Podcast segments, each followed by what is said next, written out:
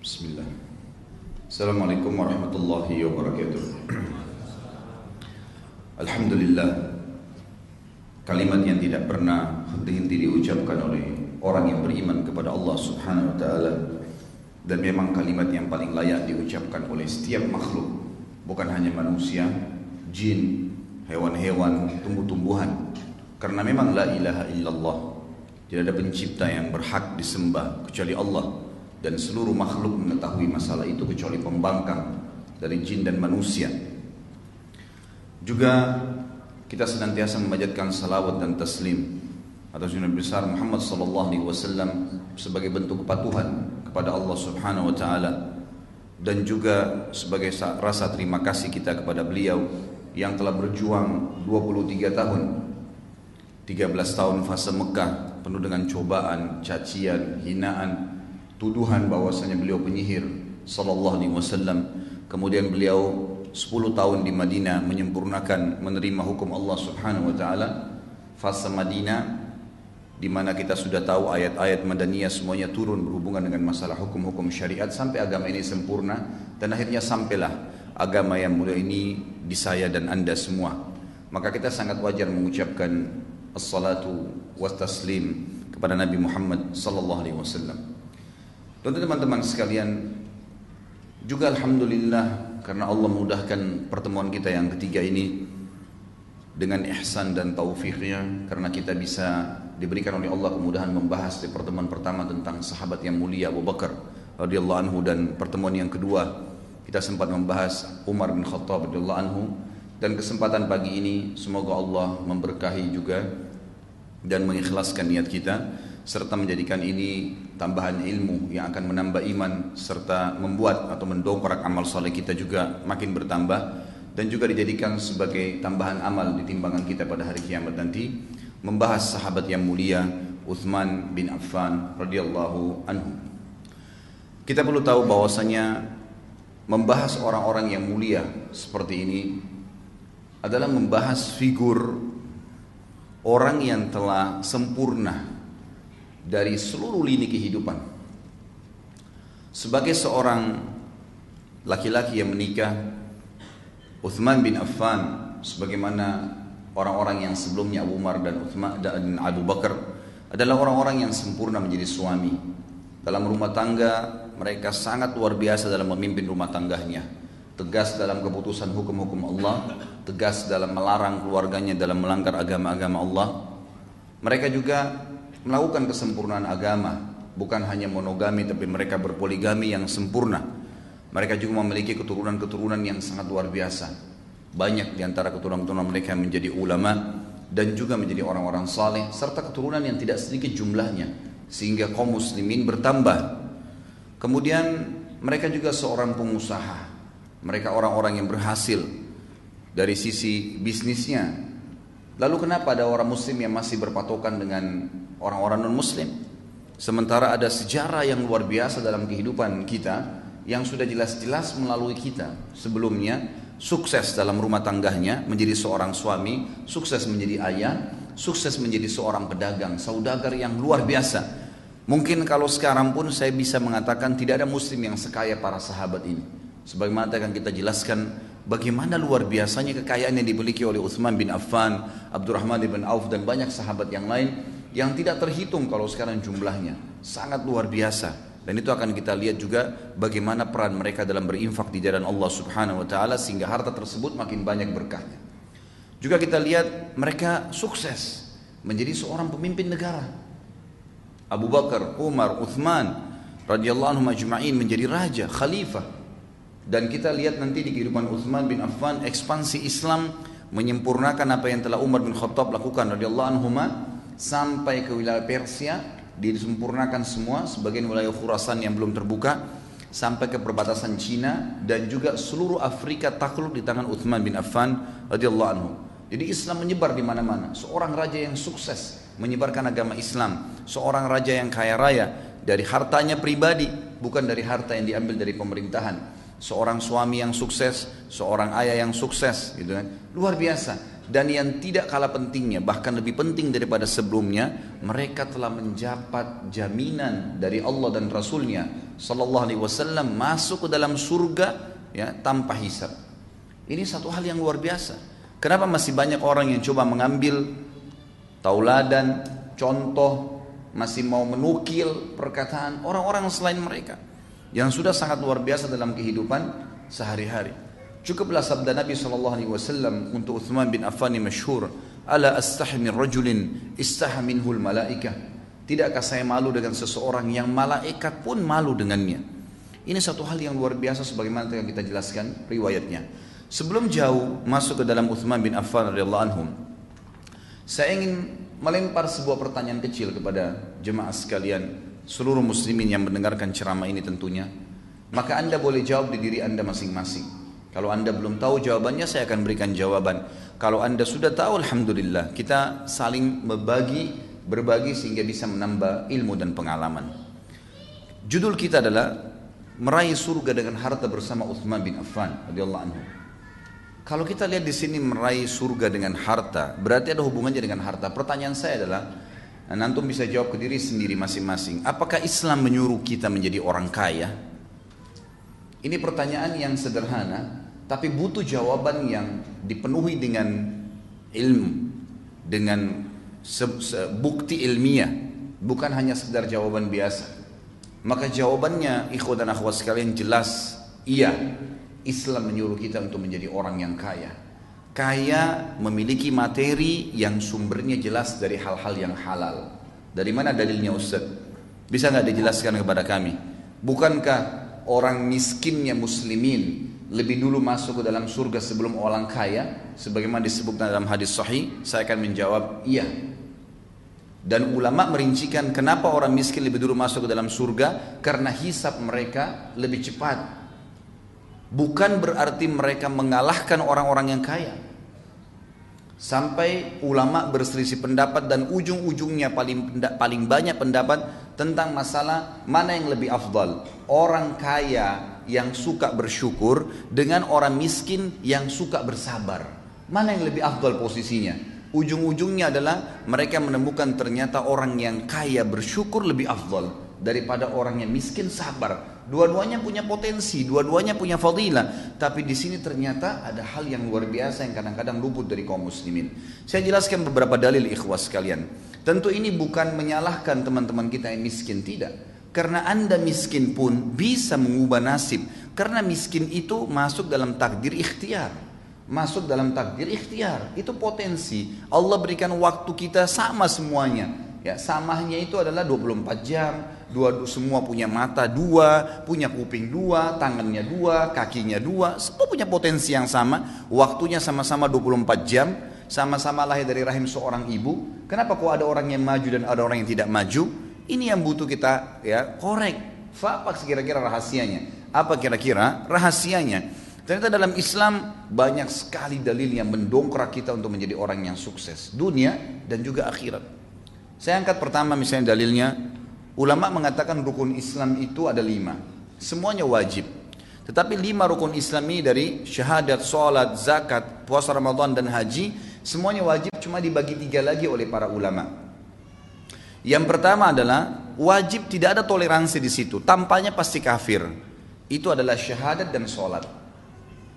Ini jelas, mutlak. Syahadat tanpa syahadat seseorang itu dikatakan kafir. Dia tidak syahadat. Oleh syahadat dia jadi muslim. Kecuali lahir dalam keadaan Islam. Berarti dianggap sudah terwariskan dari orang tuanya. Karena otomatis orang tuanya akan selalu mengajarkan kepadanya masalah syahadat. Kalau masalah sholat yang meninggalkan secara pembangkangan Sebagaimana ulama mengatakan hukum tarkus salah am, uh, amdan wajah dan sengaja dan membangkang itu kufur. Sebagaimana sabda Nabi SAW, Al-ahdu ladhi bainana bainam tarkus salah faman taraka fakat kafar. Perbedaan dasar antara kami dengan orang-orang kafir adalah salat. Siapa yang meninggalkannya maka dia telah kufur. Yang kedua ikhwat dan akhwat sekalian, rahiman rahimakumullah adalah rukun Islam yang wajib tapi masih bisa diganti di waktu yang lain. Kalau orang itu punya udur syar'i, puasa Ramadan, kita tahu kalau orang musafir, sakit, wanita haid, dan seterusnya ada udur-udur syari masih bisa diganti tapi harus diganti. Allah mengatakan dalam Al-Qur'an a'udzubillahi minasyaitonirrajim fa'iddatu min ayyamin ukhar. Gantilah di hari-hari yang lain. Ada toleransinya. Yang ketiga yang jadi saksi bahasan kita wajib tapi bagi yang mampu. Zakat dan haji. Perhatikan apa kata para ulama. Banyak orang Islam salah faham dengan dua rukun ini. Pada saat mereka tidak punya pendapatan mereka tidak capai nisab atau haul. Nah, nisab terutama secara khusus masalah hartanya tidak mencapai 85 gram emas dalam satu tahun masa penyimpanan harta, dia menganggap dirinya tidak akan pernah perlu memikirkan masalah rukun Islam ini. Enggak usah pikir zakat deh. Saya tiap tahun biar terima zakat saja. Ini pemahaman yang salah. Oh kalau pergi haji biayanya mahal. Ya udah saya kayaknya nggak udah pendapatan gaji saya cuma sejuta sebulan, dua juta sebulan kayaknya saya nggak mungkin pergi haji deh. Biayanya sampai 70 80 juta kalau NH plus. Maka mungkin saya tidak akan pernah haji. Ini pemahaman yang keliru sekali. Karena dia akan memvakumkan dirinya dan tidak mau mencapai target itu. Padahal sebenarnya seorang muslim kata ulama wajib baginya minimal niat mengatakan ya Allah mudah-mudahan satu waktu berdoa kepada Allah saya dari tadinya menerima zakat memberikan zakat. Bukan mustahil Allah ganti keadaannya. Lalu dia ikhtiar memasang program. Kalau tahun ini saya terima zakat tahun depan saya ingin memberikan zakat. Dengan niat yang saleh niat yang baik maka akan Allah SWT mudahkan jalannya dan dia juga akan menjadikan atau mengatur program-program agar bisa mengeluarkan zakat. Tahun depan belum bisa, tahun depannya lagi. Yang penting ya Allah, jangan buat saya meninggal kecuali saya sudah mengeluarkan zakat. Itu sebuah niat yang tulus. Begitu pula dengan haji. Ya Allah sebelum saya meninggal saya ingin mengerjakan haji tahun depan, dua tahun lagi, tiga tahun lagi, mulai menabung. Allah SWT berkahi. Berapa banyak orang yang menabung ikhwah ikhwah sekalian, subhanallah dananya baru 10 juta, tapi karena ada temannya, ada kerabatnya yang tahu dia nabung untuk haji, lalu dilengkapkan pada tahun depannya. Sudah kamu pergi haji, saya biayain selebihnya. Itu banyak terjadi. Akhirnya kan terpenuhi rukun Islamnya dengan niat dan tekad yang baik. Ini penting sekali. Dan ini sekaligus mendobrak ya pemahaman umat Islam bahwasanya lebih baik ya dalam keadaan miskin dan susah daripada keadaan kaya. Ini pemahaman yang salah. Dan Anda semua mampu untuk keluar daripada belenggu itu sebenarnya. Kaum muslimin nanti akan kita lihat bagaimana keadaan para sahabat yang luar biasa kehidupan mereka dipenuhi dengan ya kegemerlapan kekayaan dunia yang terjelas sumber dari yang halal dan juga bagaimana mereka melakukan atau mengeluarkan harta tersebut untuk ya agama ini dan untuk meraih surga dengan harta tadi. Dalil yang kedua ikhwah sekalian tentang masalah pentingnya orang menjadi orang yang kaya sebenarnya punya pendapatan kaya ini relatif ya Bukan berarti orang sudah punya triliunan rupiah. Kaya itu ulama berikan definisi adalah orang yang sehat badannya, kemudian punya pendapatan yang mencukupi untuk kebutuhan dia dan juga bisa mengeluarkan untuk sedekah. Itu sudah kaya namanya. Karena dia sudah punya pendapatan untuk keluarkan, jadi dia sudah tidak butuh bantuan orang. Itu namanya kaya. Jadi ini relatif, jangan difahamin berarti Ustadz tuntun supaya kita jadi seorang miliarder. Bukan itu maksudnya. Tapi Anda sudah punya pendapatan yang mencukupi hidup Anda dan bisa leluasa membantu orang lain. Walaupun sebatas kemampuan kita. Itu sudah kaya namanya. Sebuah hadis Bukhari bahwasanya telah datang sahabat-sahabat yang miskin kepada Nabi SAW. Sebagian mereka datang lalu berkata, Ya Rasulullah, sahabat-sahabat kami yang kaya, banyak sekali di Madinah ini, mereka mengalahkan kami dari sisi pahala. Mereka so, kami sholat, mereka sholat. Kami puasa, mereka puasa. Kami e, mengerjakan apa saja ya kegiatan berjihad, mereka berjihad. Artinya mereka melakukan apa yang kami lakukan. Semua dapat pahalanya sama. Tapi mereka mengungguli kami karena mereka bersodaka dengan harta mereka. Kami nggak punya itu ya Rasulullah. Ajarkan kepada kami perbuatan amal yang kalau kami kerjakan kami bisa menyaingi mereka dari pahala sedekah mereka itu. Kata Nabi SAW, bacalah Subhanallah 33, Alhamdulillah 33, Allah Akbar 33. Hadis ini kebetulan tidak dikaitkan dengan masalah solat umumnya, gitu kan? Sebagaimana ada hadis yang serupa pernah Fatimah meminta kepada Nabi SAW anha untuk diberikan seorang pembantu untuk membantu beliau. Lalu kata Nabi SAW, wahai Fatimah, maukah saya ajarkan kepada kamu perbuatan yang mengalahkan pembantu itu? Mengalahkan, menghilangkan rasa capekmu. Bacalah subhanallah 33, alhamdulillah Allah Akbar 33. Hadis yang serupa tadi terjadi pada awal saya bahaskan. Maka sahabat-sahabat miskin ini pulang lalu mengamalkan. Tidak lama kemudian dalam hadis Bukhari dikatakan mereka datang kembali lalu berkata, Ya Rasulullah, sahabat-sahabat kami yang kaya mendengarkan sabda anda dan mengamalkan juga. Artinya apa? Mereka ngalahin kali. Mereka mengalahkan lagi kami dari sisi pahala. Karena zikir itu pun diamalin sama mereka. Apa jawaban Nabi SAW? Diberikan kakiat yang lain, ya diberikan ke jalan keluar yang lain seperti tadi diajarkan zikir itu, Jawaban Nabi SAW sederhana, memotivasi sahabat yang miskin, "Dzalika fadlullahi yu'tihi man yasha." Itu karunia Allah yang Allah kasih kepada siapa yang Dia mau. Maksudnya teman-teman sekalian, mintalah kalian kepada Allah agar bisa bersama-sama dengan orang-orang yang kaya itu. Coba cari karunianya Allah Subhanahu wa taala, jangan vakum, bergerak. Dalam pepatah bahasa Arab dikatakan fa inna baraka fa inna fi harakatin baraka. Setiap gerak upaya Allah akan nilai dan Allah akan berikan berkah. Yang salah kalau seorang muslim vakum. Bahkan kadang-kadang subhanallah kerja di sebuah tempat yang haram. Lalu mengatakan saya mau makan apa ya kalau saya keluar dari sini? Subhanal khalik. Lalu anda waktu di rahim ibu anda selama 9 bulan pernah berpikir nggak makan dari mana? Ibu kita setengah mati ngunyah makanan lalu kita mengambil saripatinya dia setengah mati minum yang bergizi ya yang bernutrisi tinggi dan seterusnya. Kita cuma ambil saripatinya sembilan bulan kita nggak pernah pikir makan dari mana. Waktu kita masa anak-anak belasan tahun bahkan mungkin anda sampai SMP SMA itu anda tidak pernah berpikir dari mana orang tua kita dapat uang. Kita cuma tahu butuh bayar ini butuh beli ini dan seterusnya. Cuma mengeluh saja dan dibelikan dari mana anda pernah berpikir dari mana uangnya? Kita makan terus bertahun-tahun. Kenapa setelah dua tahun, tiga tahun kerja di sebuah instansi yang haram secara agama, konsekuensi tanggung jawabnya besar hari kiamat, lalu anda mengatakan kalau saya keluar saya mau kerja di mana? Subhanallah. Dulu masih bayi belum belum belum punya titel sarjana, tidak pernah takut. Sekarang sudah sarjana ketakutan. Mana iman dan amal soleh kita? Mana keyakinan kepada Allah Subhanahu Wa Taala? Maka ini harus difahami ikhwan dan akhwat sekalian bahwasanya Allah Azza wa Jal akan ya menentukan dan memastikan janjinya sebagaimana Allah berfirman A'udzu billahi minasyaitonir rajim. Innallaha la yughayyiru ma biqaumin hatta yughayyiru ma bi anfusihim Allah enggak akan ubah keadaan satu kaum sampai mereka sendiri mengubah diri mereka. Harus berupaya berusaha. Baru Allah keluarkan gitu kan? Orang sakit kata ulama lebih cepat sembuh dengan dia ikhtiar. Coba tanya, konsultasi sama dokter, minum obat, ikhtiar bertanya. Daripada orang yang vakum duduk tidur nanti sembuh sendiri gitu kan? Pasti berbeda. Maka harus seseorang itu bergerak di dalam agama Islam. Ini jelas sekali. Ini jelas sekali. Baik contoh yang ketiga. Secara rasional saja saya kasih. Masjid ini sekarang. Saya ceramah antum dengar. Kita semua insya Allah dapat pahala kalau ikhlas kepada Allah subhanahu wa ta'ala.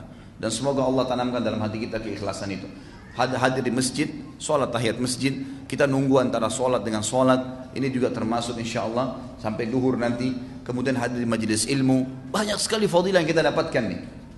Saya sering kasih contoh di pengajian saya teman-teman sekalian, kalau saya sholat, lalu teman saya juga di sebelah sholat, saya mengajak dia, tadi dia nggak sholat, saya panggil, ayo sholat ya, dia sholat. Saya dapat pahala, misal contoh saja dikasih pahala sama Allah 100, dia juga dapat pahala 100 karena dia sholat gitu kan dua-dua dapat pahala. Tapi saya karena mengajak dia dikasih pahala sama Allah 100 persis pahala dia tanpa dikurangin dari pahala dia. Plus bonus. Saya dapat 200 karena ngajak orang. Tapi pernah gak kita berpikir bahwasanya orang yang bangun masjid ini panen pahala semua orang yang sholat? Artinya dari mana orang bisa bangun masjid? Dari harta ikhwah sekalian. Harus punya uang. Harus punya pendapatan. Tapi pendapatannya sumbernya halal, keluarnya jelas ke mana. Bukan dipakai foya-foya. Bangun masjid. Sabda Nabi SAW dalam hadis sahih dikatakan, Man bana baitan ya, lillah, bana Allahu lahu baitan fil jannah. Siapa yang bangun di muka bumi rumah untuk Allah masjid, Allah akan bangunkan baginya istana di surga. Oh Ustaz saya nggak mampu bangun satu masjid, nggak masalah. Ada hadis lain yang mengatakan siapa yang membangun rumah Allah di muka bumi sebesar cakaran kaki burung di tanah. Semampu kita cuma ikutkan 10 ribu rupiah, 100 ribu rupiah. Digabung dengan pembelian semen dan batu bata dan seterusnya. Maka Allah akan bangunkan baginya istana di surga. Jadi beda orang yang menggunakan harta itu besar sekali. Besar sekali gitu kan. Dia akan dapatkan pahala. Bayangkan kalau masjid ini menampung seribu orang misalnya atau dua ribu orang. Setiap orang yang sholat berapa banyak pahala yang didapatkan. Sementara tadi saya kalau ngajak teman saya satu orang saya sudah dapat pahala dia. Bagaimana dengan orang yang bangun masjid ini? Rumah anak yatim, perbaikan jalan, banyak sekali. kegiatan-kegiatan sosial, mencetak Al-Quran, ya kan?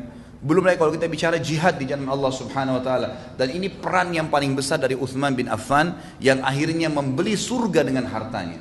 Karena beliau luar biasa dalam menginfakkan hartanya dan subhanallah kata kuncinya di sini Uthman bin Affan tidak punya ijazah dari Amerika ekonomi. Uthman bin Affan tidak paham komputer zaman dulu. Uthman bin Affan radhiyallahu anhu adalah seorang yang lahir dari Mekah belum bisa membaca dan menulis. Karena masyarakat Mekah itu tidak bisa membaca dan menulis. Tapi kita lihat nanti bagaimana kekayaan yang Allah Azza wa bukakan karena satu kata kuncinya. Sumbernya halal, kemudian rajin berinfak. Itu dibukain sama Allah Subhanahu wa taala. Berapa banyak orang yang punya ijazah S1, S2, S3, profesor. Biasa saja keadaannya. Berapa banyak orang yang punya perusahaan banyak, besar, mobilnya mewah, tapi pada saat meninggal ternyata utangnya lebih besar daripada asetnya karena terlibat dalam masalah ribawi. Apakah ini dianggap prestasi dunia ikhwah dan akhwat sekalian?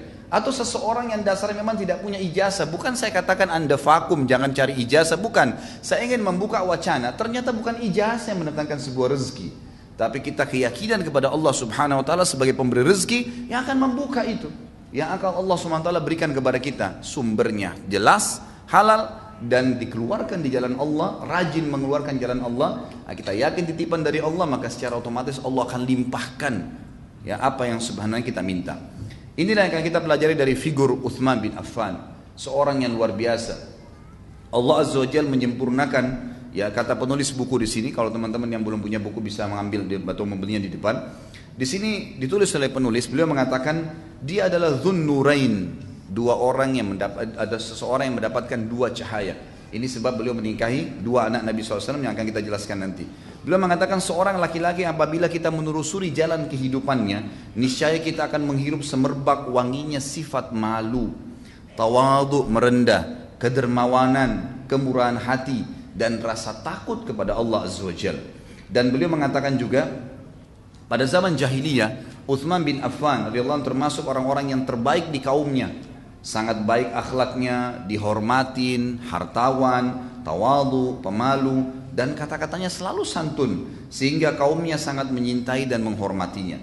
Dia juga di zaman jahiliyah, subhanallah, tidak pernah sujud ya kepada berhala sama sekali dan tidak pernah melakukan perbuatan keji dan menzalimi orang lain.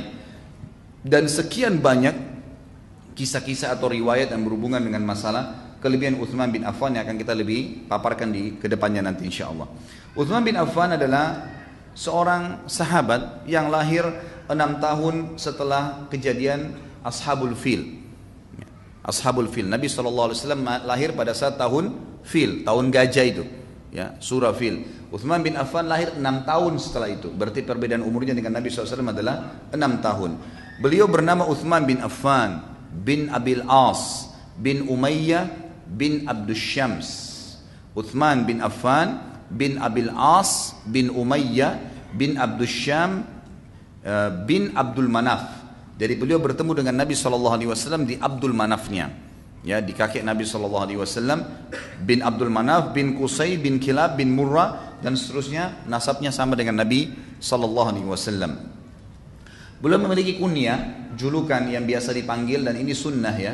Kalau seseorang memiliki anak laki-laki, maka dia memberikan namanya atau julukannya bernama Abu Fulan. Kebetulan anak pertama bernama Amr, maka dikatakan Abu Amr dan beliau juga memiliki julukan yang lain adalah Dhun Nurain dan dinukil dalam banyak riwayat yang sahih bahwasanya sebab diberikan nama Dhun Nurain ini karena beliau menikah dengan dua anak Nabi sallallahu alaihi wasallam yang pertama Ruqayyah dan Ruqayyah ini perlu teman-teman tahu adalah seorang uh, anak Nabi sallallahu alaihi wasallam yang dulunya menikah dengan sepupunya sendiri namanya Utbah bin Abi Lahab. Tahu Abi Lahab kan tentunya? Abu Lahab ya. Abu Lahab itu paman kandung Nabi SAW dan punya anak laki-laki namanya Utbah bin Abi Lahab. Anak ini tadinya baik, gitu kan? Dan akhirnya Nabi SAW waktu belum diutus menjadi Nabi menikahkan Ruqayyah dengan uh, Utbah bin Abi Lahab ini. Tapi dengan berjalannya waktu, gitu kan? Nabi SAW berbaisan dengan pamannya sendiri, maka terjadilah pemahaman-pemahaman sering kali terjadi dalam rumah tangga kadang-kadang kita lihat kalau tidak beriman kepada Allah Subhanahu wa taala maka umumnya Baisan sama Besan ini ya saling pemahamannya keliru, salah faham. Abu Lahab ini sering merasa tetap posisinya sebagai paman. Walaupun Nabi SAW sudah menjadi besannya, Nabi SAW sudah dewasa dan punya anak pada saat itu. Dia selalu merasa ingin lebih dari Nabi SAW. Itulah Abu Lahab. Maka pada saat Nabi SAW diutus menjadi Nabi, secara otomatis Abu Lahab pun harus tunduk dengan pendapat Nabi SAW. Ini yang membuat Abu Lahab tidak mau beriman. Dan akhirnya dia pun menyuruh anaknya Utbah untuk menceraikan Ruqayyah. Gitu kan? Menceraikan Ruqayyah. Sebelumnya memang Uthman bin Affan dalam beberapa asar disebutkan sempat tertarik dengan Ruqayyah ini. Karena memang Uthman bin Affan ini teman-teman sekalian memiliki kelebihan fisik yang luar biasa. Beliau memang terkenal jarbu sama dengan Nabi SAW. Tidak terlalu tinggi, tidak terlalu pendek. Artinya memang sedang tingginya. Wajahnya sangat tampan, hidungnya mancung, giginya rapi, kekar tubuhnya, berjenggot lebat, kulitnya sawo matang, dan memiliki lengan betis yang besar ya dan rambut beliau lebat serta jenggot yang lebat dimiliki oleh radhiyallahu anhu. Jadi beliau memang memiliki tubuh yang sangat kekar. Dan Ali radhiyallahu anhu sempat ditanya pada saat itu dikatakan bagaimana atau beritahukan kepada kami tentang Utsman bin Affan dia berkata dialah seorang laki-laki yang dipanggil di kalangan malaikat dengan gelar Dzun Nurain atau pemilik dua cahaya karena menikahi Ruqayyah dan setelah perang Badr terjadi tahun 2 Hijriah, Ruqayyah meninggal dunia, lalu Nabi SAW menikahkan dia dengan Ummu Kalthum radhiyallahu anhum ajma'in. Abdullah bin Mas'ud berkata, tiga orang dari Quraisy yang sangat terkenal di masa jahiliyah dan setelah Islam dengan ketampanan dan kemuliaan akhlaknya. Itu adalah Abu Bakar, Uthman bin Affan dan Abdullah ibn Rawaha radhiyallahu anhum ajma'in. Baik, kita lihat di sini masuk lebih dalam tentang bagaimana masuk Islamnya Uthman bin Affan radhiyallahu anhu. Uthman bin Affan memiliki seorang tante yang terkenal dan akhirnya tantenya ini juga sempat masuk Islam bernama Suda binti Quraiz radhiyallahu anha.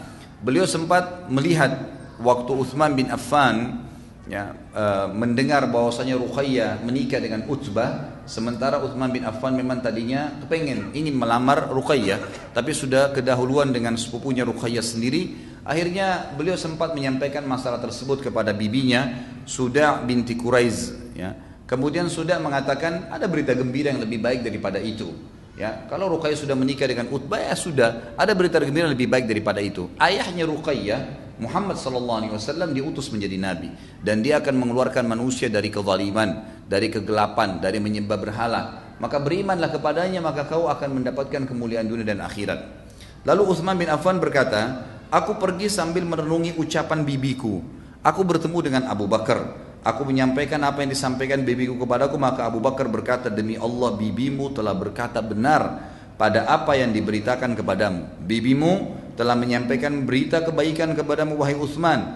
Engkau seorang laki-laki yang berakal tegas tidak samar kebenaran bagimu kebenaran di samping kebatilan tidak rancuh bagimu. Utsman berkata lalu Abu Bakar berkata kepadaku berhala-berhala apa yang disembah oleh kaum kita ini bukankah itu cuma sebongkah batu pejal yang tuli tidak mendengar dan tidak melihat lalu aku menjawab kata Utsman begitulah Kata Abu Bakar, wahai Uthman, apa yang dikatakan oleh bibimu telah terwujud. Allah telah mengutus Rasulnya yang dinanti-nantikan. Dia mengurus, dia mengutusnya, Allah mengutusnya kepada manusia seluruhnya dengan membawa agama petunjuk yang yang benar. Aku bertanya, Uthman bertanya kepada Abu Bakar, siapa dia? Abu Bakar menjawab, Muhammad bin Abdullah bin Abdul Muttalib. Lalu aku berkata kepada Abu Bakar, As-Sadiqul Amin, apakah yang kamu maksud adalah orang yang mendapatkan julukan yang jujur dan terpercaya? Karena Nabi SAW punya julukan ini di Mekah. Abu Bakar menjawab, benar, dialah orangnya. Aku berkata kepada Abu Bakar, maukah engkau menemaniku menghadapnya? Abu Bakar menjawab, iya. Uthman berkata, lalu kami pergi menemui Nabi SAW. Ketika melihatku, beliau langsung bersabda, wahai Uthman, jawablah seruhan Allah. Sesungguhnya aku adalah utusan Allah kepada kalian secara khusus dan kepada seluruh manusia secara umum. Maka Uthman berkata radhiyallahu anhu demi Allah begitu melihat Nabi SAW dan mendengar kata-katanya aku langsung merasa tentram kepadanya aku pun membenarkan risalahnya kemudian aku bersaksi bahwasanya tidak ada ilah yang berhak diibadai dengan benar selain Allah dan bahwasanya Muhammad adalah hamba dan utusannya Tidak seorang pun dari kaum Nabi Shallallahu Alaihi Wasallam yaitu Bani Hashim yang masuk Islam sampai saat itu, namun tidak seorang pun ya, yaitu Bani Hashim.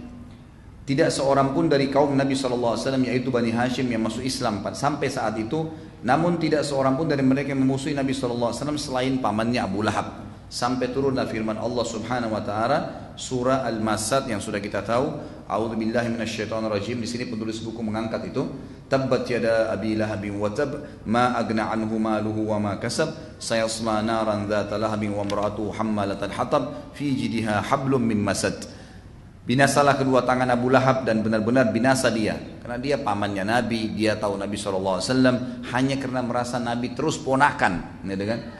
Harus dibawa dia dan tidak mau mendengar perkataannya, maka tidak berguna baginya harta yang dia miliki dan apa yang dia usahakan. Kelak dia pasti akan masuk ke dalam api neraka yang bergejolak dan begitu pula istrinya pembawa, pembawa kayu bakar Ummu Jamil namanya penyebar fitnah di lehernya ada tali dari sabut yang dipintal maksudnya memang dia pada saat itu menyiapkan tali-tali untuk dibakar dan diletakkan di jalan-jalan yang akan dilewati oleh Nabi Sallallahu Alaihi Wasallam. Maka karena terjadi tadi seperti saya katakan perseteruan antara Nabi Shallallahu Alaihi Wasallam. Jadi sebetulnya antara Abu Lahab ya. Nabi SAW biasa saja, tidak pernah membenci Abu Lahab dan tetap saja biasa. Dan akhirnya Abu Lahab yang menyuruh anaknya Utbah untuk menceraikan Ruqayyah. Mendengar berita tersebut maka Uthman bin Affan yang tadinya memang ingin menikahi Ruqayyah tidak menunggu waktu setelah masuk Islam langsung melamar Ruqayyah. Kata penulis, Uthman termasuk pemuda Quraisy yang berwajah tampan, sebanding dengan Ruqayyah yang juga cantik, menawan dan mempesona, sehingga ketika Ruqayyah dipertemukan dengan Uthman, ada yang berkata, dan ini masyhur dalam pepatah bahasa Arab yang mengatakan, sepasang suami yang paling indah dilihat oleh manusia adalah Ruqayyah dan suaminya Uthman. Satu hari dalam riwayat disebutkan dan ini riwayat disebutkan oleh Al-Haythami berkata riwayat ini disebutkan oleh Tabaran dan rawi-rawinya semuanya thiqat. Nabi SAW setelah menikahkan Ruqayyah dengan Uthman bin Affan radhiyallahu anhu maka satu hari Nabi SAW masuk ke rumah mereka dan menemukan Ruqayyah sedang menyisir dan membasuh rambut Uthman. Dan ini sebuah tradisi yang sering dikerjakan oleh para sahabiat Nabi. Ini mungkin yang kadang-kadang tidak dilakukan oleh banyak muslimat sekarang. Mereka mengurus suami mereka sampai pada basuhan rambut, menyisir rambut. Dan kita tahu hadis Bukhari bagaimana Nabi Wasallam kalau menyisir rambut sering kali menyuruh Aisyah radhiyallahu anha. Pada saat beliau iktikaf pun beliau sering memasukkan kepalanya ya ke rumahnya lalu membiarkan Aisyah untuk menyisir rambut tersebut. Dan kita dengar juga Asma binti Abi Bakar radhiyallahu anha ya yang luar biasa. Beliau mengatakan aku mengurus seluruh yang berhubungan dengan Zubair suaminya Zubair bin Awam yang dia masuk surga. Dari apa pun yang berhubungan dengan badannya gitu kan sampai kepada mengganti sepatu kudanya.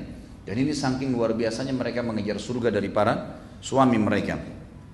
Waktu Nabi SAW melihat Ruqayyah melakukan hal tersebut membasuh rambut Uthman lalu menyisirnya beliau bersabda ya bunayyah ahsini ila abi abdillah fa innahu ashbahu ashabi bi khuluqa. Wahai putriku berbuat baiklah kepada Abu Abdullah dan riwayat ini juga diangkat oleh para ulama dikatakan berarti lebih tepat julukan Uthman ada dua, ada Abu Amr dan ada Abu Abdullah. Tapi Nabi SAW memanggilnya dengan Abu Abdullah. Dan Abdullah ini sebenarnya adalah anak ya jadi uh, dari Uthman yang kedua. Tapi Nabi SAW memanggilnya dengan Abu Abdullah. Wahai putriku berbuat baiklah, selalulah melayani Abu Abdullah dengan baik. Karena dia adalah sahabatku yang paling mirip akhlaknya dengan aku. Paling mirip akhlaknya dengan aku. Berarti di sini jaminan dari Nabi Shallallahu Alaihi Wasallam menunjukkan akhlaknya Uthman bin Affan seperti Nabi Shallallahu Alaihi Wasallam. Di antara perilaku setelah menikah dengan Ruqayyah yang dilakukan oleh Uthman bin Affan radhiyallahu anhu adalah beliau banyak membantu Nabi Shallallahu Alaihi Wasallam dengan harta yang dimiliki karena beliau adalah seorang pengusaha. Dan perlu kita tahu dulu di Mekah itu ada semacam komplek perumahan ya di sekitar situ memang rata-rata pesaudagar Mekah yang tinggal di situ ada Khadijah kemudian ada Abu Bakar ada Uthman Kemudian ada juga Abdurrahman bin Auf. Jadi mereka berdekatan rumahnya semua. Dan kita sudah tahu juga pada saat saya membahas Abu Bakar bagaimana Abu Bakar mengenal Nabi Shallallahu Alaihi Wasallam justru setelah Nabi SAW menikah dengan Khadijah dan tinggal berdekatan rumahnya dengan Abu Bakar. Begitu pula dengan Utsman bin Affan yang akhirnya mudah dijangkau oleh Abu Bakar karena tetangganya dan diajak akhirnya beriman kepada Nabi Shallallahu Alaihi Wasallam. Pada saat telah beriman, maka Nabi SAW setelah melihat kaum muslimin di Mekah tersiksa, tidak ada bantuan, tidak ada pertolongan. Masih Allah SWT masih menguji mereka di awal-awal Islam. Dan kita perlu juga garis bawah ikhwan akhwat sekalian. Ini kita kalau mau membahas tentang sahabat, Demi Allah ikhwan akhwat sekalian, kita ini tidak ada apa-apanya sama sekali. Subhanallah, saya tidak bisa habis pikir, semoga Allah berikan hidayah. Bagaimana ada orang yang mencaci maki para sahabat, menghina para sahabat bahkan mengkafirkan mereka. Saya ingin tanya dari hati saya yang tulus, menanyakan kepada teman-teman yang belum mendapatkan petunjuk itu. Apakah Anda kalau hidup di zaman Nabi SAW, di zaman dulu tidak ada media, nggak ada lampu, tan rumah masih dari tanah liat, ada seseorang yang buta huruf, tidak bisa baca, tidak bisa tulis, ngaku sebagai nabi. Jujur tanya jawab eh, jawab pertanyaan saya, apakah Anda akan beriman kepada Nabi SAW? Di sini semua yang hadir di masjid ikhwan sekalian. Saya tanya diri saya sendiri, saya pun sempat meragukan diri saya sendiri. Kalau saya hidup di zaman Nabi SAW, apakah saya akan beriman pada beliau? Itu sulit sekali orang yang buta huruf, nggak bisa baca, nggak bisa nulis. Di, di Mekah belum ada media. Sekarang ini kita beriman kepada risalah beliau Wasallam luar biasa. Karena Quran sudah sempurna, sudah ada terjemahan dalam bahasa Indonesia, dalam beragam macam bahasa. Masjid sudah banyak, dai-dai sudah banyak, buku-buku agama sudah banyak. Orang tua kita dasarnya muslim. Gampang sekali masuk Islam. Bayangkan kalau zaman dulu. Nggak gampang menjadi seorang sahabat tuh. Luar biasa kedudukan mereka di mata Allah Subhanahu wa taala dan memang sangat wajar kalau Allah memilih mereka menjadi hidup di zaman itu karena mereka adalah orang yang paling layak membela Nabi sallallahu alaihi wasallam. Kita subhanallah kadang-kadang dibangunkan subuh saja kadang-kadang masih sulit. Salat malamnya masih kadang-kadang dikejar, kadang-kadang tidak. Zikir pagi sorenya masih terbengkalai. Terus kemudian kita mau berbicara masalah beriman kepada risalah Nabi sallallahu alaihi wasallam di zaman awal-awal Islam di mana masih sulit Islam itu untuk bisa diterima. Itu enggak mudah gitu. Tapi bagaimana akal-akal sehat mereka membawa mereka dengan hati-hati mereka yang masih bersih, belum tercoreng dengan beragam macam pemahaman-pemahaman yang keliru. Hanya sekedar melihat kaumnya menyembah berhala, membuat akhirnya mereka beriman kepada risalah Nabi Sallallahu. Pada saat Nabi SAW melihat keadaan Mekah terdesak, maka beliau mendapat perintah dari Allah SWT untuk mengizinkan muslimin hijrah ke negeri Habasyah. Habasyah negeri yang sekarang disebutkan dengan Ethiopia di Afrika. Waktu itu ada seorang raja di sana yang diberi, berdapat julukan Najasyi. Najasyi ini rahimahullah akhirnya masuk Islam nantinya tapi tidak pernah bertemu dengan Nabi Sallallahu Alaihi Wasallam dan beliaulah pada saat sudah masuk Islam di tangan Ja'far bin Abi Thalib radhiyallahu anhu. Nanti mungkin akan ada bahasan tentang Ja'far bin Abi Thalib radhiyallahu anhu. Seorang sahabat mulia saudara kandungnya Ali bin Abi Thalib dan juga seorang pimpinan pada saat itu yang eh, hijrahnya para sahabat ke negeri Habasyah. Dan dialah akhirnya karena sering menyebutkan argumen-argumen Al-Qur'an kepada Najasyi hanya Najasyi masuk Islam dan meninggal dalam keadaan Islam tapi menyembunyikan Islamnya. Dan Najasyi ini sempat menikahkan dan melamar Zainab binti Jahash radhiyallahu anha istri Nabi SAW pada saat itu ada di Habasyah. Ya pada saat uh, beliau meninggal suaminya lalu dinikahi oleh Nabi wasallam. Ringkas cerita hijrah ke negeri Habasyah ini sebuah ibadah pada saat itu. Dan pada saat Nabi SAW mengiklankan hijrah ke Habasyah berhijrahlah kalian maka yang paling pertama menjawab seruan hijrah adalah Uthman bin Affan radhiyallahu dan istrinya Ruqayyah radhiyallahu anha. Makanya di dalam statement yang jelas Abdullah bin Umar berkata radhiyallahu anhu orang yang paling pertama hijrah di jalan Allah adalah Uthman bin Affan dan istrinya Ruqayyah setelah Lut alaihissalam, Nabi Lut.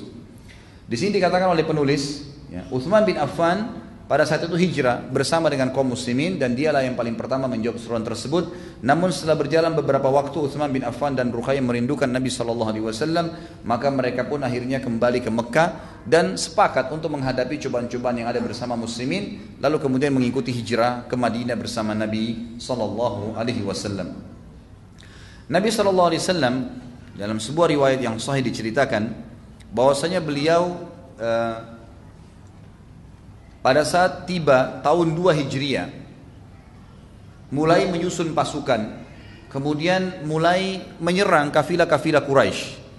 Kafilah-kafilah Quraisy ini yang banyak membawa dagangan-dagangan ke negeri beli belanja dari eh, membawa uh, uang dari Mekah ke negeri Syam lalu belanja dagangan dibawa kembali ke Mekah dan sudah pernah saya jelaskan kalau anda ikutin sirah pengajian saya sirah ada juga di YouTube sudah diangkat alhamdulillah di web juga ada maka yang, yang saya jelaskan Madinah itu berada di wilayah utaranya Mekah. Jadi kalau kita lihat Mekah dulu di peta itu kemudian Madinah di atasnya kemudian negeri Syam di atasnya. Maka orang-orang Quraisy zaman dulu tidak ada jalur lain. Mereka kalau mau ke negeri Syam harus lewatin pinggiran kota Madinah pasti, nggak mungkin tidak. Karena mereka nggak punya jalur lain gitu kan. Nah ini digunakan kesempatan oleh Nabi Shallallahu Alaihi Wasallam untuk menghadang kafilah-kafilah mereka, bukan untuk merampok, tapi untuk mengembalikan haknya sahabat-sahabat muhajirin, ya sahabat-sahabat yang beriman di Mekah, yang akhirnya hijrah ke Madinah diberikan julukan muhajirin. Gitu ya. Orang-orang muhajirin ini banyak sekali pada saat mereka hijrah seperti Abdurrahman bin Auf radhiyallahu anhu, beliau kaya raya, istrinya, anaknya nggak ada yang mau ikut ke Madinah, nggak mau masuk Islam, lalu seluruh hartanya diambil, dagangannya semua diambil. Dia termasuk orang yang terkaya di Mekah. Dan banyak sahabat-sahabat yang lain seperti itu keadaannya, diambil seluruh hartanya di Mekah oleh orang-orang Quraisy. Maka Nabi SAW ingin mengembalikan haknya kaum muslimin, sekaligus menunjukkan kepada orang-orang kafir bahwasanya sudah saatnya sekarang kejahatan-kejahatan kalian akan dibalas bila kalian memang melakukannya. Maka dibentuklah pasukan tersebut dan akhirnya terjadilah perang Badar. Pada saat akan terjadi perang Badar, saya tidak membahas perang Badarnya dan ini perang Badar adalah perang yang luar biasa dalam Islam. Perang yang disebutkan oleh Allah Subhanahu wa taala dalam Al-Qur'an secara khusus itu kan sebagai peperangan yang besar dan juga pembedaan antara kebenaran dan kebatilan, makanya Allah Subhanahu wa taala memberikan kemenangan kepada kaum muslimin pada saat itu. Perang Badar, semua yang hadir pada saat itu, maka Allah sudah ampunin dosanya setelah perang Badar. Semua orang yang hadir di Badr pada saat itu 313 orang sahabat, 314 bersama Nabi SAW. Setelah selesai perang Badr, kalau yang tidak sempat mati syahid, berbuat dosa apa pun setelah itu diampuni oleh Allah Subhanahu Wa Taala. Gitu kan? Jadi semua ahli Badr ini luar biasa punya kedudukan. Saya tidak bahas lagi bisa dikembali ke uh, sirah tentunya karena ini bahasanya panjang. Intinya adalah pada saat akan terjadi perang Badar, Utsman bin Affan radhiyallahu menyiapkan dirinya untuk pergi berperang. Tetapi Ruqayyah, istrinya, anak Nabi SAW sedang sakit. Sedang sakit parah. Maka Nabi SAW mengatakan, wahai Uthman, perintah dari saya sebagai pemimpin, kamu menjaga istrimu. Karena ini sekaligus anak Nabi SAW. Maka Uthman pun akhirnya mengurus istrinya, mengurus istrinya dan akhirnya Nabi SAW di tengah jalan pada saat menuju Badar mengatakan, sungguh di Madinah dalam hadis Bukhari terdapat laki-laki yang tidak sempat ikut bersama kalian, tapi di setiap langkah kalian menuju jihad jalan Allah ini Allah catatkan pahala baginya. Bahkan dia dianggap hadir di Badar dan pada saat dia pulang pun, ya pada saat peperangan selesai pun Nabi SAW memberikan harta ghanimah bagian kepada Uthman bin Affan. Itulah Uthman yang dimaksud oleh Nabi Shallallahu Alaihi Wasallam. Maka pada saat perang sedang berkecamuk di Badar, Ruqayyah pun radhiyallahu anha meninggal dunia. Dan Nabi Shallallahu Alaihi Wasallam pulang ke Madinah lalu menemukan Ruqayyah sudah meninggal dunia. Lalu kemudian Nabi Shallallahu Alaihi Wasallam menghadiahkan kepada Uthman bin Affan dua hal. Yang pertama beliau memberikan bagiannya dari harta rampasan perang Badar dan menyampaikan berita gembira bahwasanya Allah karena dia mentaati perintah Rasulnya Muhammad SAW untuk mengurus Ruqayyah. Di sini bukan hanya sekedar Ruqayyahnya tapi karena ada perintah Nabi SAW. Maka karena dia mengerjakan itu Allah Subhanahu Wa Taala mencatatkan baginya pahala Badar lengkap. Begitu pula diberikan harta rampasan perang maka diberikanlah haknya. Lalu yang kedua Nabi SAW menikahkan Uthman bin Affan dengan adiknya Ruqayyah yang bernama Ummu Kalthum. Ya Ummu Kalthum radhiyallahu anhum ajma'in. Kalau Ruqayyah sudah pernah menikah sebelumnya kalau Ummu Kalthum memang masih gadis dan belum pernah menikah. Dinikahkanlah Nabi SAW Nabi SAW menikahkan dia dengan Ummu Kalthum. Lalu apa sabda Nabi SAW dan ini sebuah fadilah yang tidak dimiliki oleh semua laki-laki.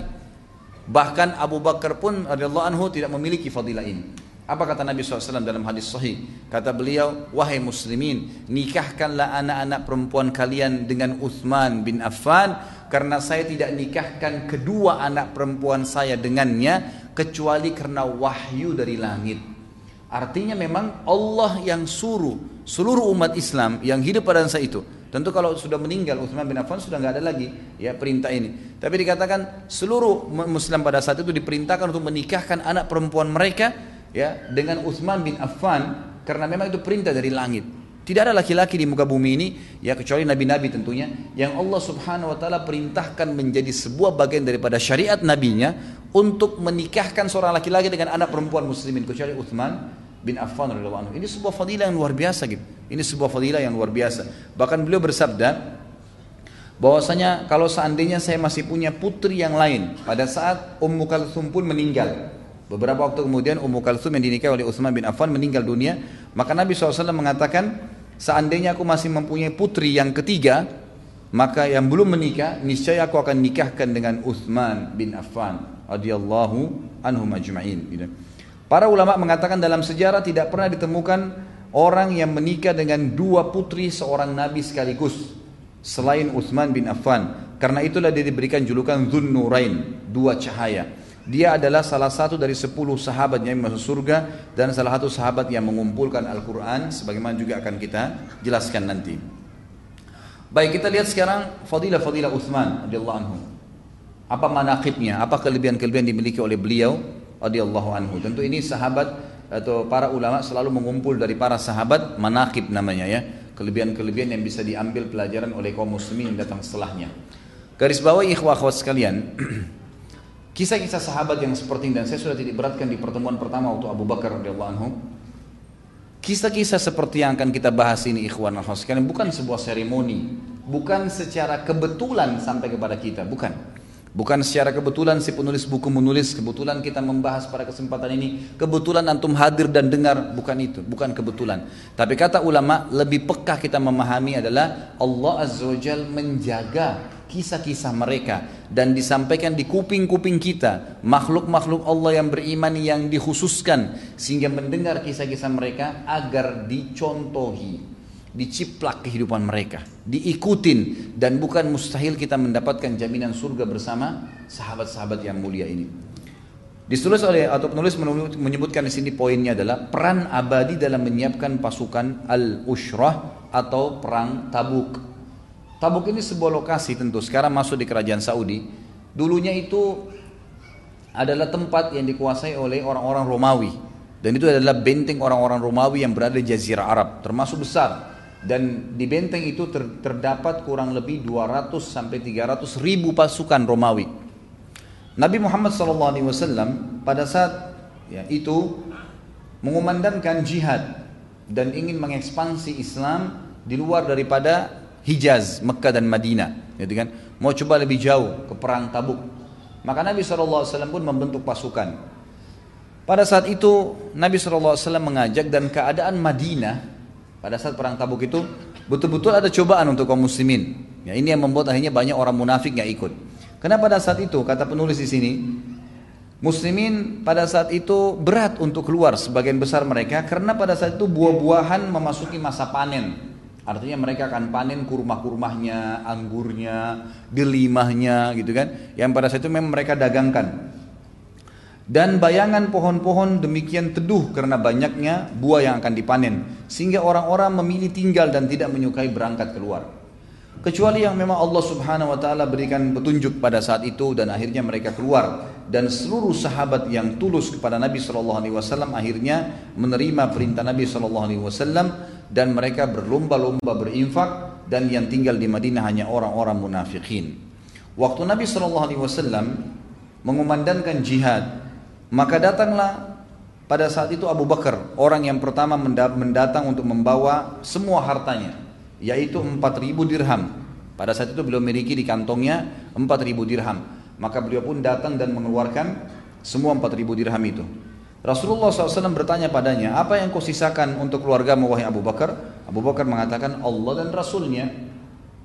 Perlu dikasih barang satu hal di sini Bapak Ibu sekalian. Abu Bakar anhu waktu menginfakkan 4000 dirham ini adalah harta yang sedang ada di tangannya. Harta yang sedang ada di tangannya. Beliau tidak menjual kebun kurmahnya. Beliau punya usaha, gitu kan? Ada peternakan yang beliau miliki. Beliau tidak menghabiskan itu. Jadi perlu digarisbawahi karena banyak juga di antara dai-dai kita yang salah faham. Mereka mengatakan Abu Bakar mengambil semua hartanya, nggak ada lagi yang ditinggal sama sekali. Yang dimaksud ini adalah harta yang sedang dipegang pada saat itu. Jadi bukan berarti semua aset dijual, enggak. Fahamin masalah ini. Sudah terhitung berinfak di jalan Allah semua harta pada saat apa yang antum milikin pada hari di mana kita dibutuhkan untuk infak, keluarkan semua yang dimiliki, maka itu berarti sudah berinfak semua harta yang dimaksud di sini. Makanya aset-aset Abu Bakar tetap ada. Waktu itu ada perkebunan, ada peternakan, ada belum milikin, gitu kan? Ini perlu difahamin. Jadi di sini waktu Abu Bakar mengatakan aku meninggalkan Allah dan Rasulnya, maksudnya untuk kebutuhan hari-hari ini ya Allah dan Rasulnya yang mengambil alih. Mungkin nanti akan ada hasil panen dari kebun saya mereka makan, mungkin mereka bisa menyembelih uh, hewan dari peternakan saya sehingga mereka makan. Jadi ada ikhtiar Abu Bakar secara manusiawi, duniawi yang emang sudah dipersiapkan, gitu kan? Ini perlu dipahamin. Kemudian Umar bin Khattab datang dan membawa setengah hartanya. Kemudian tidak tertinggal juga Abbas bin Abdul Muttalib, paman Nabi SAW yang masuk Islam. Kemudian Talha bin Ubaidillah radhiyallahu majma'in Abdurrahman bin Auf dan mereka membawa 200 uqiyah. Saya ingin diberatkan dulu kalimat ini ya, 200 uqiyah. Perlu kita tahu, ya, perlu kita tahu. Kita mau tahu nih seberapa besar sih infaknya sahabat? Seperti kita kan selama ini 1000 10 ribu rupiah berputar di 100 ribu rupiah Perhatikan bagaimana infaknya para sahabat ikhwan akhwat sekalian. Makanya pada saat kita merenungi nanti saya akan sebutkan dan kita pertemukan dengan rupiah kita itu sesuatu yang tidak masuk di akal. Subhanallah infak mereka ini luar biasa. Sangat pantas. Waktu Nabi SAW mengatakan la tasubbu ashabi. Jangan pernah caci maki sahabatku kata Nabi SAW Lau ka lau anna ahadum minkum anfaqa mithlu Uhudin zaban ma balaga muddi ahadihim. Kalau seandainya kalian ini semua berinfak seperti gunung Uhud, emas semua, belum bisa mendapatkan satu mud, satu genggaman infak mereka. Kok bisa? Seperti apa memahaminya? Perhatikan. Sahabat datang membawa dua di antara sahabat yang disebutkan Abbas, Talha, Abdurrahman bin Auf, mereka datang membawa itu juga dengan Sa'ad bin Ubadah, Muhammad bin Maslama, Asim bin Adi, mohon maaf, sampai di sini, sampai Muhammad bin Maslama, membawa 200 uqiyah. Satu uqiyah ini nilainya sama dengan kurang lebih 119 gram perak. Sama dengan 119 gram perak. Kalau kita lihat di sini mereka membawa 200 ukiyah. Kalau 200 itu ya dikali dengan 119 karena satu ukiyah 119 gram perak. Jadi kalau 200 ukiyah berarti kita kalikan 200 ukiyah dikali 119 gram perak itu keluarnya kurang lebih 23.800 gram perak ya. Ini kalau kita kali tentu sekarang perak harganya jauh dengan emas tapi kalau di zaman Nabi SAW perak sama emas sangat dekat, dekat harganya. Dari sisi lain cara hitungannya juga adalah 5 ukia. Jadi tadi kan 200 ukia. 5 ukia itu sama dengan 595 gram perak. Jadi kalau antum pernah belajar bab zakat, kalau zakat itu nisabnya 85 gram emas atau 595 gram perak, gitu kan? Nah 595 gram perak ini untuk nisab zakat sama dengan 5 ukiyah. Sama dengan 5 ukiyah. Kadar kalau kita lihat di sini ya 5 ukiyah itu sama dengan 85 gram emas. 550, 595 gram perak sama dengan 85 gram emas. Kalau kita kali di sini 200 ukiyah itu kurang lebih keluarnya dalam emas 3.400 gram emas. Kalau kita kali dengan 500 ribu sekarang harga emas misalnya itu kurang lebih uangnya 1,7 miliar. Infaknya sahabat ini membawa 200 ukia perak itu 200 ukia itu itu sama dengan 1,7 M sekarang. Ada nggak orang begitu jihad infak begini? 100 juta aja syukur gitu kan tapi ini infak mereka yang mereka tunjukkan. Baik. Ini bertahap ya. Ini sahabat-sahabat yang infak pada saat itu. Uthman akan datang lebih daripada itu. Perhatikan baik-baik di sini. Kemudian dikatakan datang lagi sahabat yang lain bernama Asim bin Adi radhiyallahu anhu. Beliau menyerahkan 90 wasak kurma. 90 wasak kurma. Satu wasak itu, ikhwah, ini 90 wasak ya. Satu wasak itu ukurannya 60 sak satu sa itu sama dengan empat mut dan satu mut itu ukuran dua telapak tangan manusia. Artinya satu sa itu ukurannya sama dengan dua setengah kilo kali empat berarti sepuluh kilo. Satu sa itu sama dengan sepuluh kilo kurma. Ini satu wasak enam puluh sa. Ya. Satu wasak enam puluh sa. Sementara sahabat ini bawa sembilan puluh wasak. Hitungannya begini. Berarti kurang lebih kalau saya hitung-hitung kemarin pakai kalkulator di tempat saya gitu. Ini luar biasa. Sama dengan kalau satu sak, satu sak itu 60 eh, eh, 10 kilo dikali 60 sak untuk mendapatkan satu ukiah saja sama dengan 600 kilo. Berarti satu wasak itu sama dengan 600 kilo kurma. Satu wasak. Sahabat ini radhiyallahu anhu Asim bin Ali membawa 90 wasak. Berarti 600 kilo kali 90 wasak sama dengan 54 ribu kilo kurma. Kalau kita hitung kurma yang paling murah sekarang 30 ribu lah, anggap 3 ribu, 30 ribu rupiah. Itu keluarnya ikhwas sekalian dan akhwat 1,6 miliar, 1 miliar 620 ribu rupiah. Itu diinfakkan pada saat itu. 690 wasak kurma. Wasak itu ber, apa kalau kita sekarang gentong-gentong besar dibawa untuk diinfakkan jihad di jalan Allah Subhanahu wa taala. Ini satu hal yang luar biasa gitu. Kemudian kata penulis, Beliau pun menyerahkan uh, Asim bin, Abdi, bin Adi radhiyallahu menyerahkan 90 wasak kurma sebagai sedekah. Ibu-ibu juga tidak mau ketinggalan. Mereka membantu apa yang mereka berikan. Ummu Sinan Al-Asadiyah berkata radhiyallahu anha, Aku melihat selembar kain yang terbentang di hadapan Nabi SAW di rumah Aisyah radhiyallahu anha penuh berisi masak. Masak itu adalah gelang tangan, kaki, eh, baik dari tanduk atau gading ataupun dari emas dan perak gelang bahu, dan gelang kaki, anting-anting dan cincin. Kain ini penuh berisi apa yang dikumpulkan oleh kaum wanita untuk membantu persiapan jihad. Seorang sahabat, ini yang saya bilang tadi, mungkin tolok ukurnya bukan miliardernya, tapi tolok ukurnya bagaimana upaya dia mengeluarkan apa yang dia dapatkan. Ada seorang sahabat namanya Abu Akil, diangkat oleh penulis di sini. Dia kebetulan memang tidak punya pekerjaan tetap, tidak punya kebun. Tapi beliau juga ingin ikut infak. Apa yang beliau lakukan? Beliau rupanya pergi ke salah satu muslimin yang dulunya orang-orang itu punya tandon air, kemudian diisi dengan air diambil dari sumur, cukup jauh.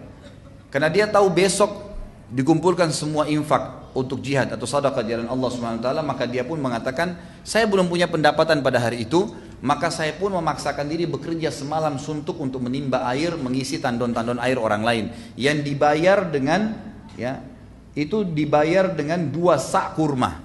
Satu sak kurma tadi adalah 10 kilo. Maka satu saknya saya berikan kepada keluarga saya dan satu saknya saya berikan lagi jihad di jalan Allah Subhanahu wa taala.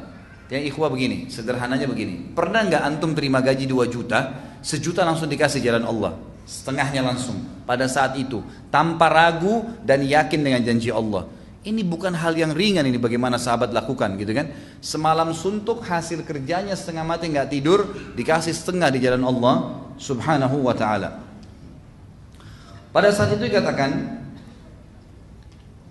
Uthman bin Affan datang setelah sahabat semua ini berikan infaknya datanglah tokoh kita ini radhiyallahu anhu majma'in Uthman bin Affan waktu dengar hal tersebut dan sudah lihat orang-orang berinfak maka beliau kebetulan datang dan mengantongi seribu dinar. Seribu dinar ini langsung dihadapkan atau ditaruh di depan Nabi Wasallam. Ya, ada kain di depan Nabi ditaruh semua sampai kain itu penuh.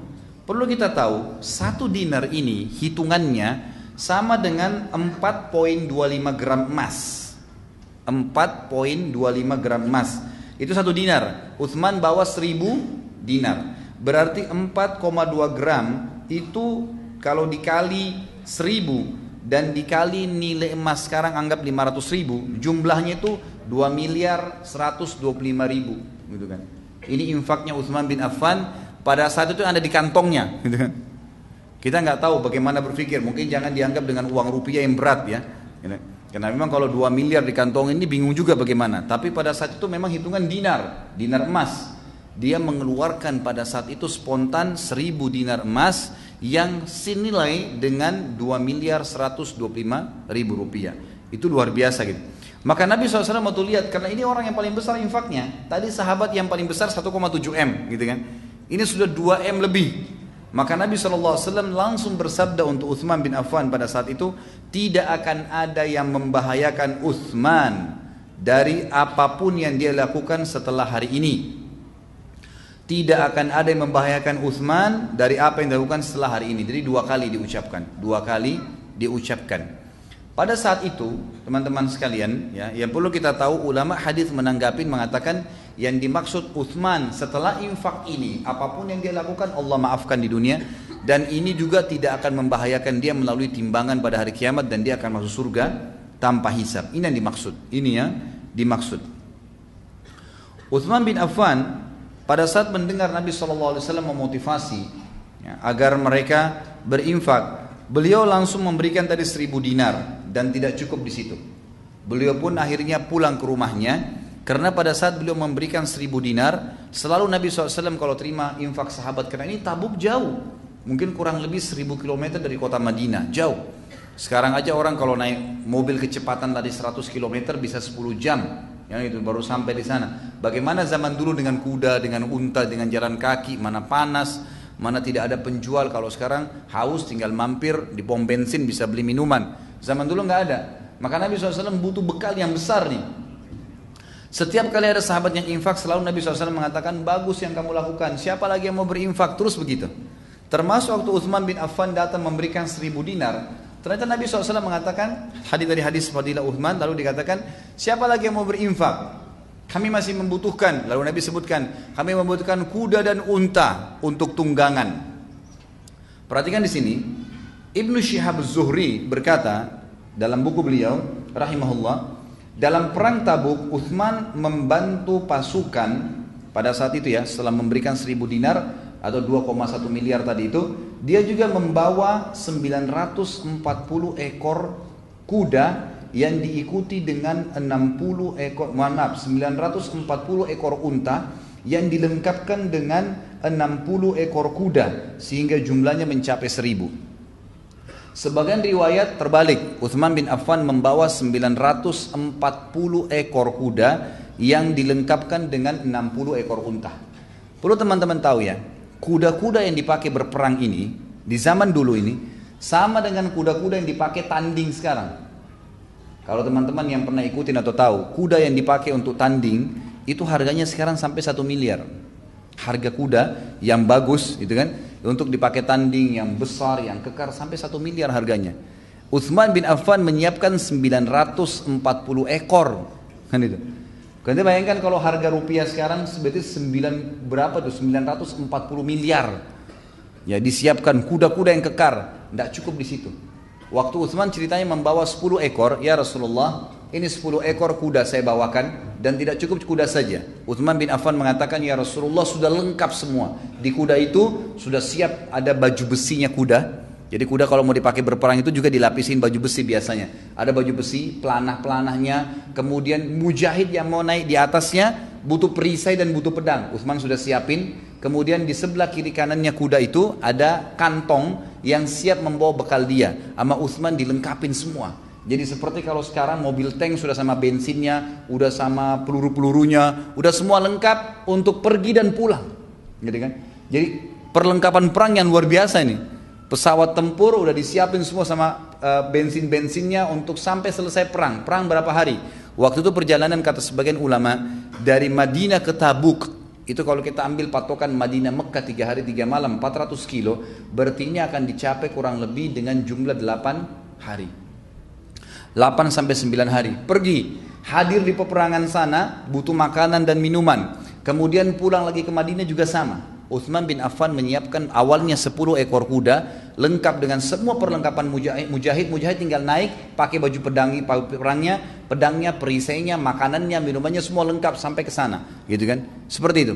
Ternyata waktu Nabi SAW waktu Uthman menyetor 10 ekor itu, kata Nabi SAW bagus wahai Uthman, tapi kita masih butuh, gitu kan? Utsman nggak tahu butuh berapa. Diambil lagi 10 ekor sama dia. Ini ya Rasulullah, 10 ekor lagi. Lengkap sama semua perlengkapannya. Jadi 20 ekor. Kata Nabi SAW, baik wahai Uthman. Siapa lagi yang mau berinfak? Sahabat yang lain sudah pada diam nih. Utsman mengatakan kalau begitu masih butuh. Ambil lagi 10 ekor, 30 ekor ini ya Rasulullah. Lengkap dengan semua perlengkapannya, tinggal perang. Kata Nabi SAW, bagus wahai Uthman. Masih perlu lagi. Dibawa lagi. Ya, gitu. Terus begitu. Dalam riwayat yang dikatakan Uthman bin Affan mendatangkan 100 ekor 100 ekor. 100 ekor kuda ini sama lengkap semua, gitu kan? Selesai Nabi bilang masih perlu, bawa lagi 100 ekor. Masih perlu, 100 ekor lagi terus sampai mencapai 940 ekor dan Uthman berkata ya Rasulullah, kuda saya sudah habis. Ini semua kuda yang saya milikin. 940 ekor semua. Tapi kalau anda masih butuh ya Rasulullah, saya akan lengkapkan menjadi 1000 dengan 60 ekor unta. Gitu kan. Dan unta ini juga yang dipakai berperang bukan unta sembarangan, bukan unta yang biasa diternak gitu kan. Emang unta perang itu dilatih, kuat lari, lebih tahan. Seperti kita tahu lah, mungkin prajurit beda kalau orang-orang yang seperti kita ini dengan prajurit memang yang sudah dilatih untuk perang gitu kan. Tiap hari olahraga, tiap angkat senjata, lari di pagi malam hari, mungkin sudah terbiasa. Seperti juga hewan-hewannya gitu kan.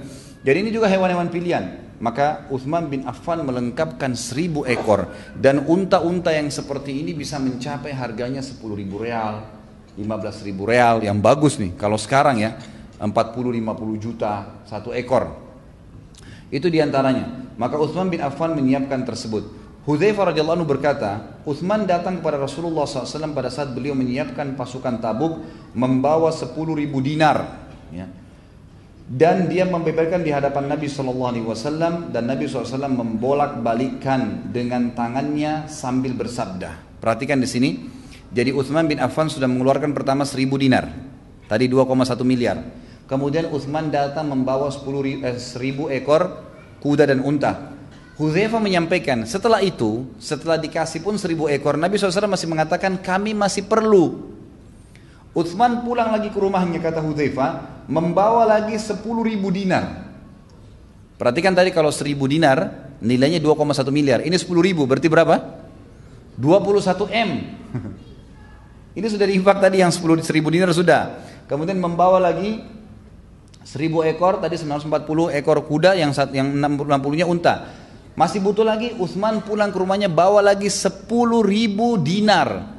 Berarti 10 kali lipat dari infak pertama yang 1000 dinar. Kalau tadi 2,1 M ini berarti 21 miliar. Dibawa lagi oleh Uthman bin Affan.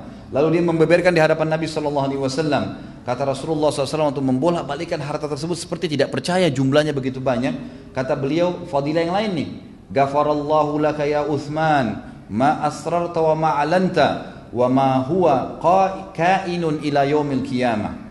Semoga Allah mengampunimu wahai Uthman apa yang engkau rahasiakan dan apa yang engkau tampakkan. Semua yang kau lakukan Uthman mulai sekarang kalau salah kau sembunyikan atau kau terang-terangin tetap Allah akan ampuni kamu dan apa pun yang terjadi pada hari kiamat tidak akan membahayakanmu. Bagaimana bisa nih infak yang luar biasa? Ya di Allah Subhanahu wa taala bayangkan infaknya ya tidak main-main nih. Kemudian Abdurrahman bin Auf berkata, Rasulullah SAW waktu itu melihat lagi.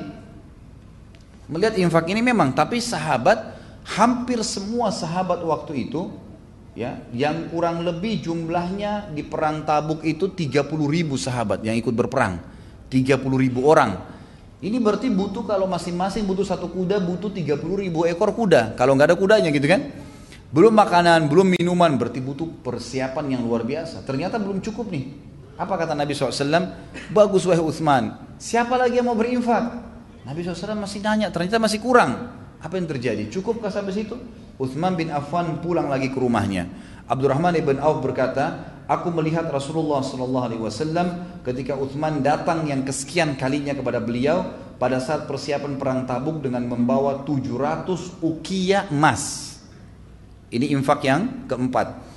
700 ukiah ini perlu kita tahu satu ukiah emas itu sama dengan kurang lebih kalau sekarang 17 gram. 17 gram emas satu ukiah emas sama dengan 17 gram. Allah alam kalau saya keliru ya tapi ini kemarin saya sudah pastikan dari beberapa sumber memang satu ukiah itu kurang lebih satu ukiah emas ya. Ada emas yang kena ukiah dipakai juga dengan istilah perak dan yang lainnya. Tapi satu ukiah emas sama dengan 17 gram emas kalau dikali 700 ukiah yang Utsman bawa itu berarti sama dengan 11.900 gram emas kalau dikali dengan 500 ribu rupiah sekarang nilai emas itu nilainya 5 miliar 950 ribu. Ini berapa banyak yang Utsman sudah infakkan nih, gitu kan? Jadi kalau saya simpulkan infaknya Utsman bin Affan di perang Tabuk yang akhirnya Nabi SAW menjamin baginya surga, gitu kan? Itu adalah kurang lebih mencapai 1000 dinar pertama, 2, 2 miliar 125 Kemudian ada 10 ribu dinar yang kedua, itu berarti 21 miliar 250, itu berarti sudah ya 21 tambah 2 ini 23 sekian miliar. Kemudian 700 ukiah emas sama dengan 5 miliar 900 sekian ya. Itu kemudian itu sudah sudah sudah melampaui jumlah ya. Jadi tadi ini sudah kurang lebih mencapai hampir 30 miliar. Kemudian kuda dan unta yang sudah lengkap kalau kuda dan unta yang sudah lengkap ini kita nilai susah sekali ya. Itu mungkin bisa mencapai kalau harga kuda tadi yang terbaik satu miliar ini berarti sudah 940 miliar rupiah. Ini sudah nggak bisa dibayangkan sampai sekarang.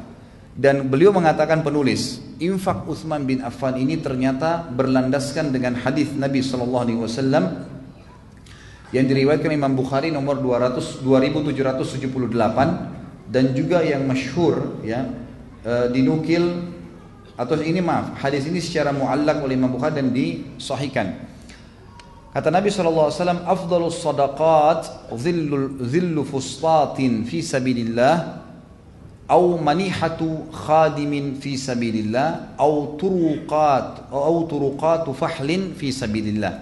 Sebaik-baik sedekah ya, yang dikeluarkan adalah naungan sebuah tenda di jalan Allah. Kata para ulama di sini Utsman bin Affan pada saat menyiapkan unta dan kuda tadi itu berikut ada tendahnya ya. Berikut sudah cukup untuk menaungi satu orang. Atau pemberian seorang pelayan di jalan Allah. Ya, seperti kasus Ummu Hani radhiyallahu anha menghadiahkan Anas bin Malik anaknya kepada Nabi sallallahu alaihi wasallam dihadiahkan untuk menjadi pembantu Nabi sallallahu alaihi wasallam atau memang menyiapkan ya pegawai-pegawai atau pasukan perang yang akhirnya bergabung dengan pasukan mujahidin itu termasuk yang paling afdal atau menyiapkan tunggangan unta jantan di jalan Allah Subhanahu wa taala. Jadi ini peran Uthman bin Affan yang tidak terlupakan dalam sejarah radhiyallahu anhu tentang infak yang sudah mencapai ya ratusan miliar rupiah kalau kita sekarang ya yang yang sama sekali Uthman bin Affan tidak mengharapkan balasan dari situ. Bahkan disebutkan dalam hadis Bukhari bahwasanya setelah kembalinya pasukan dari Tabuk di mana Nabi SAW mengepung Tabuk lebih daripada 40 hari. Dan orang-orang Romawi tidak berani bertemu dengan Nabi SAW Nabi SAW sengaja bermukim situ dan tersebarlah berita kemenangan muslimin. Karena Raja Romawi waktu itu tahu dia berkata kepada para prajuritnya jangan hadapin orang ini karena orang ini adalah seorang Nabi. Kalau dia Nabi benar maka pasti kita akan kalah. Nggak mungkin kita bisa kalahkan. Ya akhirnya kita nanti dikalahkan dan dipermalukan kalau kita tidak lawan, maka anggap saja orang cuma berbicara, oh Romawi nggak menghadapinya. Mungkin masih ada kemungkinan, mungkin Romawi menganggap remeh mereka, mungkin Romawi memang takut, tidak ada masalah. Lebih baik daripada ada korban, gitu kan? Akhirnya mereka tidak berani menghadapi Nabi SAW dan mereka meninggalkan Tabuk, akhirnya menjadi wilayah kaum muslimin. Waktu Nabi SAW balik dengan pasukan dan tidak ada korban karena tidak jadi perperangan pada saat itu. Kembalilah semua sahabat 30 ribu orang pada saat itu dan pada saat tiba di Madinah, ikhwan dan akhwat sekalian, Uthman bin Affan tidak meminta, kata para ulama, satu tali kekang pun. Semua dikasih hadiah. Udah. Yang sudah diinfakin tadi itu bukan cuma ini kan sudah kembali nih. Kalau kita sekarang mungkin punya mobil tank yang kita infakkan, apalah pesawat tempur, ini sudah selesai perang nih.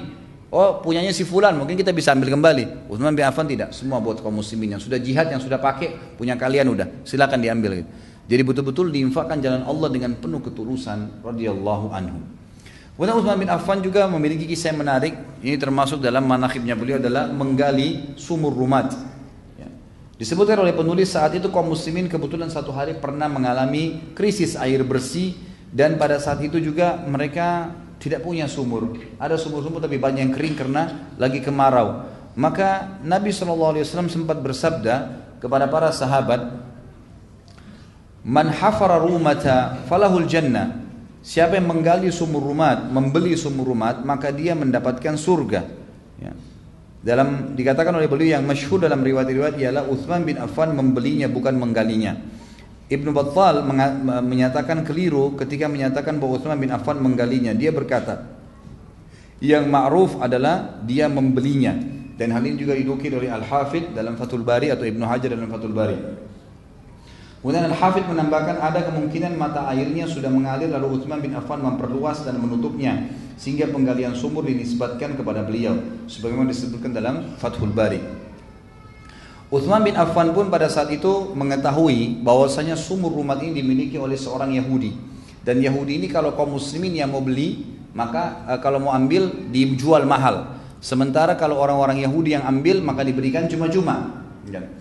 Maka Uthman bin Affan datang dan menantang Yahudi tersebut sambil berkata, wahai Yahudi, kalau kau mau, saya mau beli sumur ini, berapa kau mau beli? Berapa kau mau jual?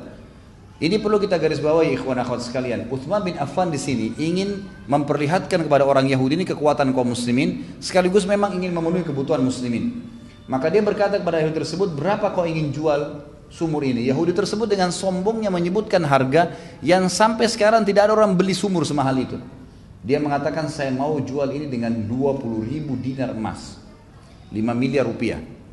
Kalau kita sekarang jumlahnya. Nggak ada ikhwah kalau sekarang ada orang sekarang beli sumur 5 miliar. Ada proyek yayasan saya, sumur yang paling lux sudah, sudah dengan pakai pompa air segala, itu 12 juta setengah. Kalau yang biasa 4 juta setengah itu sudah bisa bangun, sudah bisa buat sumur dan sudah banyak di Jawa Tengah, di Sulawesi Tengah yang kami jalankan dengan yayasan. Alhamdulillah itu berjalan lancar. Itu sudah bisa hidupin satu kampung. Orang Yahudi di zaman itu jual sumur 20 ribu dinar, emas. Gak masuk di akal, memang dia sengaja gak mau jual gitu. Dia kaget waktu itu Utsman bin Affan mengatakan, saya beli. Saya beli 5 miliar itu saya beli. Utsman bin Affan pulang bawa 20 ribu dinar emas dikasih ke Yahudi. Saking senangnya Yahudi ini dalam kisah ini dikatakan maka dia langsung mengatakan Utsman ambil aja sumur ini dan kebun kurmanya sekalian. Jadi ada kebun kurma di belakangnya. Karena harganya nggak masuk diakal waktu itu kan. Kasih semua sama kebun kurmanya.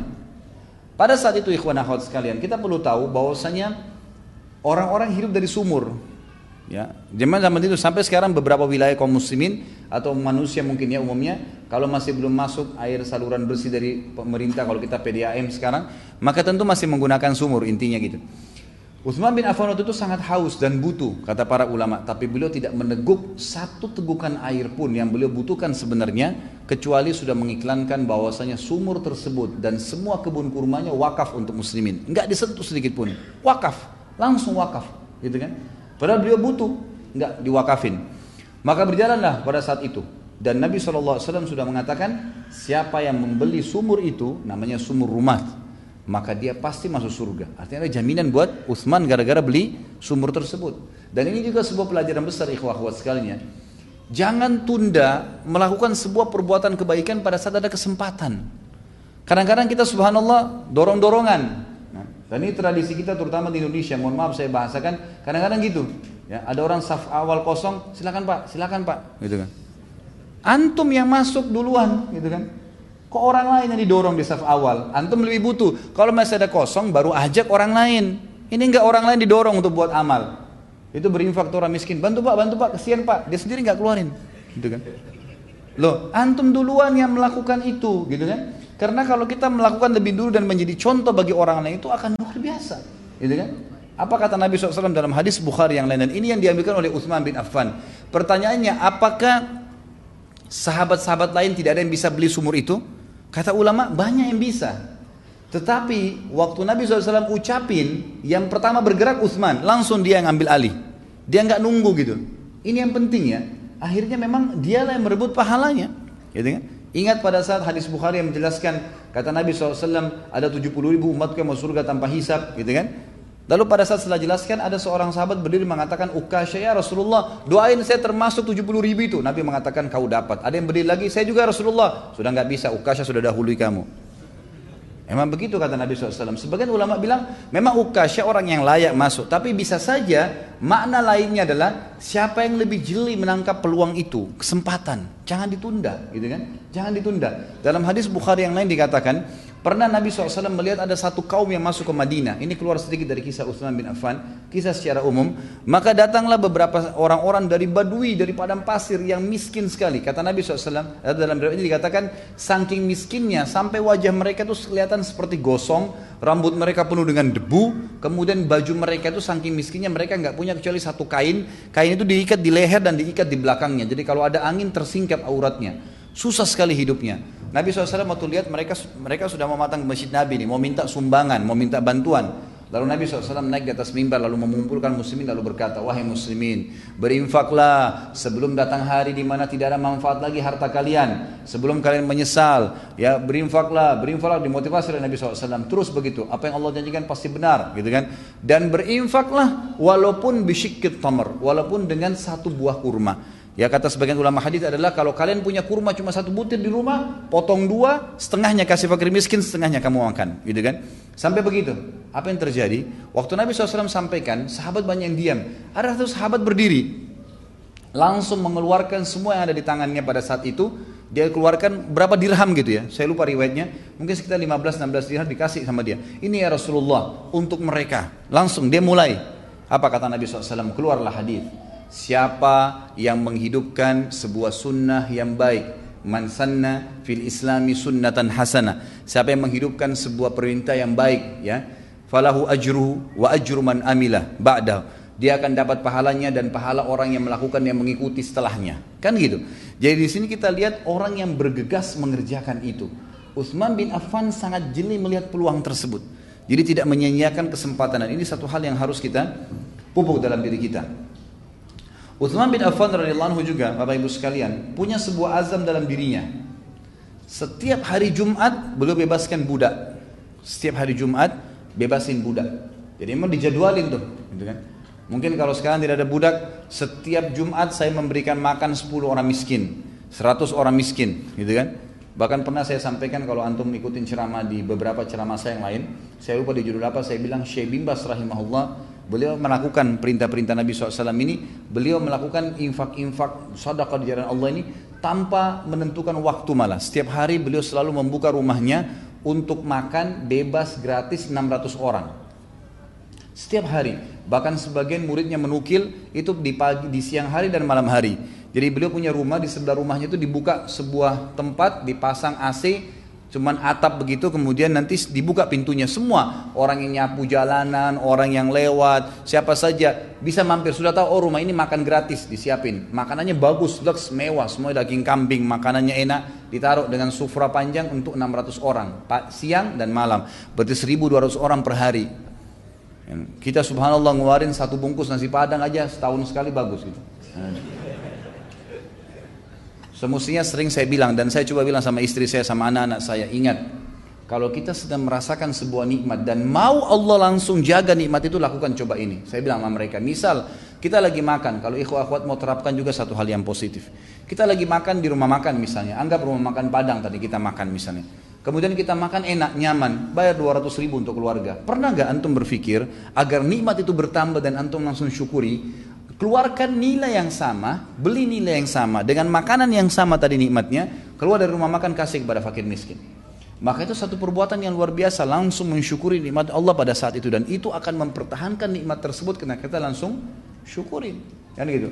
Jadi bersyukur itu bisa dengan ucapan lisan dan juga aplikasi lapangan. Ini harus kita ketahui. Disebutkan dalam kisah di sini oleh beliau disebutkan kedermawan Utsman bin Affan radhiyallahu anhu tidak hanya sebatas menyiapkan pasukan tabuk semata, tapi sebatas atau sebatas menggali sumur atau membeli sumur rumat lebih dari itu, Utsman bin Affan selalu dan senantiasa membantu setiap muslim yang berada dalam kesulitan, menolongnya, meringankan bebannya, dan membantunya dalam kekurangan dan kemiskinan. Utsman bin Affan adalah menetapkan perjanjian atas dirinya dan dia tidak menyelisihinya selama dia hidup. Selalu. Setiap Jumat dia memberdayakan seorang hamba sahaya. Dia membeli seorang hamba sahaya tersebut dari majikannya dengan harga berapapun, lalu dia memberdayakannya tanpa tanpa menawarnya. Jadi khusus ini ya. Jadi beliau betul-betul beli, bebaskan budak, berapa dibilang langsung dibayar, tidak ditawar sama dia. Karena dia tahu ini adalah di jalan Allah subhanahu wa ta'ala. Kata beliau ini semua demi mendapatkan nikmat melihat wajahnya Allah Tuhannya yang maha tinggi. Kemudian juga Nabi SAW telah menyebutkan bahwasanya atau fadilah bagi Uthman, Uthman akan mati syahid. Uthman akan mati syahid. Disebutkan di dalam hadis yang sahih Hadis ini riwayat Imam Muslim nomor 2417, Tirmidzi 3696, Ahmad 419. Waktu Nabi SAW naik ke Uhud di perang Uhud, kemudian Uhud sempat goncang pada saat itu dan di sebelah Nabi SAW ada Abu Bakar dan ada Umar dan Uthman. Maka kata Nabi SAW, tenanglah wahai Uhud, karena di atasmu ada Nabi, ada Siddiq dan ada dua orang yang mati syahid. Ada dua orang yang mati syahid. Begitu pula disebutkan di dalam hadis yang lain riwayat Bukhari 3695 dan Muslim 2403, Imam Tirmidzi 3710. Hadisnya cukup panjang saya bacakan. Anna Nabiy sallallahu alaihi wasallam Abu Musa berkata radhiyallahu anhu, anna Nabiy sallallahu alaihi wasallam dakhala haitan wa amarani bi hifdhi babil hait. فجاء رجل يستأذن فقال استئذن له وبشره بالجنة. فإذا أبو بكر ثم جاء آخر يستأذن فقال له إئذن له وبشره بالجنة. فإذا عمر ثم جاء آخر يستأذن فسكت هناي هنيها ثم قال إئذن له وبشره بالجنة. على بلوى ستصيبه فإذا فإذا عثمان بن عفان Sesungguhnya Nabi SAW masuk suatu hari dalam sebuah kebun dan beliau memintaku untuk menjaga pintu. Abu Musa al-Ashari radhiyallahu anhu menjaga pintu. Lalu seseorang laki-laki datang mengetuk dan pamit untuk masuk. Lalu kata Nabi SAW, izinkan saja dia dan sampaikan berita gembira kalau dia akan masuk surga. Ternyata kata Abu Musa al-Ashari, waktu saya membuka pintu, saya temukan dia adalah Abu Bakar. Lalu pada saat sudah ditutup pintu, lalu kami duduk, datanglah seseorang lagi meminta izin, mengetuk pintu. Lalu Nabi SAW mengatakan izinkan dia dan sampaikan berita gembira kalau dia akan masuk surga. Waktu saya membukanya ternyata dia adalah, dia adalah Umar. Kemudian setelah pintu ditutup dan kami duduk, datanglah orang ketiga mengetuk pintu, lalu meminta izin masuk. Maka Nabi SAW terdiam sejenak lalu berkata, izinkan dia dan sampaikan berita gembira kepadanya dengan surga. Dia pasti masuk surga. Tetapi dengan ada ujian yang akan menimpahnya. Ternyata pada saat saya membuka, dia adalah Uthman bin Affan radhiyallahu anhu. Nanti akan kita sebutkan ya, ujian apa ini. Nanti di akhir hidupnya Uthman bin Affan dibunuh oleh kaum Khawarij. Nanti akan kita sebutkan itu. Uthman bin Affan radhiyallahu anhu adalah orang yang sangat malu dengan Allah sampai-sampai para malaikat juga malu padanya. Ada satu kalimat dulu yang saya ingin diberikan ikhwah ikhwah sekalian. Apa pun yang antum jaga hubungan dengan Allah, Allah akan lakukan hal yang sama pada makhluk. Maksudnya begini. Kalau seseorang itu sangat takut dengan Allah, antum takut dengan Allah, Allah akan buat makhluk takut dengan antum.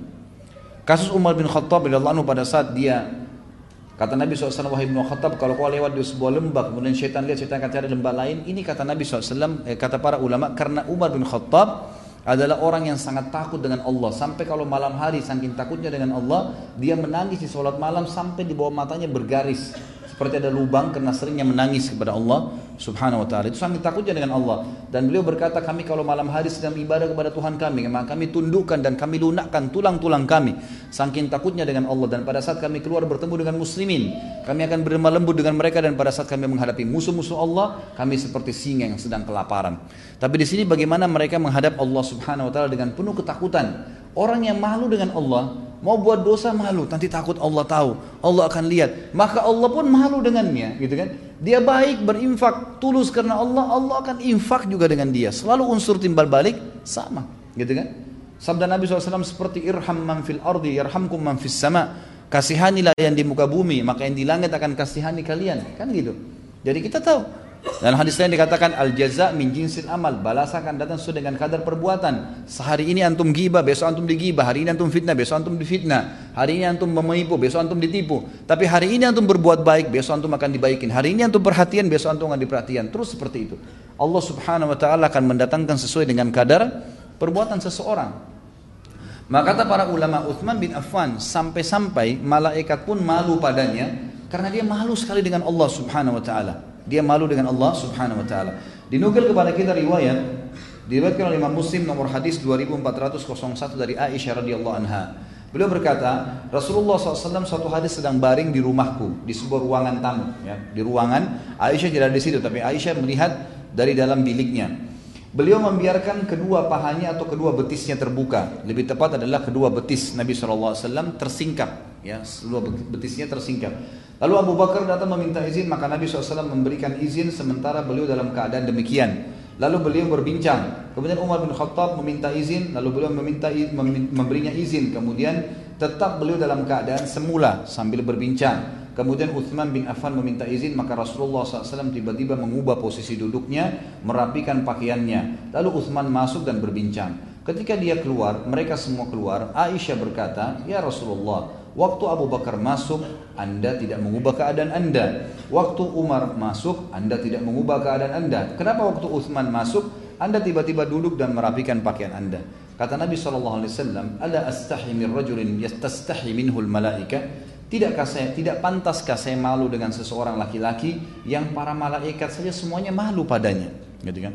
Lalu disebutkan dalam sebuah riwayat Aisyah berkata, Ya Rasulullah, mengapa aku tidak melihat anda terkejut dengan kedatangan Abu Bakar dan Umar sebagaimana anda terkejut pada saat kedatangan Uthman? Lalu Nabi SAW ungkapkan kepada kita rahasianya. Dan hadis ini diriwayatkan Imam Muslim tadi satu hadis setelahnya ya. Sebelumnya tadi 2401 ini 2402. Imam Ahmad jilid 1 nomor 77, Imam Bukhari juga menyebutkan dalam Adabul Mufrad nomor 600. Kata Nabi SAW, Inna Uthmana rajulun hayy wa inni khashitu in adhintu lahu ala tilkal hala alla yablugha ilayya fi hajatihi. Sesungguhnya Uthman adalah laki-laki yang sangat pemalu. Dia dan sesungguhnya aku khawatir jika aku memberikannya izin sementara keadaanku seperti tadi, ada betisku yang tersingkap, maka dia tidak mau masuk dan tidak mau menyampaikan hajatnya kepadaku. Jadi sampai pada tingkat itu. Uthman bin Affan radhiyallahu kalau lihat keadaan seseorang tidak mau mungkin langsung dia malu dia nggak mau dia nggak mau ngomong nggak mau sampaikan apa-apa. Sampai pada tingkat seperti itu. Dan ini rahasia kata para ulama kenapa Uthman bin Affan para malaikat pun malu padanya. Uthman bin Affan pernah berkata tidak ada seseorang yang melakukan sebuah amalan kecuali Allah akan memberikannya pakaian dari jubah amalannya itu. Misal kalau kita malu, nanti Allah kasih hari kiamat baju dari malu itu sendiri. Artinya bagus, positif. Kalau dia suka sombong, dia ria, Allah akan kasih dia baju sombong dan ria dari api neraka hari kiamat. Seperti itu. Jadi Uthman bin Affan berpegang teguh pada hal tersebut. Yahya bin Mu'ad berkata, rahimahullah seorang tabi'in, barang siapa malu kepada Allah sekalipun dia dalam keadaan taat kepada Allah, maka Allah juga akan malu padanya pada saat dia melakukan dosa. Artinya tidak mengampuni dosa-dosanya. Al-Munawi berkata rahimahullah, keistimewaan Uthman adalah rasa malunya. Rasa malu merupakan sifat yang lahir dari pegangungan kepada siapa yang dilihatnya. Dan dia memang memiliki kedudukan agung disertai kekurangan yang dirasakan seseorang pada dirinya. Seperti pengagungan Uthman bin Affan kepada Allah Ta'ala mendominasi dirinya dan dia melihat dirinya sendiri dengan mata kekurangan dan keterbatasan. Keduanya termasuk sifat mulia hamba-hamba yang dekat dengan Allah sehingga kedudukan Uthman bin Affan meningkat karena itu. Selanjutnya makhluk Allah yang khusus pun merasa malu kepadanya seperti para malaikat. Kita lihat di sini sabda Nabi SAW yang lain dalam sebutkan dalam oleh Abu Nuaim dalam kitab Al-Ihya disahihkan oleh Syekh Albani di halaman 1 eh, nomor hadis 56 dan Syekh Albani menyebutkan di Sahih Jami nomor 3900 77. Kata Nabi SAW, Uthmanun ahya ummati. Uthman adalah umatku yang paling pemalu. Yakni paling besar rasa malunya, rasa malu merupakan sumber adab kesopanan. Ada yang mengatakan Uthman bin Affan tidak pernah meletakkan tangan kanannya pada kemaluannya semenjak membaiat Nabi Sallallahu Alaihi Wasallam. Tentu dalam menanggapi masalah ini, ikhwah-ikhwat sekalian, banyak orang subhanallah dia yakin ada syaitan Yakin ada syaitan. Dia kadang-kadang takut, dia kadang-kadang merinding, dia kadang-kadang takut sama syaitan. Ada orang lebih parah manggil-manggil syaitan seperti pada dukun-dukun gitu kan. Tapi mereka pun kita tidak bicara dukun-dukun yang sudah kufur kepada Allah. Orang-orang yang takut pada syaitan nih kadang-kadang. Dia merasa merinding, merasa takut kalau jalan sendiri gelap. Kenapa dia tidak yakin juga bahwasanya di sekitarnya ada malaikat? Sebagaimana dia yakin ada syaitan. Kalau dia yakin ada syaitan tidak kelihatan, maka pasti malaikat lebih pantas diimani adanya. Dan ada rakib dan atid, ada malaikat yang menjaga, ada Allah Azza wa Jal yang senantiasa mengawasi dia. Bagaimana anda bisa takut dengan syaitan yang dia lebih hina daripada manusia? Apa kata Nabi SAW kepada para malaikat ini? Dalam bab imam kepada malaikat ada sendiri ya. Dalam hadis sahih riwayat Imam Ahmad kata Nabi SAW, marulah kalian kepada malaikat yang tidak berpisah dengan kalian kecuali kalian sedang di tempat buang hajat atau sedang berhubungan biologis gitu kan? Jadi kalau kita sedang di WC maaf a'azzakumullah ini a'azzakumullah artinya semoga Allah muliakan kalian gitu kan? Biasanya orang-orang Arab itu kalau menyebutkan tempat-tempat kayak WC itu sering menyebutkan doa seperti ini semoga kalian dimuliakan oleh Allah. Itu sangat positif ya. Jadi kalau kita lagi di WC azzakumullah kemudian kita lagi berhubungan biologis baru pada saat itu rakib dan atid ini pindah menjauh sedikit. Kalau enggak selalu ada sama kita maka bagaimana orang tidak malu? Telanjang sembarangan, mengucapkan kata-kata sembarangan, mencuri seakan-akan orang tidak ada yang lihat. Bagaimana bisa? Enggak malu dengan malaikat itu? Maka kata Nabi SAW juga hati-hatilah dan malulah dengan para malaikat Allah yang tidak ya, yang, yang juga terganggu apa yang mengganggu kalian. Jadi bau busuk misalnya, malaikat itu suka dengan bau wangi, suka dengan kata-kata yang baik. Malaikat makhluk Allah SWT ada.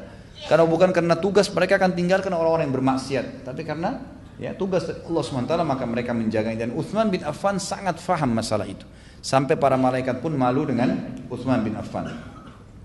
Ada kelebihan lain luar biasa. Ini tidak semua juga sahabat lakukan. Ada cuma beberapa sahabat.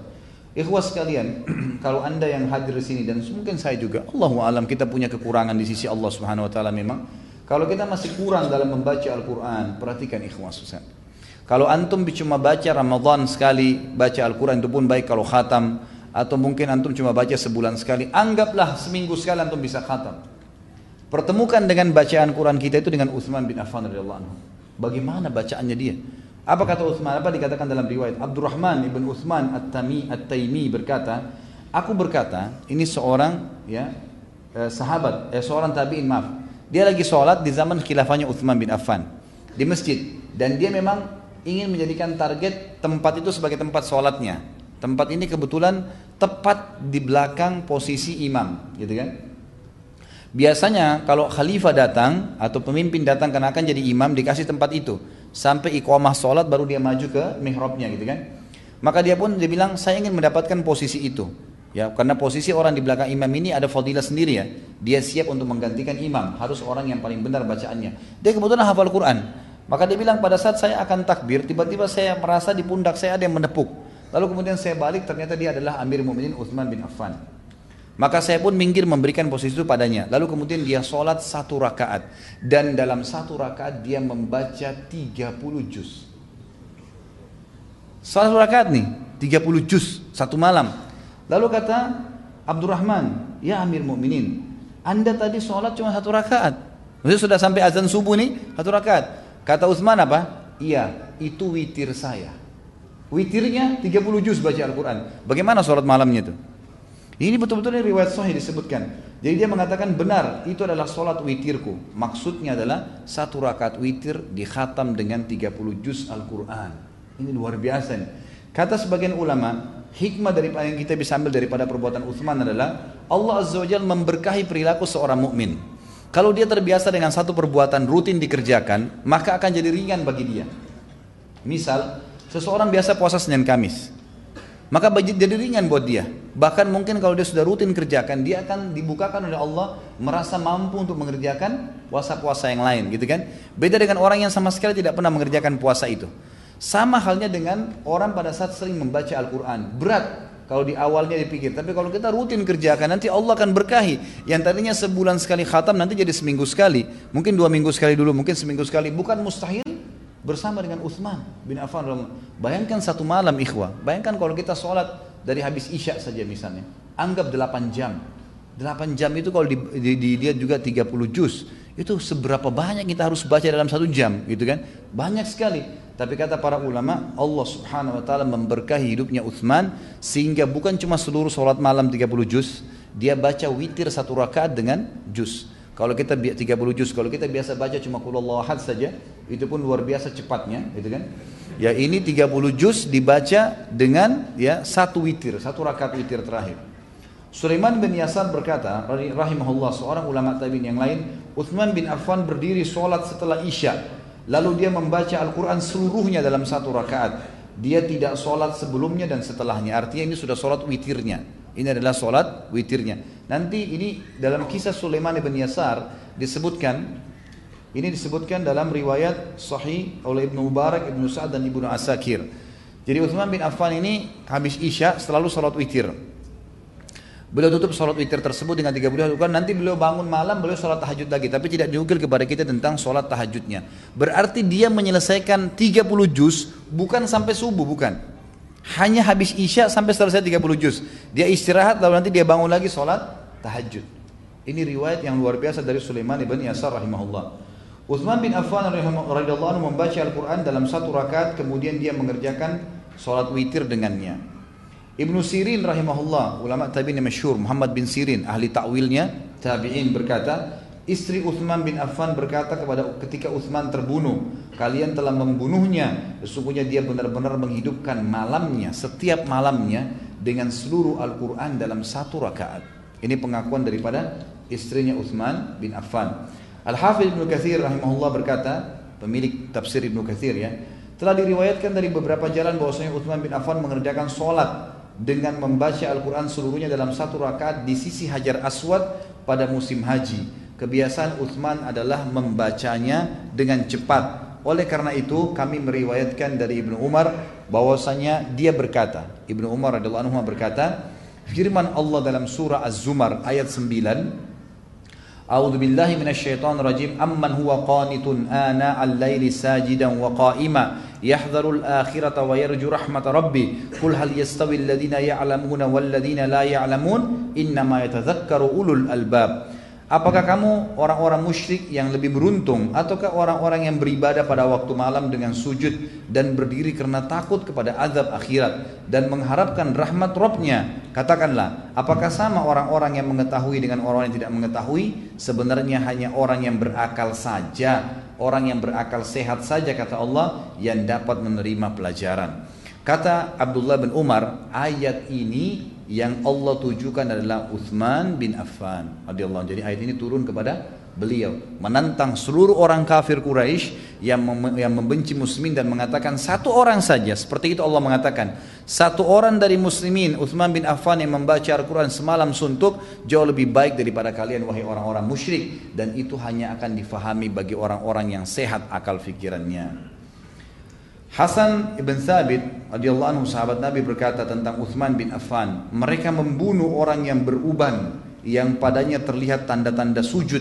Dia menghabiskan malam dengan bertasbih dan membaca Al-Quran. Imam Nawawi rahimahullah berkata dalam kitab Tibyan halaman 55, di antara orang-orang yang menghatam Al-Quran dalam satu hari satu malam adalah Uthman bin Affan, Tamim Ad-Dari dan juga Sa'id bin Jubair, Mujahid dan Asy-Syafi'i serta yang lain-lain. Artinya ada orang-orang yang mengikuti jejak Uthman bin Affan, termasuk dari sahabat Tamim Ad-Dari, kemudian dari tabi'in Sa'id bin Jubair, Mujahid dan Imam Syafi'i dari tabi' tabi'in. Dengan ini juga mereka mengkhatam Al-Quran.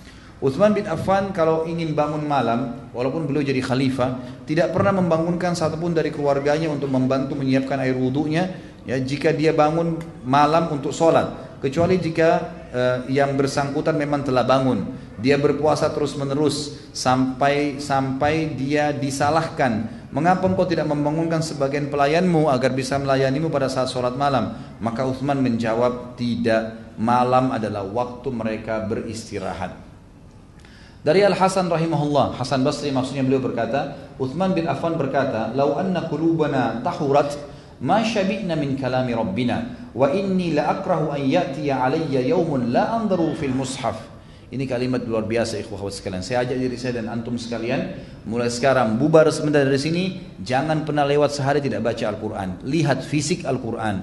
Apa kata Uthman seandainya hati kita bersih niscaya kita tidak akan pernah kenyang dari firman Rob kita. Sungguh aku tidak suka melewati satu hari pun tanpa melihat mushaf, membaca Al-Quran dengan melihat mushaf. Padahal beliau hafal ya, beliau menghafalnya. Imam Syafi'i juga mengatakan rahimahullah kepada ulama-ulama yang ada belajar pada beliau waktu itu di Mesir sambil membawa Al-Quran beliau mengatakan sungguh masalah-masalah fikih telah menyibukkan kalian dari membaca kitab ini. Artinya ini lebih penting baca Al-Quran daripada kalian sibuk dengan ilmu saja dan lupa membaca Al-Quran. Berapa banyak ulama begitu? Ceramah sana sini tapi tidak pernah mengenal dirinya, mengenalkan diri dengan Al-Quran, tidak pernah membacanya, tidak pernah mengambil kesempatan untuk membaca, padahal dengan membaca pahalanya banyak dan menenangkan hati seseorang. Dikatakan dalam riwayat eh, di dalam kitab Bujaya wa Nihaya, bukunya eh, eh, Ibnu Hajar, beliau mengatakan tidaklah Utsman terbunuh kecuali mushaf Quran yang beliau punya sobek karena sering dilihat dan sering dipegang. Seperti itu. Uthman terbunuh juga sedangkan Musa berada di pangkuannya pada saat dibunuh oleh orang-orang Khawarij. Bagaimana akan kita jelaskan nanti. Ibnu Abbas menukil kepada kita pada sana Abu Bakar telah terjadi kekeringan yang panjang. Ini tambahan tentang uh, apa namanya Fadilah Uthman bin Affan. Penulis menulis di sini perniagaan yang menguntungkan bersama Allah Taala. Ibnu Abbas berkata radhiyallahu anhu bahwasanya di zaman Abu Bakar menjadi khalifah telah terjadi kekeringan yang panjang maka khalifah berkata kepada mereka, insya Allah kalian tidak akan mendapatkan hari esok kecuali kemudahan dari Allah sudah datang. Maka besoknya datanglah kafilah Uthman bin Affan dari luar dari negeri Syam. Lalu orang-orang Yahudi dan munafikin menyambut Uthman di pintu gerbang kota Madinah. Lalu berkata kepada mereka, wahai Uthman, berapa kau akan jual daganganmu ini? Kami akan beli semuanya. Yang pada saat itu kaum muslimin memang lagi ditimpa kesusahan. Orang-orang Yahudi dan orang munafik ini di pasar Madinah sengaja menaikkan harga kalau kaum muslimin yang mau beli. Kalau selain muslimin maka diberikan murah. Kalau orang munafik atau orang Yahudi yang belanja gitu. Maka Uthman Affan ingin membalik kasus tersebut. Menghinakan orang-orang Yahudi yang memang sengaja dan orang-orang munafik yang, yang menyusahkan kaum muslimin. Apa yang Uthman lakukan? Uthman bin Affan mengirim kafilah ke negeri Syam yang sangat banyak jumlahnya. Kemudian mendatangkan kafilah tersebut ke Madinah dengan penuh semua perlengkapan kebutuhan sehari-hari, apa pun sifatnya yang dibutuhkan pada saat itu. Kemudian setelah datang orang pada saat tiba di Madinah, maka orang-orang Yahudi dan orang munafik menahan kafilah tersebut karena lihat besar, lalu berkata, "Siapa pemilik kafilah ini?" Maka datanglah Uthman yang menggunakan baju dikatakan dalam riwayat ini yang menggunakan selendang jubah yang diikuti dengan garis-garis. Gitu ya. Kemudian Uthman pun berdiri mengatakan saya apa yang kalian inginkan? Mereka mengatakan kami ingin membeli darimu wahai Utsman. Berapa engkau menjual? Maka Utsman berkata, berapa kalian akan beri keuntungan untukku? Mereka menjawab setiap 10, 12. Maksudnya dua, dua, dua kali setiap 10 berarti dinaikkan jadi 12 nih, ini nilainya gitu kan. Maka Utsman berkata, ada yang berani lebih. Mereka berkata, setiap 10 dengan 15. Artinya 5, 50 persen keuntungannya. Uthman berkata saya ingin lebih. Siapa yang berani lebih? Orang-orang mengatakan siapa yang lebih berani wahai Uthman. Sedangkan kami tidak pedagang di Madinah. Dalam riwayat ini dikatakan ada seorang Yahudi yang berani menawar lima kali lipat dari harga dasar produk-produk Uthman bin Affan. Lalu dia mengatakan, Hai Uthman tidak ada lagi orang yang bisa menawar lebih daripada itu. Kata Uthman, ada. Kalian ingin tahu siapa? Maka Uthman pun menyuruh seluruh pegawainya yang memegang tali-tali kekangan unta tersebut yang dalam beberapa athar disebutkan 100 kafilah. Satu kafilah bisa terdiri dari tiga ekor unta minimal, berarti tiga ribu ekor unta. Satu unta bisa mengangkat minimal berat 60 kilo kanan, 60 kilo kiri. Paling berat 150 kilo kanan, 150 kilo kiri, berarti 300 kilo. Satu unta. Kalau kali 3000 unta, berapa ton? Kalau antum punya mobil pick up, gitu kan, kemudian diisi dengan barang dagangan, sayur-sayuran kah, buah-buahan kah, apa saja. Ya mungkin kita dagang. Memiliki 3000 mobil pick up beli barang dagangan dari Bandung misalnya atau dari Jakarta mau dibawa ke Bandung. Belum masuk di Bandung sudah ditahan sama pedagang-pedagang Bandung. Apa yang mereka bilang? Udah nggak usah repot-repot jual di pasar. Berapa kau jual kita ingin beli. Lalu antum negosiasi berapa mau dibeli? Baik semua produk ini saya tambah dua kali lipat harganya. Misalnya modal 5000 jadi 15000 Utsman bilang saya ingin lebih baik sampai lima kali lipat jadi kalau modal 5 ribu, jadi 35 ribu, ya, jadi jadi 30 ribu misalnya atau 25 ribu.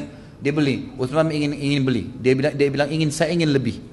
Maka orang Yahudi yang menawar talen mengatakan wahai Utsman, kau gila. Siapa yang mau beli lebih daripada itu? Kata Utsman ada. Mau tahu? Disuruh pegawai-pegawainya yang pegang tali kekangan. Kalau kita sekarang mungkin supir pick up tadi, contoh saja. Lalu manggil semua muslimin. Satu kota Bandung dipanggil. Ini satu kota Madinah dipanggil. Lalu kata Uthman bin Affan di depan orang Yahudi yang memang Uthman ingin menghinakan mereka dan menjelaskan tentang kemuliaan Islam yang tadinya sengaja menaikkan harga untuk muslimin. Dia mengatakan wahai muslimin saksikanlah ini semua wakaf buat kalian. 3000 mobil pick up tadi semua dibagi cuma-cuma. Orang berebut 3000 ekor unta orang berebut semua sampai habis. Dan dalam asar ini dikatakan bahwasanya seluruh penduduk Madinah dari muslimin selama sebulan tidak butuh lagi belanja di pasar sebulan. Apa yang terjadi? Orang-orang Yahudi sama orang munafik nggak ada yang beli, harga pasarnya jatuh kembali, gitu kan?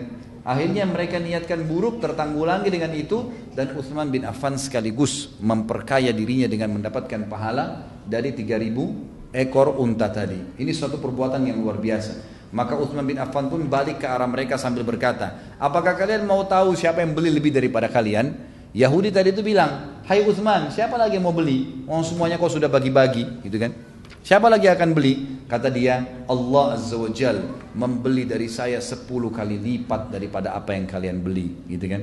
Jadi ini Allah Subhanahu wa taala membayarnya. Bayangkan ya bagaimana cintanya Uthman bin Affan dengan infak itu dan ulama mengatakan ini rahasia kenapa Uthman bin Affan menjadi kaya raya karena rajin berinfak dan yang diinfakkan itu tidak setengah-setengah Memang betul-betul diberikan di jalan Allah SWT semaksimal mungkin apa yang dia bisa berikan.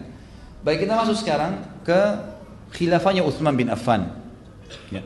Beliau menjadi khalifah tentu setelah meninggalnya Umar bin Khattab dan pada saat akhir kisah Utsman bin Umar bin Khattab sudah saya ceritakan bagaimana proses dia menjadi khalifah radhiyallahu anhu. Umar bin Khattab pada saat sudah ditusuk oleh Abu Lu'lu, beliau sempat merasa khawatir muslimin nanti kalau dia meninggal tidak punya pemimpin, maka beliau mengumpulkan enam orang sahabat yang tersisa dari yang hidup uh, dari yang dijamin masuk surga. Uthman bin Affan, Ali bin Abi Thalib, Talha, Zubair, Abdurrahman. Ali bin Abi Thalib nanti akan kita sebutkan dalam bahasan insya Allah kalau Allah mudahin di bulan depan lagi. Masalah beliau khalifah yang keempat, itu beliau memang e, pernah Nabi SAW waktu di perang Khaybar menyebutkan apa? Saya akan berikan bendera besok kepada orang yang mencintai Allah dan Rasulnya dan Allah Rasul mencintai dia. Maka diberikan bendera kepada Ali radhiyallahu anhu. Jadi ini fadilah yang terlewat atau terlebihkan dari dua sahabat ini. Setelah dua orang ini ternyata dari Ali dan Utsman, Utsman memiliki kelebihan. Hadis yang lain bahwasanya malaikat malu dengan Utsman bin Affan, gitu kan? Maka ditunjuklah Utsman. Mereka semua berkata lima, enam orang ini, lima orang ini nggak bisa lagi kau ngelak Utsman, kau yang jadi khalifah. Dibuka pintu keluar, Umar tanya, siapa? Uthman. Alhamdulillah, kata uh, Umar. Gitu kan, saya akan mati dalam kondisi tenang. Berapa hari kemudian dia mati, lalu Uthman menjadi khalifah. Ini rahasia kenapa Uthman menjadi khalifah tentunya. Baik, pada saat itu Uthman bin Affan menjadi khalifah.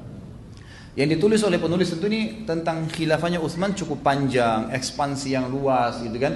Tapi di sini poin-poin yang disebutkan oleh beliau adalah ketika khilafah dipegang oleh Utsman bin Affan, dia membuka Armenia dan Kaukaz. Ini wilayah-wilayah tersisa di wilayah Rusia. Utsman mendukung kaum muslimin dan menjadikan mereka membuka Khurasan, Karman, Sijistan, Kubrus dan banyak wilayah dari Afrika. Perlu teman-teman tahu ya, sudah tahu ulama-ulama hadis kita ya, yang enam tahu nggak? Bukhari, Muslim, Abu Dawud, Tirmidzi, Ibnu Majah, Nasai. Saya ingin tanya, dari mana mereka ini? Tahu nggak? Dari wilayah mana mereka enam orang ini? Dari Jazirah Arab kah? Dari Khurasan. Ini enam orang ini perawi hadis. Imam Bukhari dari Rusia. Imam Muslim dari Nisabur. Nisabur juga di Rusia. Gitu kan? Abu Dawud, Tirmidzi, Ibnu Majah, Nasai ini dari wilayah Khurasan, Irak dan Iran. Itu semua setelah ekspansi Islam di zaman Umar dan Uthman bin Affan radhiyallahu anhu. Begitu Islam masuk ke sana, mereka masuk Islam, ternyata ulama muslimin muncul dari mereka. Uthman bin Affan pada saat jadi khalifah yang paling pertama membentuk pasukan jihad lalu mengekspansi wilayah-wilayah pada saat itu. Maka tersebarlah Islam di muka bumi ini dan tersebarlah kemakmuran. Perhatikan kata Hasan Basri rahimahullah, seorang ulama tabi'in yang masyhur yang tidak tercoreng kehormatannya. Betul-betul orang muji dia gitu. Dia berkata, telah menceritakan kemakmuran dan kenyamanan hidup yang dienyam oleh masyarakat pada zaman Uthman Dhun Nurain. Rakyat dinaungi oleh ketenangan dan ketentraman. Al-Hasan rahimahullah berkata, Aku melihat dengan mata kepalaku sendiri penyeru Uthman bin Affan yang berkata, Wahai manusia, berkumpullah untuk mengambil hak-hak kalian. Maka orang-orang pun datang dan mengambil secara melimpah.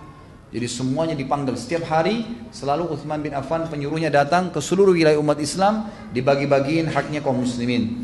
Lalu kadang uh, saya juga melihat uh, orang penyuruh Uthman berkata wahai manusia ambillah rezeki kalian maka mereka datang dan mengambilnya mereka diberi dengan melimpah dan merata. Sungguh kedua telingaku kata Hasan Basri demi Allah mendengarnya dengan seru. Eh, seseorang penyeru berkata berkumpullah untuk mengambil pakaian kalian sampai pakaian muslimin pun disiapkan oleh Uthman bin Affan radhiyallahu anhu.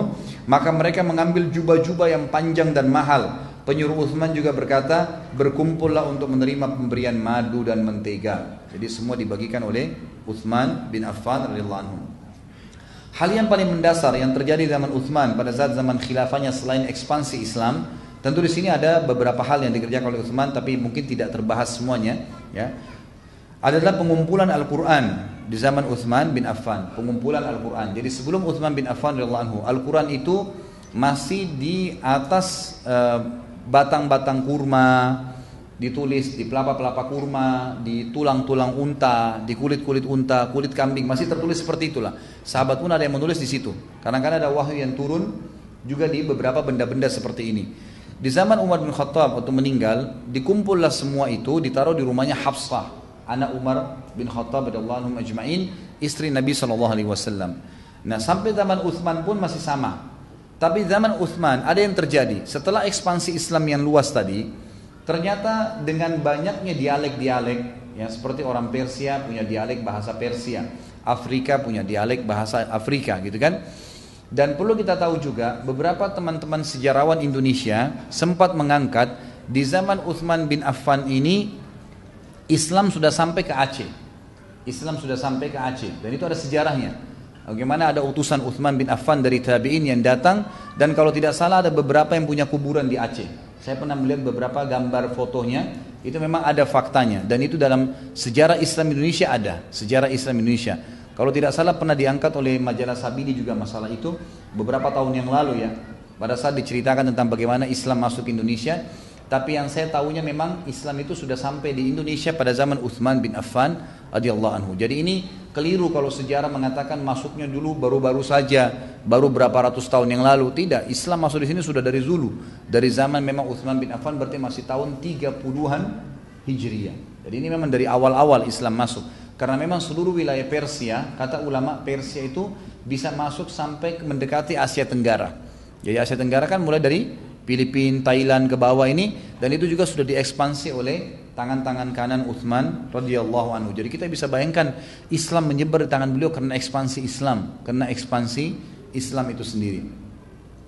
Kemudian Al-Quran pada saat itu karena banyaknya orang-orang masuk Islam, dialek-dialek mereka berbeda. Kita dengarkan, ditulis oleh penulis ini beliau berkata dari Anas bin Malik bahwa Hudzaifah bin Yaman radhiyallahu anhu datang kepada Utsman radhiyallahu anhu, dia ikut dalam berperang bersama orang-orang ke negeri Syam. Jadi waktu itu Utsman bin Affan mengirim pasukan ke mana-mana dan salah satu yang ikut berperang adalah Hudzaifah bin Yaman radhiyallahu anhu dan dia sempat berperang sampai ke negeri Syam dan juga ikut ke pasukan yang ekspansi ke Irak untuk membuka Armenia dan Azerbaijan. Ya, ini wilayah di Rusia. Hudzaifah terkejut ya terhadap perbedaan mereka dalam kiraat atau membaca Al-Quran. Jadi pada saat baca Al-Quran dialeknya berbeda-beda gitu. Maka Hudzaifah berkata kepada Utsman, balik ke Madinah segera lalu berkata, "Wahai Amir Mukminin, selamatkan umat ini sebelum mereka berselisih dalam Al-Qur'an seperti orang-orang Yahudi dan Nasrani." Ya, kalau tidak diselamatkan ini bahaya, bisa berubah-ubah nanti Al-Qur'an. Maka Utsman mengirim kepada Hafsah ya, binti Umar radhiyallahu anha ummul mukminin radhiyallahu anhuma e, menyampaikan pesan, kirimlah mushaf kepada kami. Kami akan menyalinnya pada mushaf-mushaf kemudian mengembalikannya kepadamu. Maka Hafsah pun mengirimnya kepada Utsman. Selanjutnya Utsman memerintahkan Zaid bin Thabit, Abdullah bin Zubair dan Sa'id bin As dan Abdurrahman bin Harith bin Hisham untuk menyalinnya dalam mushaf-mushaf. Maksudnya mushaf ini di atas kulit-kulit ya. Jadi zaman dulu itu dikatakan mushaf kulit-kulit unta atau e, kambing yang dikeringkan baru dijadikan seperti buku kayak kita sekarang. Tentu kalau teman-teman Allah mudahkan satu waktu pergi ke Turki, ya biasanya kalau kita umroh plus Turki itu ada Turki biasanya kita akan mampir di museum. Di museum itu ada Qurannya Utsman yang dulu yang pertama disusun. Dari kulit unta pada saat itu yang dikeringkan lalu di uh, clipping kayak kita sekarang ya. Itu cukup besar Qurannya pada saat itu. Intinya Uthman bin Affan radhiyallahu anhu mengumpulkan sahabat-sahabat yang dari asli orang Quraisy dan sangat faham bahasa Arab yang bernama Zaid bin Thabit, Abdullah bin Zubair, Sa'id bin As dan Abdurrahman bin Harith bin Hisham untuk menyalinya dalam musab-musab dan Uthman berkata kepada sahabat-sahabat tersebut ya uh, jika kalian berbeda dengan Sa'id bin Thabit ya kalau kalian berbeda pendapat dalam bacaan tentang sesuatu dari Al-Quran maka tulislah dalam bahasa Quraisy karena ia turun dengan bahasa mereka. Maka mereka pun melakukan seperti yang diperintahkan setelah penyalinan Uthman memulangkan Uthman memulangkan mushaf kepada Hafsah dan dia mengirimkan satu mushaf dari apa yang mereka salin ke setiap wilayah. Uthman juga memerintahkan agar mushaf yang lain dibakar. Jadi maksudnya semua yang misal ada ditemukan di wilayah Irak, ternyata ada di sana mushaf yang sudah ditulis sebelumnya, gitu kan? Nah ini biasanya memunculkan perbedaan bacaan, perbedaan bacaan dan dialek. Maka Uthman bin Affan setelah ngumpulin sahabat-sahabat yang mulia ini, mereka lah yang menyusun dalam bahasa Quraisy. Yang kita sekarang baca ini bahasa Quraisy, makanya dikenal dengan Mushaf Uthmani, gitu kan? Maka itu disusun dalam bahasa orang-orang Quraisy. Setelah itu Uthman bin Affan menulis ya beberapa bab banyak gitu kan, lalu disebarkan di sebuah wilayah Islam. Wilayah ini dikasih, wilayah ini dikasih satu-satu. Yang lain semua dikumpulkan lalu dibakar oleh Utsman yang akhirnya membuat fitnah bagi kaum muslimin. Itu yang terjadi. Utsman bin Affan juga di sini disisipkan sedikit dari masalah uh, kenapa pada saat itu berhasil mengekspansi Islam. Kenapa pada saat itu Utsman bin Affan uh, bisa membuat keadilan, menyebarkan keadilan. Kenapa Utsman bin Affan juga dimaluhi oleh malaikat. Sudah kita jelaskan di awal mungkin karena dia malu dan seterusnya. Tapi penulis lebih kerucutkan mengatakan karena Uthman bin Affan sangat takut dengan Allah Subhanahu wa taala. Dan rasa takutnya dengan Allah ini mengalahkan segala sesuatunya yang ada di dirinya, yang ada di dalam dirinya. Sampai-sampai Uthman setiap kali berdiri di sisi kuburan pasti beliau menangis sampai seluruh jenggotnya basah. Uthman ditanya tentang hal tersebut, engkau teringat tentang surga dan neraka, engkau tidak menangis. Surga neraka lewat, iya tidak menangis karena sering membaca ayat. Tapi setiap kali melewati kuburan pasti engkau menangis. Dalam riwayatnya dikatakan beliau pernah baca tentang ayat kuburan lalu pingsan, gitu kan?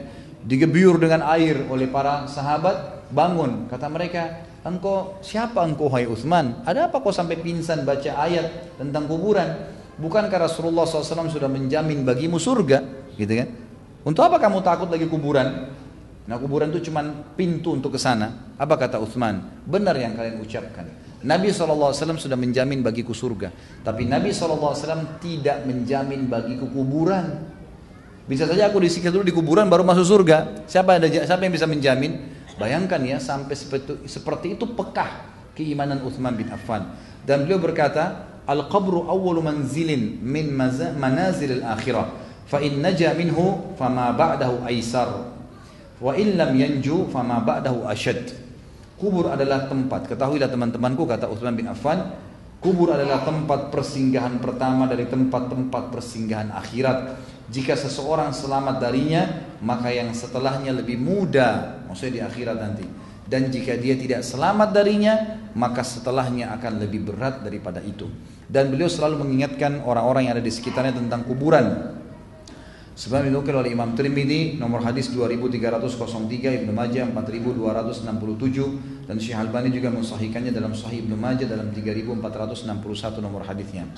Uthman berkata dan aku telah mendengar Rasulullah SAW bersabda, "Ma ra'aitu mandaran qattun illa wal qabru afwa'u afwa'u minhu."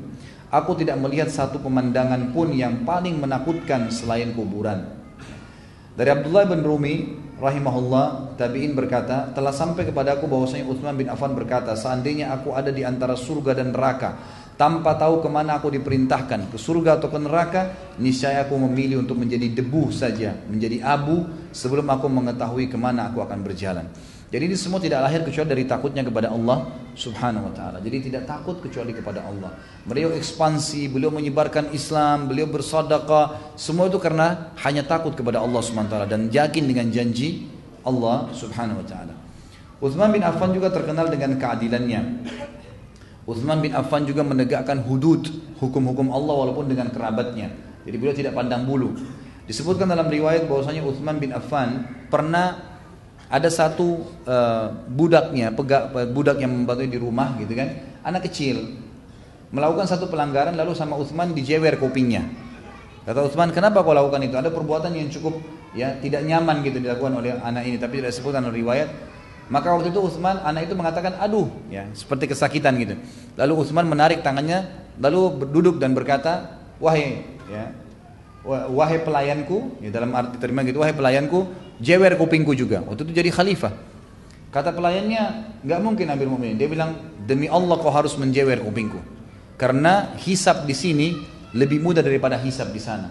Jadi bagaimana seorang mukmin bisa melakukan kesalahan tapi pada saat yang bersamaan segera taubat, tidak menundahnya. Ini sebuah pelajaran juga. Maka Uthman bin Affan mengatakan jewerlah. Budak itu lain itu kena takut, maka dipegang kupingnya Uthman. Lalu Uthman mengatakan lebih keras lagi, lebih keras lagi sampai akhirnya dia Uthman merasakan sakit dan Uthman juga mengatakan aduh, barulah dilepaskan oleh pelayan tersebut. Bagaimana sosok Uthman bin Affan? Manusia bisa berbuat salah, tapi dia memberikan contoh kepada kita. Tidak malu, tidak aib pada saat kita menarik ya atau meminta maaf dari kesalahan kita dan segera menyelesaikan pada saat itu. Yang jadi masalah buat sebagian orang adalah mereka sengaja menunda-nunda untuk ya memperbaiki kesalahan yang ada.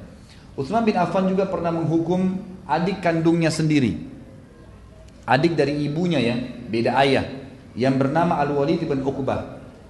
Al-Walid bin Uqbah ini saudara seibunya Utsman bin Affan. Al-Hafidz Ibnu Hajar menyebutkan dalam Fathul Bari bahwasanya Utsman ini menegakkan hukum had kepada siapa pun. Ternyata setelah Uthman bin Affan mendapatkan berita kalau adiknya ini terdapat ya pernah satu waktu meminum khamr. Meminum khamr. Lalu datangkanlah saksi, datangkanlah saksi pada saat itu. Padahal sebenarnya Al-Walid ini adalah orang yang saleh, orang yang baik. Tapi satu waktu dia lalai, gitu kan? Maka dia pun minum khamr. Diberikanlah kesaksian, ada orang yang memberikan saksi mengatakan e, saya melihat Al-Walid itu muntah. Kemudian yang satu lagi mengatakan saya melihat Al-Walid meminum khamr, gitu kan? Jadi ada saksi yang pertama bernama Humran memberikan kesaksian tersebut dan ada laki-laki yang lain mengatakan Al-Walid muntah. Maka Uthman berkata seketika pada saat itu dia tidak muntah sampai eh, kecuali karena dia meminumnya. Lalu kata uh, Uthman bin Affan kepada Ali, wahai Ali berdirilah dan cambuklah dia. Dan cambuklah dia. Maka akhirnya dia pun Ali Ali pun menyuruh pada saat itu karena Ali adalah tangan kanannya Uthman. Ali berkata kepada Abdullah bin Ja'far, berdiri dan cambuklah dia. Maka dicambuklah Al-Walid yang merupakan tadi pada, pada saat itu adalah adiknya Khalifah, adiknya Uthman bin Affan dan dicambuk sampai 40 kali. Lalu kata Uthman berhenti.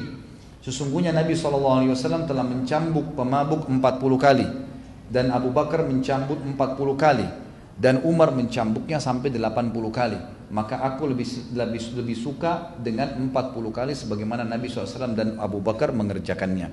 Tentu Umar bin Khattab menambah 80 waktu itu karena Umar melihat dengan istihad beliau sebagai pemimpin khamar makin merajalela gitu kan? Maka beliau dobelkan hukumannya. Dan beliau adalah salah satu dari khulafa Rashidin bukan semua orang bisa melakukan ini. Karena Nabi SAW mengatakan dalam hadis irbat yang masyhur alaikum bisunnati wa sunnatul khulafa rasyidin min ba'di addu 'alaiha bin nawajid al hadis jadi dikatakan berpeganglah pada sunnahku dan sunnah khulafa rasyidin setelahku. Abu Bakar, Umar, Uthman dan Ali Umar termasuk salah satunya. Berpegang teguhlah pada keduanya sunnahku dan sunnah khulafa rasyidin walaupun dengan gigi geraham kalian. Dalam riwayat sahih dikatakan bahwasanya semuanya itu termasuk bagian daripada sunnah. Orang-orang mukmin membela Uthman kata beliau di sini Sungguh sangat heran banyak sekali orang yang mengatakan Uthman itu begini dan begitu. Karena kita lihat nanti salah satu penyebab Uthman dibunuh oleh kaum Khawarij karena banyaknya isu bohong. Isu-isu yang bohong dan nanti kita akan lihat ada mungkin 7 atau 8 isu yang akan dibantah oleh penulis dalam masalah ini. Intinya adalah beliau mengatakan, saya heran melihat ada orang yang mencela Uthman bin Affan setelah kemurahan hatinya, eh, keringanan tangannya, kasih sayangnya, keadilannya, dan kesolehannya kepada Allah SWT dan jaminan masuk surga. Padahal Hasan Basri sudah berikan kesaksian bahwasanya di zaman Uthman bin Affan dikatakan pemberian mengalir, rezeki dibagi-bagi, musuh sudah takluk, hubungan sesama muslim jadi baik, kebaikan merata, tidak ada mukmin yang takut kepada mukmin yang lain. Siapa yang dia temui adalah saudaranya, siapa pun dia, dia menyintainya, mengasihinya dan menasihatinya. Mereka telah diwanti-wanti bahwasanya akan muncul sikap egois. Jika itu terjadi maka hendaklah mereka bersabar. Jadi Utsman bin Affan terus motivasi mereka, gitu kan. Lalu kata Hasan Basri, saya tidak melihat pada saat kaum Khawarij itu datang kemudian membunuh Utsman bin Affan kecuali pedang akan terhunus sampai hari kiamat. Padahal sebelumnya telah dilarang oleh Nabi sallallahu alaihi wasallam. Kemudian Urwah bin Zubair berkata rahimah radhiyallahu anhu seorang sahabat Nabi berkata, aku mendapati zaman Uthman bin Affan, aku sempat hidup sampai Uthman menjadi khalifah. Tidak ada jiwa yang muslim kecuali dia mempunyai hak yang sama pada harta Allah. Semuanya dengan keadilan. Jadi ini kesaksian kok aneh ada orang yang berusaha untuk membunuh Uthman bin Affan. Ibnu Umar juga berkata, sungguh ada beberapa perilaku Uthman nih, seperti nanti kita akan sebutkan syubhat-syubhatnya. Uthman bin Affan Eh, apa namanya eh, menunjuk beberapa orang ya menjadi uh, gubernurnya seperti Muawiyah misalnya dan ada yang lainnya akan kita sebutkan syubhatnya maka ada beberapa sahabat pun dan tabiin. Ada tabiin dari kalangan uh, dari kalangan khawarij. Dari sahabat ini orang-orang yang terakhir-terakhir masuk Islam yang belum faham agama Islam secara mutlak. Tapi karena ketemu Nabi jadi sahabat. Mereka bergabung dengan orang-orang khawarij. Ini lalu Ibnu Umar berkata pada saat mereka nyalah-nyalakan Uthman. Uthman begini Uthman begitu. Harus turun dari khilafah. Nggak boleh jadi khalifah lagi. Mau diganti dengan yang lainnya. Ibnu Umar berkata sungguh kalian telah menyalahkan Uthman dalam beberapa perkara seandainya melakukannya adalah Umar niscaya kalian tidak akan berani menyalahkannya kalau Umar nih pasti kalian tidak berani karena Umar bin Khattab nggak main-main salah kafir ditebas lehernya gitu kan tapi Utsman bin Affan tidak, masih dimaafin, dikeluarin dari Madinah, kan gitu. Jadi seperti itu. Al Hasan Basri berkata, Amir Mukminin Utsman bin Affan bekerja selama 12 tahun jadi khalifah. Orang-orang yang tidak mengingkari, orang-orang yang tidak mengingkari sedikit pun tidak ada orang-orang yang mengingkari sedikit pun kepemimpinannya. Sampai akhirnya datang orang-orang fasik itu, orang-orang khawarij. Demi Allah, mereka mulai menghasut penduduk Madinah untuk memusuhinya. Sebagaimana dinukil dalam banyak riwayat, sanadnya Hasan riwayat Ibnu Ibnu Asakir dan At-Tabarani tentang kisah ini. Di antara bukti kasih sayang Utsman bin Affan kepada rakyatnya yang sangat jelas adalah yang diriwayatkan oleh Musa bin Talha rahimahullah seorang ulama tabi dia berkata, aku mendengarkan Utsman bin Affan yang berada di atas mimbar sementara muadzin mengumandangkan iqamah ya untuk Jumat nih ya. Jadi waktu turun dari mimbar Utsman bin Affan Waktu turun biasanya muadzinnya tunggu dulu. Ya ini sunnah begitu ya. Jadi ditunggu dulu saat sudah berdiri di depan tempat sholat, baru muadzinnya iqamah. Ini yang kadang-kadang kita tinggalkan di masjid-masjid. Masih di atas khatibnya di atas mimbar, maka sudah tidak dapat tempat nantinya. Ya, saya pernah khutbah subhanallah di salah satu masjid di Bekasi, itu kan. Saya pas mimbarnya tinggi, sudah iqamah, saya pas tutup dengan salam, saya turun, itu iqamah, saya turun nggak dapat tempat, gitu kan.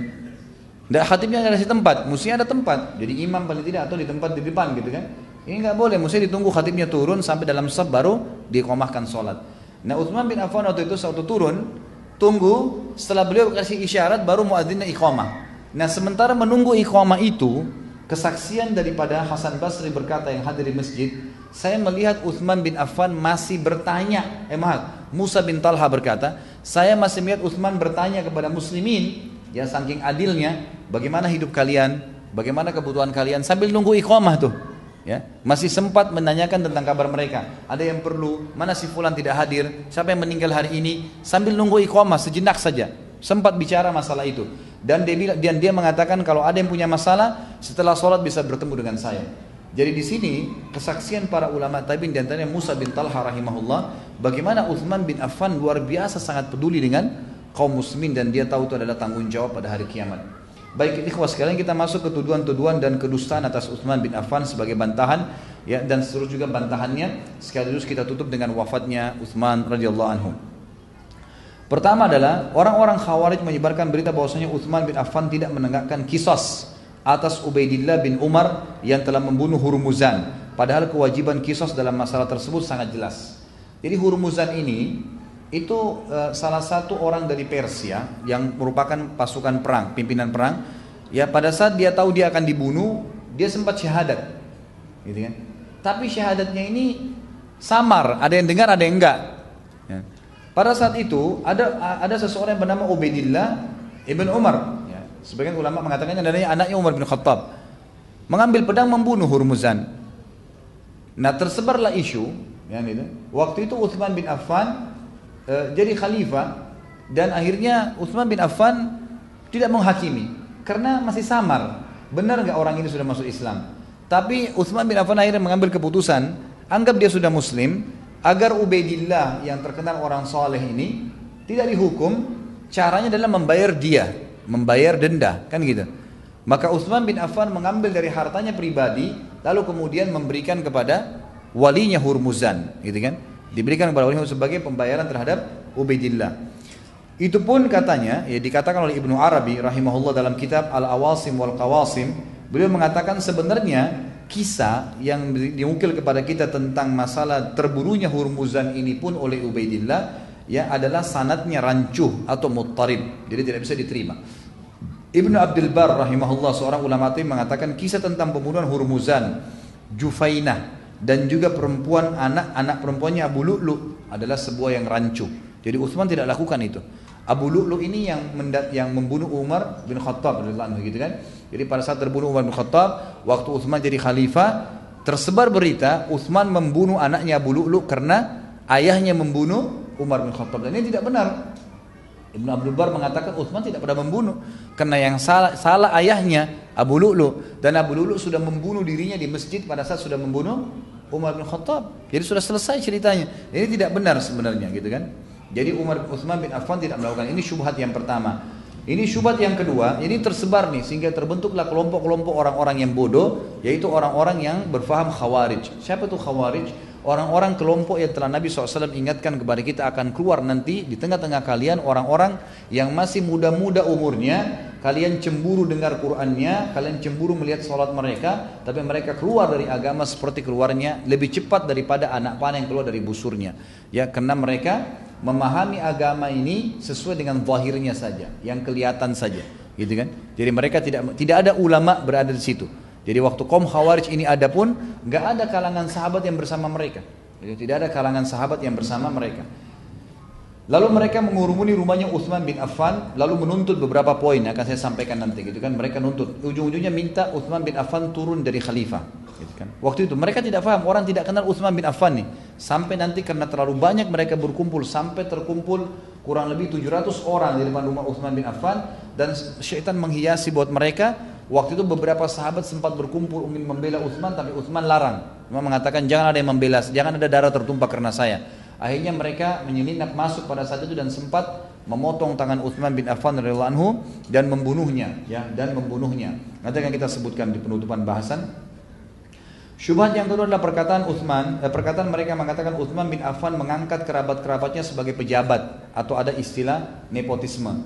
Seperti misalnya mengangkat Muawiyah Muawiyah bin Abi Sufyan, anaknya Abu Sufyan. Ini kan sepupunya uh, Uthman bin Affan ya. Radhiyallahu ajma'in. Abdullah bin Amir bin Quraiz, Marwan dan Al-Walid bin Uqbah serta memberikan seperlima Afrika kepada Marwan. Ibnu Arabi rahimahullah menjawab mengatakan semua itu batil dan dari sisi sanad dan matanya tidak benar. Adapun Muawiyah bin Abi Sufyan bukan eh, telah diangkat oleh Umar bin Khattab di zaman ilahnya Umar. Dan Umar lah yang telah menyerahkan seluruh wilayah negeri Syam kepada Umayyah bin Abi Sufyan. Sedangkan Uthman hanya meneruskan. Jadi Uthman bukan memilih Muawiyah karena sepupunya baru pada saat itu karena khalifah sebelumnya sudah memilih. Berterbantahkan masalah Muawiyah. Kemudian juga Abdullah bin Quraiz Uthman bin Affan mengangkatnya karena memang melihat orangnya soleh orangnya baik dan memang ayahnya ya bibinya tantenya, ayahnya dan juga ibunya semua adalah orang-orang saleh di kalangan sahabat. Maka dipilihlah oleh Utsman bin Affan walaupun memang dia punya hubungan kerabat dengan Utsman, gitu kan. Adapun Al Walid bin Uqbah ini adalah adiknya ya Utsman tadi yang kasusnya dicambuk itu. Uh, Utsman berkata, aku tidak mengangkatnya karena dia adalah saudaraku sempat diangkat jadi gubernur, tetapi karena dia adalah putra Ummu Hakim, bibi Nabi Shallallahu Alaihi Wasallam dan kembaran ayahnya. Jadi Ummu Hakim adalah tante Nabi SAW ya dan ini adalah anaknya. Maka Uthman bin Affan mengangkat Al Walid bin Uqbah ya sebagai gubernur karena melihat ya keturunannya dan juga kesolehannya. Tentu pada saat dia dicambuk oleh Uthman karena dia mabuk maka dikatakan oleh penulis di sini diangkat perkataan Ibnu Arabi Umar bin Khattab juga pernah memberhentikan saat bin Abi Waqqas dia masuk surga zaman khilafah padahal ada orang yang lebih baik apa dan digantikan dengan orang yang uh, lebih rendah secara sisi fadilah agamanya tapi dilakukan oleh Umar bin Khattab radhiyallahu anhu. Marwan yang dikatakan telah diberikan kepadanya ya se uh, seperlima Afrika ini berita yang tidak benar sama sekali dan Marwan memang adalah seorang ulama tabi'in yang terkenal di kalangan sahabat hafid Quran uh, ulama fakih atau fakihnya para sahabat dan tabi'in pada saat itu dan para fukaha menghormatinya, mempertimbangkan fatwanya, menerima riwayatnya dan memang dia punya hubungan kerabat sepupunya Uthman. Jadi Uthman pilih justru karena kedudukannya dalam masalah agama. Yang ketiga adalah perkataan mereka mengatakan Uthman bin Affan mengusir Abi Dzar radhiyallahu anhu radhiyallahu anhu ke wilayah Rabada. Jadi ada isu begitu ya. Memang Abu Dzar keluar ke wilayah Rabada. Ada kisahnya. Sebuah ayat Al-Quran dalam surah At-Taubah yang berbunyi A'udhu billahi minasyaitan rajim Walladzina yaknizuna al-zahaba wal-fiddata wa yunfikuna fi sabilillah Bashirhum bi'adzabin alim. Abi Zar radhiyallahu anhu punya pendapat sendiri dalam ayat ini Yang artinya orang-orang yang menyimpan emas dan perak dan tidak menginfakkan jalan Allah maka sampaikan berita azab kepada mereka. Kata Abi Zar, ayat ini satu waktu dia pernah ke negeri Syam ketemu sama Muawiyah bin Abi Sofyan lalu dia berkata, ayat ini turun kepada ahli kitab Yahudi dan Nasrani dan turun kepada kita muslimin. Kata Muawiyah, ayat ini hanya turun kepada ahli kitab, gitu kan? Selisih pendapatlah antara Muawiyah dengan Abi Dzar radhiyallahu anhu. Lalu Muawiyah sebagai gubernur Syam nulis surat kepada Utsman bin Affan khalifah. Begini pendapat Abi Dzar. Lalu uh, Utsman menulis surat kepada Abi Dzar untuk datang ke Madinah. Datanglah ke Madinah. Lalu Utsman bin Affan tidak bicara sampai Abi Dzar yang berbicara. Abi Dzar mengatakan, "Wahai Amir Mukminin, apakah Anda mengira saya sama dengan orang-orang Khawarij itu? Tidak faham tentang ayat Allah, tidak demi Allah. Saya tetap saya, gitu kan? Dan apa pun yang Anda perintahkan, saya tetap patuh. Saya bukan khawarij yang keluar dari pemimpinan Uthman bin Affan. Saya tetap bagian daripada di bawah kepemimpinan Anda. Tetapi saya memahami ayat tersebut seperti itu. Kata Uthman, kami pun memanggilmu hai Abidhar dengan baik ke sini agar kau bersatu dengan kami. Kemudian kami akan berdiskusi secara baik kepadamu dengan ayat tersebut. Apakah kau mau tinggal di Madinah? Kata Abidhar, tidak. Saya ingin keluar dari Madinah.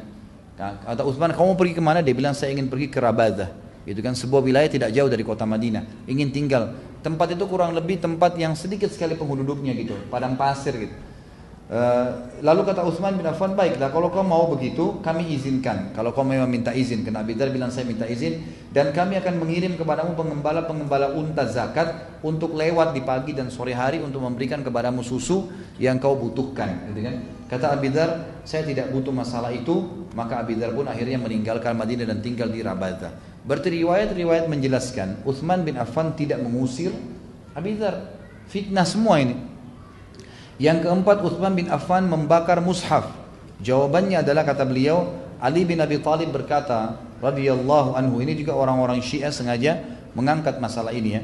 Demi Allah Uthman tidak membakarnya kata Ali bin Abi Thalib kesaksian sahabat yang lain mulia kecuali di hadapan hayalak para sahabat Nabi Shallallahu Alaihi Wasallam. Uthman mengumpulkan kami dan berkata, apa pendapat kalian tentang kiraat, baca-bacaan yang berbeda-beda, cara baca Al-Quran, ini di mana kaum muslimin berbeda padanya. Seorang muslim bertemu dengan muslim yang lain, dia berkata, kiraatku lebih baik daripada kiraatmu. Hal ini menyeret mereka kepada kekufuran, akhirnya bisa nambah-nambah Al-Quran nantinya. Maka kami berkata, lalu apa pendapat anda wahai Amir Mukminin? Uthman berkata, aku ingin menyatukan kaum muslimin di dalam di atas satu mushaf, satu tulisan, satu bacaan. Karenanya, jika pada hari ini kalian telah berbeda pendapat, niscaya orang yang setelah kalian kalau kalian saja sahabat Nabi berbeda, bagaimana dengan orang setelah kalian? Maka para sahabat berkata, sebaik-baik pendapat adalah pendapat anda. Dia lakukan saja, kami akan setuju dengan itu. Berarti statement yang mengatakan Uthman membakar Al-Quran adalah perbuatan yang salah, ini keliru karena Uthman bermusyawarah dengan para sahabat. Yang kelima mereka berkata Uthman memulangkan orang yang telah diusir oleh Rasulullah SAW dari Madinah yang bernama Al-Hakam ibn As. Orang ini memang pernah diusir oleh Nabi SAW dari Madinah karena perilakunya yang tidak baik dan dia murtad dari agama. Dan ini jawabannya adalah tidak benar. Ibnu Taimiyah mengatakan rahimahullah tidak berdasar sama sekali dan tidak memiliki sanad. Jadi ini cuma isu saja. Yang keenam membagi-bagi pemberian harta zakat. Dan ini juga dibagi oleh Utsman bin Affan. Mereka menyebutkan kisah, mereka mengatakan tidak boleh dibagi-bagi sembarangan harta zakat. Harus ditul, harus di, harus di, di, dibantah nih Utsman, ditulungkan dari khalifah. Maka dijawab juga oleh para ulama di antaranya Imam Abu Nuaim al-Asbahani rahimahullah Orang tabi'in tabi mengatakan Uthman lebih mengetahui daripada orang-orang yang mengingkarinya. Jika para pemimpin melihat suatu maslahat bagi rakyatnya, maka mereka berhak melakukannya.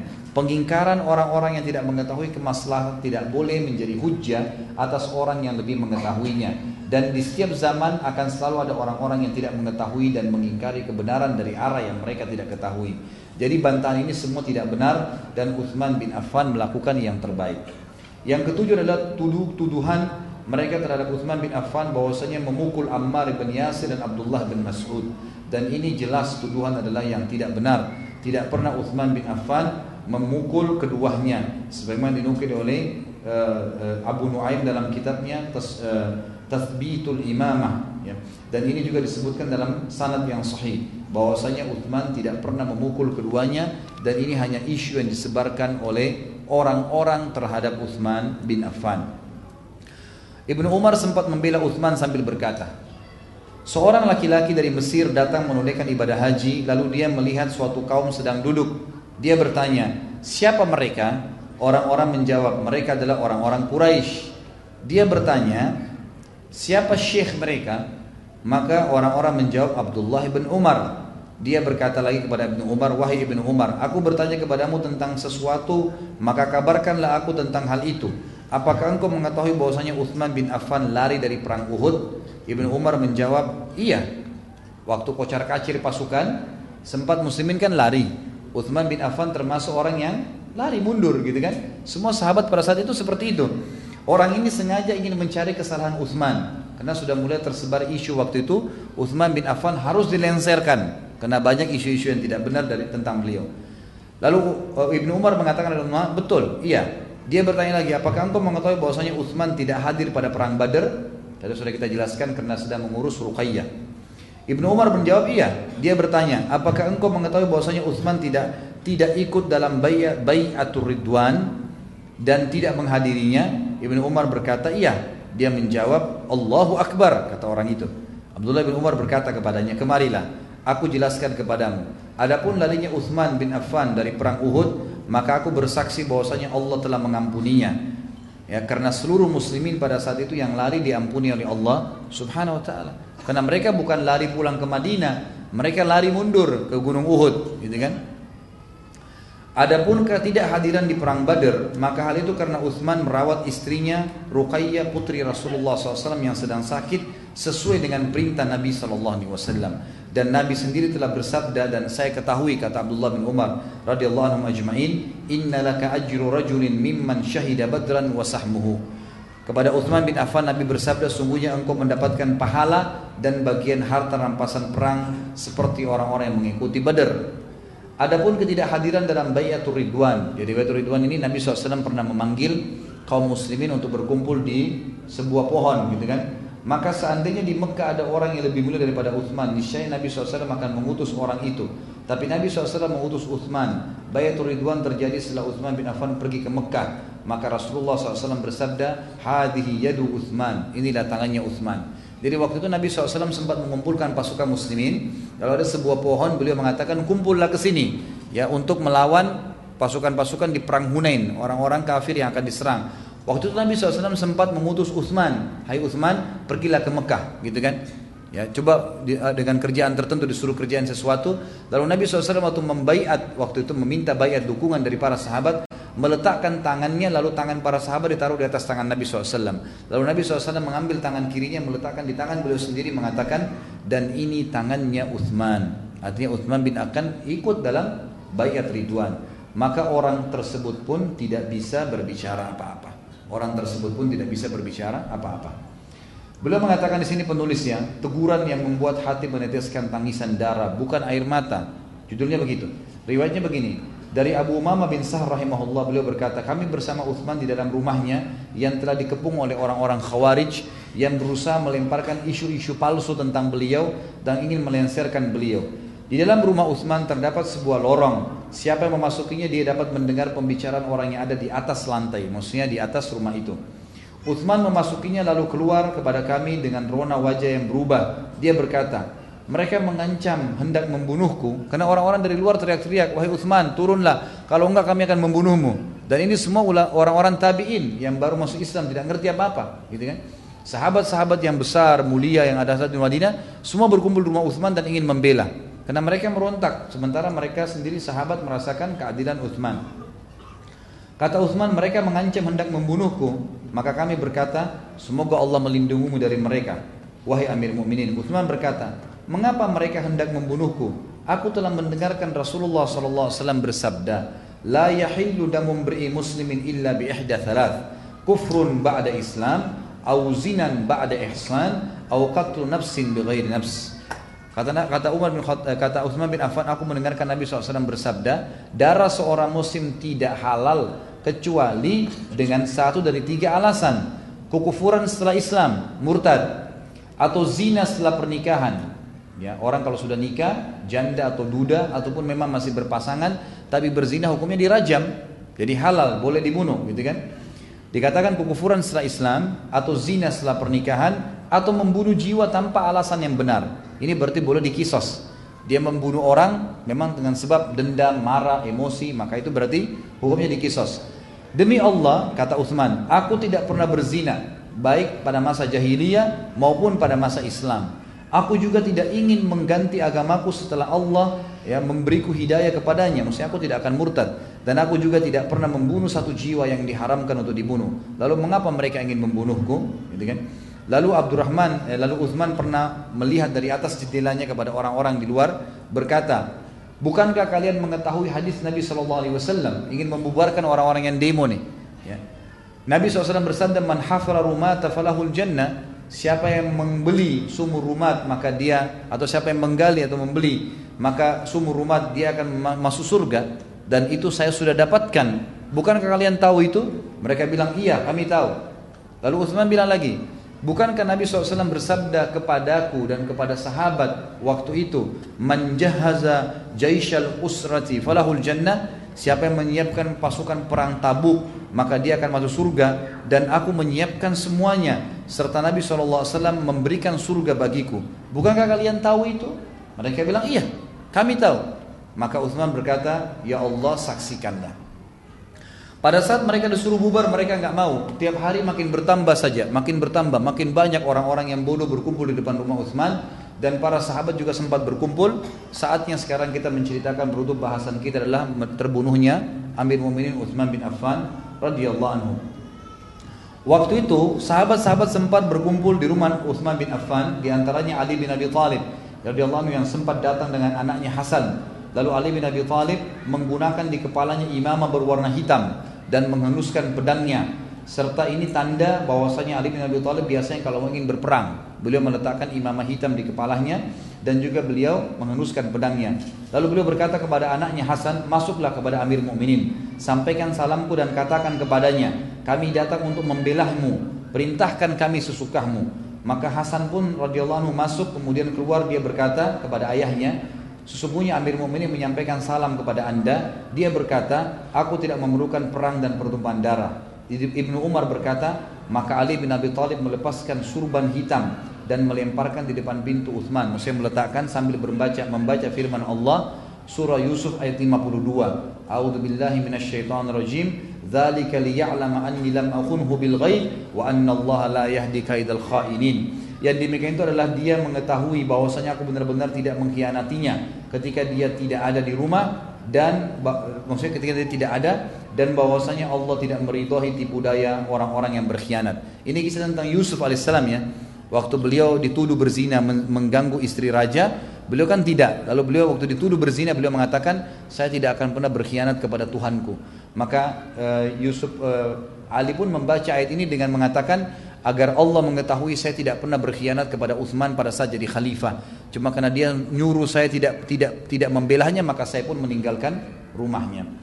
Lalu kemudian banyak sahabat-sahabat yang berkumpul tidak kurang dari 700 orang yang siap membela Uthman, tapi Uthman selalu membubarkan mereka sambil mengatakan, "Tebarkanlah kasih sayang, ya, dan jangan tumpahkan darah karena aku. Jangan tumpahkan darah karena aku."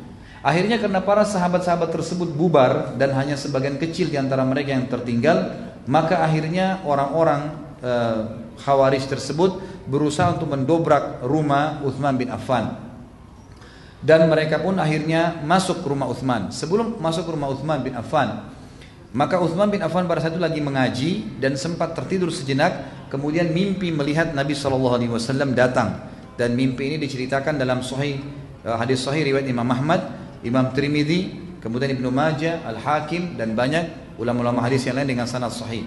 Nabi SAW berkata kepada Uthman dalam mimpinya, Ya Uthman, Inna allaha muqassimuka qamisan, fa in aradaka al-munafiquna ala khal'i, fala talkhahu hatta talqani. Wahai Uthman, sesungguhnya Allah telah memakaikan sebuah baju kepadamu. Maksudnya kau akan dikasih kerajaan oleh Allah. Wahai Uthman, jika orang-orang munafik, jadi hadis ini menjelaskan saksi Nabi SAW menyaksikan atau memberikan berita kepada Uthman bahwasanya orang-orang yang mengepung kamu adalah orang-orang yang munafik. Bila bila orang-orang munafik ini menanggalkannya darimu, engkau jangan menanggalkannya hingga engkau bertemu denganku. Maka Uthman pun akhirnya memahami mimpi Nabi SAW itu artinya dia akan dibunuh pada hari tersebut dan pada hari itu kebetulan memang Uthman bin Affan ya apa namanya lagi puasa. Dalam riwayat lain dikatakan Nabi SAW mengatakan berbuka puasalah bersama kami wahai Uthman. Maka Uthman pun membiarkan pada saat itu mereka masuk dan akhirnya pun mereka datang dan mengurumuni Uthman radhiyallahu anhu sambil menghardik-hardiknya. Ada di antara mereka yang tiba-tiba saja mengayunkan tangannya, mengayunkan pedangnya, akhirnya memotong tangan Uthman bin Affan yang terjatuh di atas mushafnya dan uh, darah yang tertumpah masuk atau jatuh di atas ayat yang berbunyi fasayakfikahumullah wa huwas samiul alim. Surah al-baqarah ayat 137 jadi sempat pada saat itu darah Uthman tumpah di ayat Al-Quran pas yang bunyinya maka Allah akan mencukupkan engkau hai Muhammad terhadap mereka dengan pertolongannya dan dia maha mendengar dan maha mengetahui. Maksudnya Allah akan membalas mereka. Di antara kemudian mereka pun hanya membunuh Uthman waktu mereka membunuh Uthman maka istri Uthman sempat datang sebelum waktu tangan Uthman dipotong. Lalu ada seseorang menampar, ya, menampar istrinya Uthman. Sampai akhirnya istrinya Uthman jatuh, terjatuh. Dan Uthman pun berkata kepada orang tersebut, semoga Allah membutakan matamu. memotong kedua tangan dan kakimu dan memasukkanmu ke dalam api neraka. Maka beberapa tabi'in sempat berkata, pada saat itu saya melihat orang yang tadinya ya, yang tadinya menampar istrinya Uthman dan memotong tangan Uthman itu di negeri Syam, matanya buta, kedua tangannya putus dan kedua kakinya juga putus. Lalu orang tersebut menangis-nangis sambil berkata, gitu kan? Sungguh saya celaka, sungguh saya celaka, ya. Maka kami pun mendekatinya sambil berkata, siapa kamu ini? Dan kenapa kamu berkata begitu? Dia sempat mengatakan, sungguh saya celaka, saya pasti masuk neraka. Maka kami pun, ini diriwayatkan oleh Abi Kilabah rahimahullah seorang ulama tabi'in. Dia berkata, aku bersama kawan-kawanku di Syam, aku mendengar seseorang berkata, aduhai celakalah aku, aku akan masuk neraka. Maka aku pun mendatanginya ternyata dia adalah salah seorang laki-laki atau seorang laki-laki yang buntung kedua tangannya, kedua kakinya sampai pangkal pahanya. Kedua matanya buta dan dia terselungkup di atas wajahnya. Aku bertanya kepadanya tentang keadaannya. Dia berkata, aku termasuk orang-orang yang menyerang rumahnya Uthman. Ketika aku mendekati Uthman, istrinya berteriak, maka aku menamparnya. Uthman pun berkata, ada apa denganmu? Semoga Allah memotong kedua tanganmu, kedua kakimu, membutakan kedua matamu, dan memasukkanmu ke dalam neraka. Maka aku gemetar, aku keluar berlari ketakutan. Aku telah ditimpa apa yang telah engkau lihat. Yang tersisa dari dua Uthman adalah aku masuk neraka. Maka Abu Kilaba mengatakan rahimahullah, maka uh, maka aku berkata kepadanya kecelakaan dan kebinasan memang pantas untukmu. Jadi sebelum uh, sebelum pun orang-orang yang membunuh Uthman bin Affan ini masuk dan membunuh mereka atau sebelum mereka meninggal dunia, Allah Subhanahu wa taala telah membuktikan kebesarannya dengan menghukum satu persatu orang-orang yang terbunuh. Sampai Yazid ibn Hubayb berkata rahimahullah kebanyakan orang-orang yang menyerang Uthman semuanya menjadi gila. Ya, subhanallah, semua yang masuk ke rumah Uthman kalau bukan mati, parah, kena penyakit berat, maka mereka gila dan meninggal dalam keadaan gila tersebut. Dan ini tidak tertinggal satu pun kecuali mereka semua begitu. Dan akhirnya kita tutup bahwasanya Allah Subhanahu wa taala menutup hidupnya Khalifah Ar-Rashid yang ketiga, Uthman bin Affan radhiyallahu anhu dengan hal-hal yang mulia. Pertama, Allah muliakan dengan masuk Islam. Yang kedua, menikah dengan kedua anak Nabi Wasallam. Yang ketiga, berinfak dengan banyak sekali hartanya di jalan Allah Subhanahu wa taala dan mendapat jaminan surga. Yang keempat, menjadi orang kayanya sahabat ya dan mulia hidup di dunia. Yang kelima, menjadi khalifah dan akhirnya memimpin dunia. Yang keenam, mengekspansi Islam ke seluruh wilayah-wilayah dan banyaknya orang manusia masuk Islam berarti Uthman bin Affan yang panen pahalanya. Dan yang ketujuh adalah Allah Subhanahu wa taala menutup hidupnya dengan mati syahid dari penyebab saja orang-orang itu datang tapi Allah memang ingin mendatangkan mati syahid untuk Uthman bin Affan radhiyallahu anhu. Insya Allah sampai sini bahasan kita. Semoga Allah SWT memberkahi majelis kita ini. Dan seperti biasa insya Allah di bulan-bulan sebelumnya kita akan lanjutkan dengan tanda jawab setelah sholat duhur nantinya. Kalau benar dari Allah, kalau salah dari saya mohon dimaafkan. Subhanakallahumma bihamdika asyhadu an la ilaha Wassalamualaikum warahmatullahi wabarakatuh. Assalamualaikum warahmatullahi wabarakatuh. Alhamdulillah wassalatu wassalamu ala rasulillah. Segala puji bagi Allah subhanahu wa ta'ala Juga salawat dan taslim Nabi Muhammad sallallahu alaihi wasallam. Melanjutkan tanya jawab insyaAllah Pada duhur ini. Dan teman-teman insyaAllah Sabar sedikit Dalam menghadapi majelis ilmu Tetap dicatat pahala oleh Allah subhanahu wa ta'ala. Dan kalau seandainya kita mengetahui Kadar besarnya pahala yang kita panen pada hari kiamat Mungkin jelas kita akan menunda laparnya sampai selesai pertanyaan gitu kan. Cuma memang ini butuh keimanan dalam masalah itu. Baik, pertanyaan pertama, bagaimana cara melakukan ekspansi dakwah? Sedangkan di tempat kami para ustadz sulit untuk diundang ke masjid atau musola-musola kecil.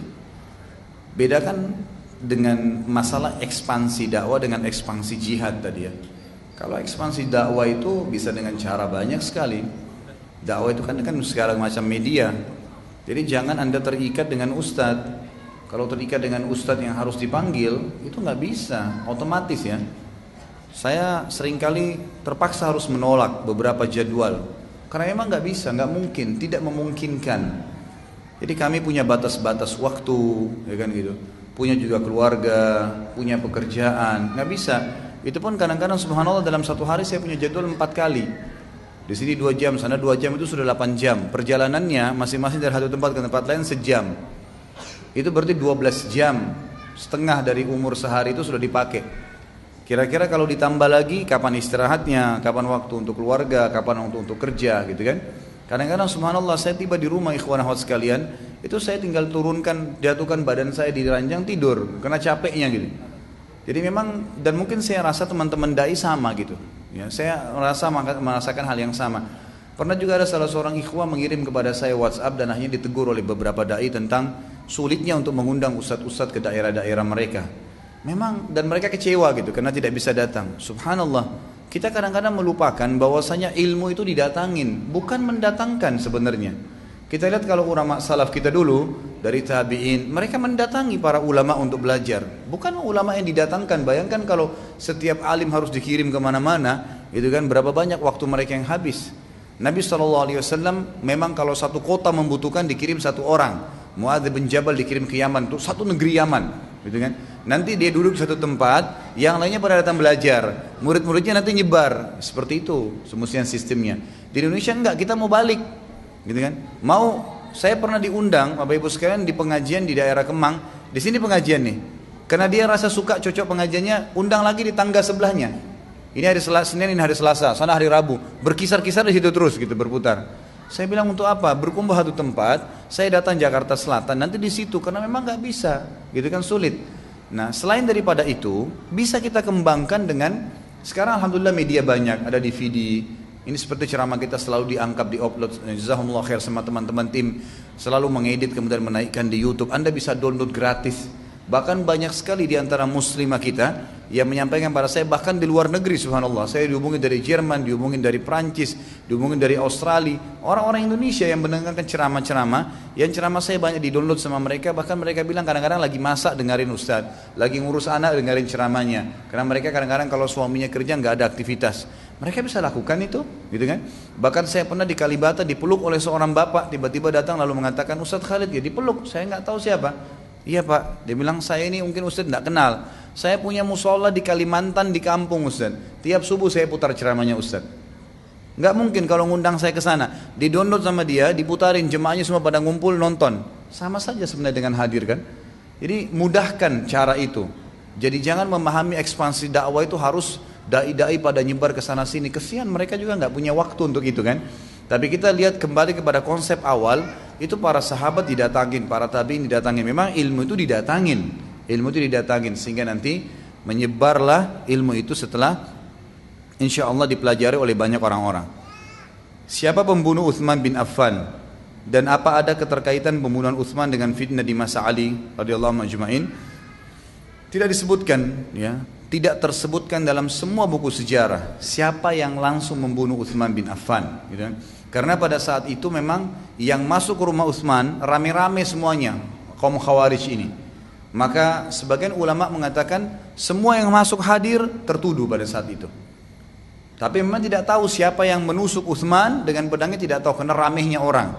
Jadi diibaratkan saya pernah belajar e, sejarah di tingkat tiga kuliah di Fakultas Dakwah di waktu itu masih di Madinah Dosen saya menjelaskan masalah fitnah terbunuhnya Utsman sampai beliau menangis meneteskan air mata di kelas. Gitu. Luar biasa orangnya gitu. Sampai dia bilang ibaratnya pembunuhan Utsman ini radhiyallahu anhu seperti ada seseorang baik lagi jalan tiba-tiba dikeroyokin oleh orang gitu kan. Tidak tahu siapa nih kelompok datang ngeroyokin semuanya rame-rame mukul. Lalu matilah orang tersebut. Siapa yang akan dituduh? Enggak ada, enggak jelas karena semuanya partisipasi. Pada saat satu mukul yang lain pada mukul semua. Siapa yang pukulannya mematikan itu nggak tahu. Karena memang waktu itu semuanya rame-rame masuk meroyokin sudah dinasehatin nggak mau gitu kan. Nah salah satunya yang tadi yang sempat kena ya doanya Utsman bin Affan gitu kan. Itu pun dalam riwayatnya tidak disebutkan namanya, tidak disebutkan karena para ulama menganggap tidak penting untuk mengetahui nama pembunuh itu. Yang penting adalah mengetahui bagaimana pengorbanan Utsman radhiyallahu anhu. Kalau masalah fitnah yang datang setelah Ali memang benar jadi pada saat Uthman bin Affan terbunuh radhiyallahu anhu, maka masyarakat Madinah spontan memilih Ali bin Abi Thalib sebagai khalifah. Disebabkan karena masyarakat Madinah masih mengikat, masih mengingat keputusan Al Umar bin Khattab. Ingat waktu beliau ingin meninggal, beliau kan ngumpulin eh, enam orang yang terjamin masuk surga. yang terkerucutkan kan dari enam dua orang, Uthman dan Ali. Nah pada saat Uthman diangkat karena lebih hadis satu dua hadis dibandingkan sahabat terbunuh maka diangkatlah Ali spontan oleh mereka karena waktu itu memang kandidatnya setelah Uthman Ali yang terkuat gitu kan? Dipilihlah oleh masyarakat Madinah tanpa khilaf. Pada saat itu Muawiyah bin Abi Sufyan memang uh, sepupu Uthman bin Affan yang sudah kita jelaskan ya gubernur tapi bukan dari zaman Uthman saja dari zaman Umar bin Khattab radhiyallahu ajma'in salah satu penulis wahyunya Nabi jadi Muawiyah bin Abi Sufyan adalah penulis wahyunya Nabi sallallahu alaihi wasallam. Beliau tidak setuju dengan pengangkatan Ali bin Abi Thalib pada saat itu. Beliau meminta agar uh, uh, pembunuhnya Utsman ditangkap dulu, cari tahu siapa, ditangkap, lalu kita angkat seorang khalifah setelah itu. Jadi tidak jadi fitnah, enggak menjadi sebuah tradisi nih pemimpin dibunuh-bunuh gitu kan. Itu yang dimaksudkan oleh Muawiyah. Lalu Ali mengatakan tidak bisa, kalau tidak ada khalifah, enggak mungkin kita bisa nangkap pembunuhnya. Maka terjadilah perselisihan pada saat itu. Nah perselisihan ini sebenarnya sederhana sekali. Hanya perselisihan pendapat. Maka Muawiyah pun keluar dengan kurang lebih 3.000 atau 4.000 orang dari negeri Syam. Niatnya mau pergi ke Madinah. Untuk bermusyawarah dengan Ali bagaimana nih jalan keluarnya. Jangan dibiarin pembunuhnya Uthman gak ditangkap. Cari tahu hukum semuanya. Gitu kan. Baru kami bayat anda. Ternyata waktu Muawiyah keluar, ada kaum khawarij yang tadinya menjadi penyebab terbunuhnya Uthman. Mereka takut kebongkar, maka mereka sebarin fitnah. Apa yang mereka sebarin fitnah? Mereka bilang ya pada Ali dikirim surat Muawiyah sudah keluar dengan pasukannya dari negeri Syam. Maka Ali tangkapnya Muawiyah ini mau memberontak gitu kan. Ali pun keluar dengan pasukannya bukan niat untuk berperang sebenarnya, untuk berjaga-jaga. Muawiyah pun dikirimin surat oleh kaum Khawarij pada saat Ali sudah mereka tahu keluar mereka memata-matain lalu mereka mengatakan bahwasanya uh, Muawiyah uh, hai Muawiyah Ali sudah keluar dari Madinah membawa pasukannya ketemulah dua pasukan di wilayah Siffin dua-dua menyangka satu saling menyerang satu sama yang lainnya mau menyerang gitu tapi Muawiyah sama Ali radhiyallahu anhum adalah orang-orang yang bijaksana. Mereka nggak berperang dulu, ditahan pasukannya. Saling kirim surat, negosiasi. Ada apa nih sebenarnya? Bagaimana jalan keluarnya? Setelah Muawiyah tahu maksud Ali keluar karena dapat surat, tidak tahu dari mana jelasnya bahwa saya Muawiyah keluar mau menyerang. Muawiyah pun tahu ternyata yang mau keluar Ali mau keluar e, dari Madinah karena mau menyerang dia. Maka itu terputuskan karena dua-duanya ketemu dan bermusyawarah. Orang Khawarij nggak terima karena sudah mau pisah nih maka orang Khawarij ini membagi dua kelompoknya dan mereka tidak ditahu siapa memang dalam sejarah tidak disebutkan. Ada ciri-ciri umum saja kan. Nanti di zamannya Ali bin Abi Thalib pada saat kita bahas insya Allah di bulan depan nanti kita akan bahas banyak tentang kaum Khawarij karena Ali akan memerangi mereka. Gitu kan? Intinya mereka waktu itu lempar anak panah dari kemahnya Muawiyah ke kemahnya Ali di malam hari. Besok sudah mau bubar nih, udah sepakat gitu kan? lempar anak panah dari kemahnya Ali ada juga yang lempar anak panah dari mereka maka dua, dua, dua kelompok kira saling menyerang kita tahu sendiri ya rasionalnya gini kalau saya kita lagi jalan rame-rame sana juga ada kelompok jalan rame-rame nggak saling kenal pun. Lalu ada satu orang dari kelompok A ini ngelempar batu ke situ. Apa yang terjadi kira-kira? Pasti berantem iya kan? Walaupun tidak ditahu siapa maksudnya apa tujuannya nggak ditahu. Jadi bisa berantem dan itu sulit untuk dibendung. Nanti mungkin sudah ada yang parah, ada yang ini, ada yang itu, baru mungkin berhenti. Itu terjadi. Maka setelah terjadi peperangan pun, Ali bin Abi Thalib menegaskan kepada Muawiyah mengirim orang mengatakan berhentikan peperangan. Muawiyah pun mengatakan berhentikan peperangan. Berhenti peperangan. Nah, kelihatanlah kelompok Khawarij ini. Dari mana kelihatannya waktu itu Ali memberhentikan peperangan, Muawiyah juga berhentikan peperangan dan Muawiyah mengikrarkan saya menganggap Anda sebagai khalifah, selesaikan aja tugas Anda. Saya akan pulang ke Syam. Dan sudah banyak darahnya umat Islam yang terbunuh, gitu kan? Nah keluarlah kelompok khawarij nih keluar mereka sekelompok orang gitu lalu mereka mengatakan kepada Ali wahai Ali dianggap Quran kau tidak berhukum dengan hukum Allah. Mestinya Muawiyah ini nggak boleh dimaafin udah keluar mau melawan khalifah bunuh aja. Mereka paling hobi begitu buat keributan. Nah sama Ali dikatakan tidak mungkin saya membunuh muslimin. Gak mungkin ini nanti terjadi fitnah. Maka Muawiyah pun disuruh pulang. Pulanglah Muawiyah. Ternyata kelompok khawarij ini buat masalah nih. Nanti akan kita bahas zamannya Ali radhiyallahu anhu itu, dia buat mereka buat masalah, mereka keluar dari pasukannya Ali, kemudian mereka membunuh di tengah jalan. Banyak orang yang dibunuh muslimin. Siapa pun yang temuin yang tidak sefaham, yang tidak mengatakan Ali kafir, maka dikatakan apa namanya? Dia e, boleh dibunuh, halal darahnya, gitu kan? Sampai pembunuhnya Ali bin Abi Thalib nanti Ali dibunuh oleh salah satu dari orang Khawarij ini, dia menganggap ya Itu pendekatan diri dengan Allah taala, membunuh khalifah. Jadi bagi mereka itu biasa membunuh khalifah, membunuh, memberontak. Makanya kan dalam pemahaman ahli sunnah wal jamaah nggak boleh mengkafirkan pemerintah tertentu. Kalau dia muslim selama memang tidak ada indikasi jelas kekufuran padanya. Dan wajib patuh selama memang dia mereka masih membiarkan kita sholat gitu kan? Itu jelas konsep dasar pemimpin dalam Islam. Dan saya ajak teman-teman nonton kriteria pemimpin dalam Islam dalam ceramah saya di YouTube ada di depan juga teman-teman panitia siapin DVD-nya itu ada khusus saya ceramah sekitar dua jam setengah bicara masalah masalah hal seperti ini jadi tidak jelas pembunuhnya siapa tapi memang fitnah terjadi cuma disebabkan karena kelompok khawarij nanti yang kita jelaskan di zaman Ali radhiyallahu anhu apa benar pedang Khalid bin Walid merupakan pedang yang diberikan oleh Nabi Shallallahu Alaihi Wasallam? Uh, setahu saya Allah alam bukan pedang dari Nabi SAW. Tapi waktu itu pedang Khalid bin Walid yang dia pakai membunuh muslimin di perang Uhud, dia serahkan ke Nabi Shallallahu Alaihi Wasallam. Lalu dia mengatakan ya Rasulullah, pedang inilah yang telah banyak membunuh muslimin dulu di tangan saya. Maka saya ingin serahkan Lalu Nabi SAW mengembalikan pedang tersebut mengatakan wahai wahai Khalid dulu kamu menggunakan bunuh muslimin sekarang gunakanlah untuk membela agama Allah. Maka Khalid bin Walid pun bersumpah atas nama Allah akan menggunakan pedang tersebut di jalan Allah dan betul sampai dia meninggal menggunakan pedang tersebut. Dan kata Nabi Shallallahu Alaihi Wasallam untuk melihat perannya Khalid bin Walid dalam peperangan banyak sekali. Bagaimana di perang dan kita tahu kisah-kisah nanti yang kita bahas pada saat insya Allah pada saat membahas kisah beliau bagaimana peperangan yang dipimpin. Bahkan bisa dikatakan semua peperangan dipimpin Khalid bin Walid pasti menang gitu kan? Maka Nabi Shallallahu Alaihi Wasallam mengatakan Khalid bin Walid adalah pedangnya Allah yang terhunus. Itu yang ada. Apakah Al-Quran yang dibaca oleh para sahabat sebelum disusunnya? Al-Quran oleh Uthman Urutannya sama dengan Al-Quran yang sekarang Di awal Al-Fatihah dan di akhir dengan surah An-Nas Sama. Karena yang, menyusun surah seperti itu Nabi Muhammad SAW Perlu anda tahu dan ini sudah saya bahas panjang lebar di pelajaran sirah sebenarnya. Jadi Nabi SAW waktu turun ayat Ayat itu turunnya masih berserakan. Turun tiga ayat, turun lima ayat, turun sepuluh ayat Ada turun satu surah. Lalu Nabi SAW yang mengatakan letakkan ayat ini di surah ini ayat sekian. Letakkan ayat ini di surah. Jadi Nabi SAW yang susun tuh. Ya, kadang-kadang turun surah An-Nisa ayat sekian, 100 sekian.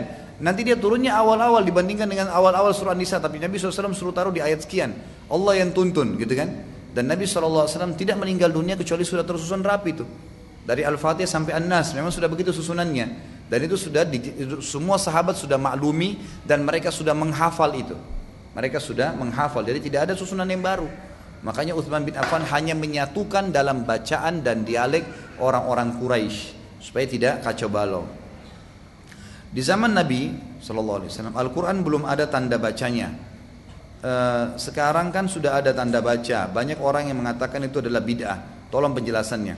Bid'ah itu sesuatu yang memang tidak pernah Nabi Shallallahu Alaihi Wasallam contohkan, gitu kan? Itu di sini dalam masalah ibadah, dalam masalah ibadah. Kalau dalam Al-Quran memberikan baris atau tidak pakai baris itu tidak ada hubungannya kecuali dia mengubah barisnya. Misal hada dia ubah menjadi hadhi misalnya. Itu dia mengubah lain. Tapi kalau bacanya hada memperjelas dengan ditambah fathah dua itu bukan bid'ah. Karena memang seperti bacanya sama, gitu kan? Jadi pemahamannya keliru kalau dikatakan perubahan bidah. Bidah itu memang dia mengubahnya atau dia mendatangkan sesuatu yang Nabi SAW tidak contohkan dari luar bacaannya pun, gitu kan? Tapi ini sama bacaannya, cuma digunakan fasilitasnya. Jadi itu insya Allah tidak ada masalah. Bagaimana hukumnya orang yang kerja di bank, gajinya riba kah? Lalu jika saya bekerja di bank akan umroh pakai uang bonus tahunan boleh atau tidak? Kira-kira saya tanya kembali penanya, Anda mau saya jawab apa? Kira-kira. Saya kerja di bank konvensional, maunya saya jawab apa? Boleh kan? Tidak boleh. Tidak mungkin ada seorang yang beriman pada Allah hari akhir mau mengatakan apa yang Allah haramkan halal, nggak mungkin. Karena bertanggung jawab saya depan Allah Subhanahu wa taala. Kerja di bank konvensional riba, haram dan itu berdosa. Kalau Anda tetap bekerja di situ berarti Anda siap menanggung konsekuensinya, gitu kan? Dalam Islam, kata para ulama, kalau ada orang berbuat dosa dan dia akui itu kedosa, kemudian dia berusaha keluar bertobat, itu lebih baik. Dibandingkan orang buat dosa, dia mencari jalan untuk membenarkannya. Apa kata Nabi SAW dalam hadis sahih, riwayat Imam Ahmad, dosa itu adalah yang berkecamuk di dalam hidupmu, dalam hatimu. Walaupun kau sudah tanya ke sana sini fatwanya. Subhanallah ya. Ingat teman-teman yang masih bekerja, ya. Saya sudah jelaskan tadi, rezeki di tangan Allah belasan tahun Anda hidup tanpa bekerja. Kenapa sekarang dengan 2-3 tahun, 5 tahun, 10 tahun kerja di bank lalu ketakutan untuk keluar? Subhanallah, mana kita yang belasan tahun yang lalu hidup tanpa berusaha pun sudah datang rezekinya, gitu kan? Artinya tetap kita ikhtiar. Tapi saya pernah jelaskan, ada juga ceramah saya kalau diikuti itu judulnya saudaraku ini rahasia rezekimu. Dua jam setengah saya bicara masalah itu. Rezeki sudah sering saya jelaskan seperti sebuah pohon. Ada yang buahnya bergeletakan, ada yang bergantungan. Yang bergeletakan itu semua orang bisa dapat. Seperti cahaya yang dia tangkap oleh mata bisa melihat, suara yang kita dengar, air yang tiba-tiba kita bisa minum dapat atau orang memberikan hadiah, itu kan anggota tubuh bisa bergerak, semua itu rezeki dari Allah SWT. Itu kan kita bisa menunggangi dan mendapatkannya. Ada rezeki di atas pohon, buahnya bergelantungan, butuh tangga, butuh naik, butuh upaya memilih, itu ada, bekerja namanya. Jadi kalau ada orang S1 mau S2 deh supaya saya lebih tinggi gajinya di kampus. Itu namanya ikhtiar, naik. Dan ini semua orang kafir, orang beriman akan mendapatkannya, gitu kan? Hanya saja orang beriman disuruh, disuruh pakai tangga naik itu tangganya yang bagus, yang kuat, halal. Jangan tangga-tangga yang keropos. Buah yang diambil, buah-buah yang masih bagus, segar. Jangan buah yang sudah busuk. Itu buah-buah yang haram. Ambil yang baik. Seperti itulah pemahamannya gitu kan. Jadi jangan pernah takut dengan rezeki. Rezeki itu di tangan Allah SWT. Ingat, pegangi ini. Hadis Nabi SAW yang berbunyi. Riwayat dengan hasanat hasan ya. Riwayat Al-Hakim. Kata Nabi SAW. Kalau seseorang itu lari dari rezekinya. Lari dari rezeki. Sebagaimana dia lari dari mati. Orang kan banyak lari dari mati ya. Maka rezeki itu akan mengejarnya. Sebagaimana mati mengejarnya. Dalam hadisnya dikatakan apa? Tidak ada seseorang akan meninggal dunia kecuali seluruh rezekinya akan dikasih.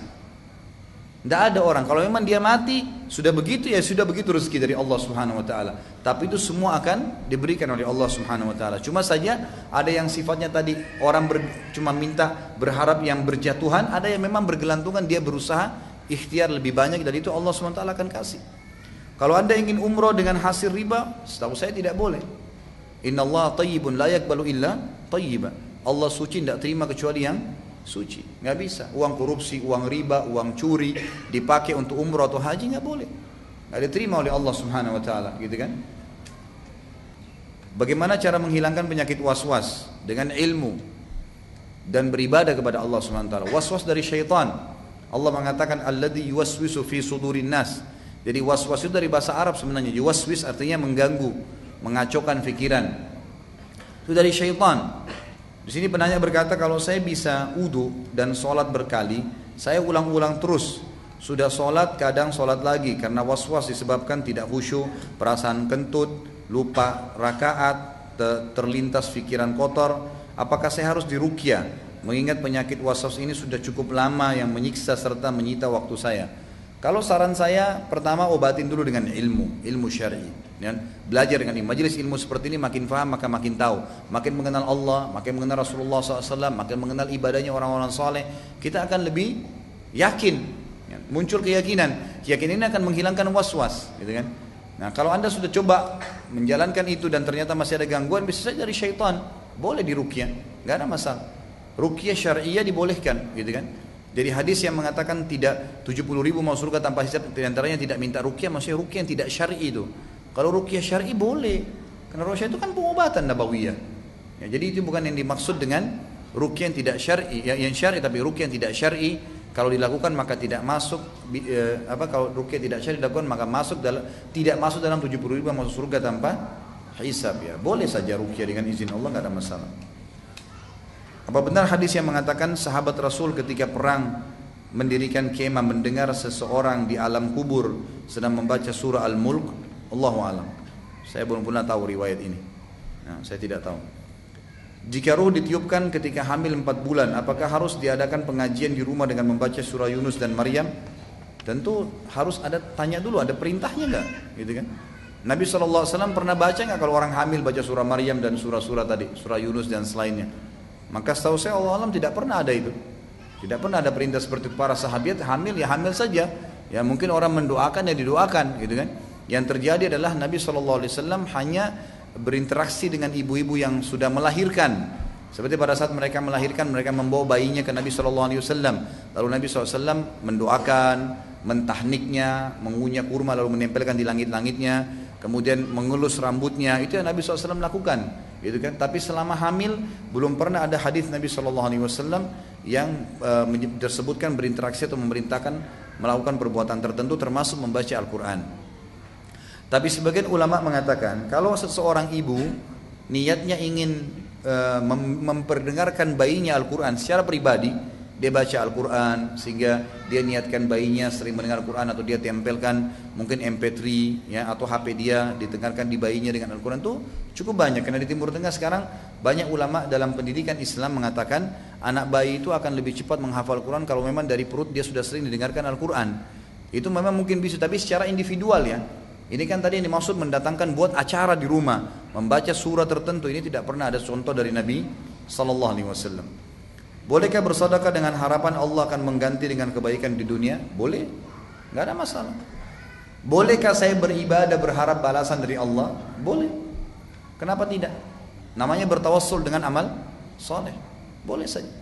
Ya kita sudah tahu kisah tiga orang di gua kan, yang terkurung kemudian akhirnya mereka menyebutkan masing-masing amal solehnya berharap keluar dari gua boleh saja nggak ada masalah gitu kan dan juga boleh kita menyembah eh, beribadah kepada Allah justru itu poinnya kita berharap mendapatkan apa yang Allah janji misal kita sholat berjamaah berharap dapat 25 kali lipat berharap berharap dapat 27 derajat gitu kan yang kata Ibnu Abbas satu derajat dengan derajat yang selebihnya di atasnya adalah jaraknya 500 tahun. Bolehkah saya sholat untuk mendapatkan itu? Boleh. Justru itu targetnya. Bolehkah saya bersedekah karena niat agar Allah ganti? Boleh. Karena memang begitu. Allah mengatakan dalam Al-Quran, "Wa ma anfaqtum min syai'in fahuwa yukhlifu." Apa yang kalian infakkan pasti Allah akan ganti, janji Allah. Boleh kita buktikan janji Allah, nggak ada masalah. Gitu kan? Salat malam berharap doa saya diterima, boleh. Karena itu janji Allah Subhanahu wa taala. Jadi nggak ada masalah. Apakah itu apakah itu benar pada masa pemerintahan Uthman juga banyak terjadi korupsi dan nepotisme. Ini sudah kita sebutkan tadi kan di akhir pertemuan. Semua syubhat tadi itu panjang lebar semua berhubungan dengan isu itu dan itu tidak benar semuanya. Itu semua tidak benar. Ya. Saya membaca atau mendengarkan kajian sirah seperti ini, saya hanya bisa terheran-heran, ingin rasanya bisa berinfak seperti salafus soleh, tapi apa bisa? Bagaimana seorang istri menginfakkan harta apa harus selalu seizin suami dan bila kita mengorbankan baik harta tenaga untuk Islam ini bagaimana cara menjaga keikhlasan seperti Uthman bin Affan menjaga keikhlas ikhlasannya radhiyallahu anhu? Baik jazakallah khair. Ini saya berharap ya ikhwan dan akhwat kalau bertanya menyebutkan nama Nabi SAW salawat pada Nabi SAW menyebutkan nama sahabat bilang radhiyallahu anhu ya, atau anhum ajma'in. Ini penting. Baik di sini dikatakan kalau anda tanya apa bisa saya jawab sangat bisa gitu kan dan caranya mulai dulu. Oh saya Ustaz pendapatan jual kue tiap hari cuma dapat 50 ribu. Bisakah saya berinfak? Bisa kalau mau, infak saja. Coba infakkan, gitu kan? Kata para ulama, hadis Bukhari yang menjelaskan uh, ada dua orang di zaman Bani Israel yang pernah masing-masing punya kebun dan musim peceklik, lagi panas, nunggu hujan dari langit.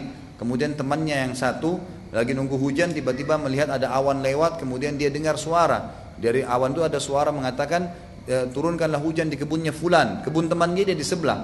Lalu kemudian dia ikutin ternyata hujan tersebut ada di atas kebun temannya lalu turun hujan lebat. Lalu kemudian dia pun tanya temannya, apa yang kau lakukan? Tadi saya dengar ada suara di awan mengatakan turunkan hujan di kebunnya fulan, kebunmu. Dan hujan ini turun. Kata temannya apa? Ini rahasianya. Dia bilang hasil kebun ini saya bagi tiga. Hasil kebun ini saya bagi tiga. Jadi keuntungannya dibagi tiga sama dia. Sepertiga saya infakkan langsung di jalan Allah. Ada keuntungan 100 ribu, 35 ribu, 33 ribu sudah dikeluarin jalan Allah. Sepertiganya saya kembalikan sebagai modal, sepertiganya saya pakai untuk kebutuhan rumah tangga saya. Jadi iman dibagi semua karena untuk keluarga pun itu adalah sedekah, adalah ibadah kepada Allah SWT. Jadi mulai saja, saya punya punya 20 ribu, baik infakkan berapa yang anda mampu. Tapi mulai berinfak, ya, mulai berinfak, mulai memberi. Dan kalau perlu target setiap hari ada yang dijadikan sebagai orang atau dicari orang yang bisa menerima infak itu. Abdullah bin Umar radhiyallahu anhu itu adalah salah satu ciri beliau kalau beliau tidak menemukan ada satu orang yang datang minta kepada beliau beliau keluar mencari untuk memberi kepada orang fakir miskin jadi memang harus begitu coba mulai dan mulailah dengan sesuatu yang yang baik gitu Manakah yang didahulukan? Apakah membantu orang tua atau berinfak untuk tetangga yang kurang mampu? Tentu tergantung. Kalau orang tua kita lagi butuh, ya orang tua didahulukan. Karena ada seorang sahabat pernah dalam hadis Bukhari mempunyai dirham. Dan dia keluarkan di depan Nabi di depan Nabi SAW berkata ya Rasulullah ini dirham. Ada fakir miskin muslimin. Dan ada fakir miskin ya kerabat saya. Mana yang saya dahulukan? Kata Nabi SAW kalau kau bantu kerabatmu kau akan mendapatkan dua pahala. Pahala silaturahim dan pahala sodakahnya jadi kalau ada orang terdekat lebih butuh kita kasih orang terdekat tentunya, gitu kan? Orang terdekat tentunya. Tapi kalau memang orang tua kita tidak ada hajat, kita hanya sekedar mau belikan hadiah, ada tetangga lagi miskin, ya tetangga didahulukan, gitu kan? Tergantung keadaannya. Bolehkah bersedekah untuk membangun pembangunan masjid tapi diniatkan untuk ayah yang sedang sakit? Maksudnya di atas namakan kepada ayah. Dan bagaimana cara berbakti kepada ayah yang sedang sakit? Boleh saja gitu kan? Bolehkah saya bersedekah untuk atas nama kerabat saya yang masih hidup atau sudah mati? Boleh. Karena itu memang dibolehkan dalam agama Islam, gitu kan? Jadi saya bersedekah untuk kerabat, untuk siapa saja, gitu kan? Seperti uh, ada orang pernah bertanya kepada saya, Ustadz, saya uh, pas anak saya lahir, ada yang eh, kerabat saya mau menginfakkan akik, memberikan dana untuk akikah anak saya. Apakah saya terima atau tidak? Saya bilang terserah itu bebas kepada anda, boleh anda terima sebagai sodaka dari dia, gitu kan? Itu tidak ada masalah, bukan hal yang dilarang dalam agama Islam. Jadi boleh saling bantu membantu masuk dalam umum firman Allah, A'udzubillahi minasyaitonirrajim wa ta'awanu 'alal birri wat taqwa. Saling tolong menolonglah dalam ketakwaan, gitu. Kalau cara berbakti dengan orang tua ayah yang sedang sakit, ya berusaha maksimal, jenguk, bantu, layanin, berikan obat, bawa ke rumah sakit, ya maksimal yang kita bisa lakukan, doakan, ya semua itu kita lakukan ya. Jika hidup hanya pas-pasan, bagaimana cara berinfak di jalan Allah? Sudah saya jelaskan tadi ya, semampunya, keluarkan, itu kan semampunya. Dan ingat pernah ada sahabat yang membawa satu dirham di depan Nabi SAW, ada yang satu bawa seribu dirham. Itu kan bedanya 999 dirham. Lalu kata Nabi SAW, satu dirham mengalahkan seribu dirham. Para sahabat berkata, ya Rasulullah gimana caranya? Gimana cara hitung-hitungannya tuh? Jelas-jelas satu dirham lawan seribu. Kata Nabi SAW, yang satu dirham ini, yang beri satu dirham, tidak punya kecuali itu. Jadi Allah menghitung dia mengeluarkan seluruh hartanya. Sedangkan yang berinfak seribu dirham punya sekian banyak ribu dirham. Banyak yang jadi kecil bagi dia. Jadi kalau antum punya cuma seratus ribu rupiah, antum infakkan seratus ribu itu sangat berharga buat antum. Itu Allah nilai besar sekali. Dibandingkan ada orang yang mengeluarkan seratus ribu, tapi dia punya uang ratusan juta. Kecil bagi dia itu. Maka Allah juga maha adil menghitung ya kadar e, keikhlasan keikhlasan seseorang. Bagaimana infak bagi wanita yang hanya ibu rumah tangga? Apakah nafkah hanya terbatas pada materi? Tentu saja tidak, infak saja. Tapi memang ada tadi pertanyaan yang belum saya jawab. Kalau ibu-ibu diberikan nafkah oleh suaminya, harta itu dari suami. Kemudian misalnya tiap bulan 3 juta ya buat belanja di rumah. Ya. Kemudian ibu ada lebih, lalu ibu nabung. Itu berarti masih terhitung uangnya suami walaupun dikasih. Kalau mau infak, izin saja. Eh, adabnya begitu. Tapi kalau uang ibu pribadi, misal memang uh, uang warisan, uang tabungan, uang bisnis yang memang tidak hubungannya sama suami, maka itu boleh ibu infakkan walaupun tidak pamit dengan suami. Karena itu hak ada. Tidak ada masalah itu. Gitu. Jadi berinfaklah dan berinfak semampunya. Kalau tidak bisa dengan uang, dengan materi, bisa dengan yang lain. Tidak ada masalah. Pakaian, bukankah tadi ada riwayat sahabiat ya itu yang bagaimana mereka mengumpulkan uh, ada cincin, ada kalung, ada ini, ada itu macam-macam. Ya. Ada yang pernah berinfak dengan kain-kain, apa saja. Mereka berinfak. Ada yang tadi membawa makanan, kurma. Ya itu juga semua termasuk infak di jalan Allah Subhanahu Wa Taala. Infak sedekah yang ideal itu berapa persen dari kekayaan dimiliki? Ya tadi saya kasih contoh, kalau anda mau maksimal bisa sepertiganya, seperti hadis tadi, orang Bani Israel yang dua kebunnya bersebelahan. Kalau para ulama mengatakan kalau mau infak lebih besar maka itu lebih baik, nggak ada masalah. Tapi memang Allah SWT mengatakan wala tusrifu, gitu kan? Wa kana baina dzalika qawama. Allah mengatakan dalam ayat yang lain. Jadi orang-orang yang berinfak itu tidak tidak berlebih-lebihan. Ya, tidak berlebih-lebihan. Artinya memang dia berinfak dan dia tahu juga ada sesuatu yang dia bisa gunakan untuk kebutuhannya. Jadi Allah mengatakan dan wa kana baina dzalika qawama. Ada di antara berinfak dan di antara juga menahan diri mereka tengah-tengah di situ ya. Berada di tengah-tengah itu yang dimaksud. Apakah boleh merasa cukup dengan infak sodokah yang sudah kita keluarkan? Bisa saja ya. Tidak ada masalah. Kalau anda memang menganggap itu sudah cukup maka boleh-boleh saja nggak ada masalah. Ya kita memilih hutang atau tagihan. Apakah kita mendahulukan membayar utang dan menunda sedekah atau membayar utang dan bersedekah secara bersamaan? Tentu kalau bertemu antara utang sama sedekah, maka utang dulu. Hutang itu wajib soalnya untuk dibayar, gitu kan? Bahkan dalam hadis sahih dikatakan matlul ghani zulm. Menunda pembayaran utang bagi orang mampu kezaliman, nggak boleh, gitu kan? Haram hukumnya. Maka antum tidak boleh menunda itu, tidak boleh menunda. Nah, tapi kalau bertemu misalnya bayar utang, ada lebihnya, memang kita bisa bersedekah, tidak ada masalah bersedekah. Karena utang itu adalah kewajiban. Jadi kalau ketemu kewajiban sementara sedekah itu hukumnya sunnah, maka harus didahulukan kewajiban. Ustaz apakah ada zakat profesi? Bagaimana hukumnya? Kemudian untuk orang yang bekerja mengelola zakat tersebut bagaimana hukumnya? Apakah dia termasuk amil zakat yang menerima gaji dari pekerjaan tersebut? Kalau yang saya tahu Allah alam semua ulama di Timur Tengah gitu kan mengatakan tidak ada zakat profesi kecuali sebagian kecil dari ulama-ulama Azhar yang mengatakan ada zakat profesi. Jadi zakat profesi ini sebenarnya keluar daripada syarat zakat yang sebenarnya. Ada haul dan ada nisab. Haul masa setahun, nisab juga kadar daripada zakat ini. ini juga sudah saya panjang lebar jelaskan di YouTube ada bahasan masalah zakat tuh. Jadi iman tidak tidak ada zakat profesi karena zakat profesi itu masuk dalam atau melanggar syarat mutlak daripada zakat. Seorang pegawai gajinya 5 juta per bulan. Langsung diakumulasi setahun 60 juta kena 12 bulan. 60 juta dihitung sampai nggak nisab 85 gram emas. Oh ternyata sampai maka langsung dipotong tiap bulan 2,5 persen tanpa melihat kebutuhannya orang tersebut nggak bisa. Kan gitu. Karena zakat itu dikeluarkan adalah sesuatu yang lebih daripada kebutuhan dia. Itu baru zakat.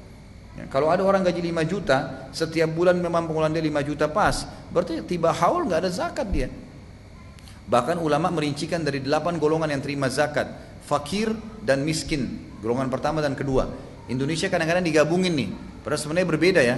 Fakir itu adalah orang yang tidak tahu mau makan apa hari itu apalagi besok, itu fakir. Kalau orang miskin, orang yang punya pendapatan, tahu makan apa tapi pas-pasan. Jadi pegawai itu yang hidupnya pas-pasan masuk dalam kategori miskin yang bisa menerima zakat. Jadi pimpinan perusahaan itu bisa memberikan kepada stafnya, kalau dianggap pada stafnya memang kurang gitu kan. 2 juta gajinya tapi hidupnya biasa utang sama orang sampai 2 juta setengah. Belum bayar sekolahnya, listrik rumahnya, belum ini, belum itu. Dia berhak menerima masalah itu. Dia berhak menerima masalah itu. Kalau amil zakat memang masuk ya. Jadi kalau yayasan mengelola itu, mereka masuk amil zakat, boleh. Tapi mereka cuma boleh mengambil maksimal seperdelapan dari uang zakat yang terkumpul. Karena kan ada delapan golongan, maka maksimal mereka menarik seperdelapannya. Bagaimana orang yang minta-minta, sedangkan ia di kampungnya, di rumahnya megah-megah. Menurut cerita dalam kurung ya, ada kampung pengemis. Ia merantau pakai baju compang-camping di kota. Sekarang saya kasih gini contoh rasional. Di masjid ini sekarang datang. Ini tolong penanya lebih perhatikan. Di masjid ini sekarang datang di kumpulan kita lagi duduk begini, kemudian bawa proposal. Nih tolong bantu, saya mau bangun masjid. Baik, kita kumpul lah uang. Semua terkumpul uang misalnya 100 juta. Pergilah orang tersebut berterima kasih lalu kemudian dia jalan. Sebulan kemudian kita tahu ternyata dia pembohong. Saya ingin tanya Bapak Ibu sekalian, faham nggak? Pertanyaannya ini, perhatikan baik-baik. Fahamkah Anda bahwasanya pahala kita tidak hilang? Ya. Jadi walaupun dia bohong dia nggak bangun masjid, kita tetap dapat pahala bangun masjid walaupun belum dibangun. Itu penting ya. Makanya dalam Islam hukum sesuatu itu secara zahir yang kelihatan.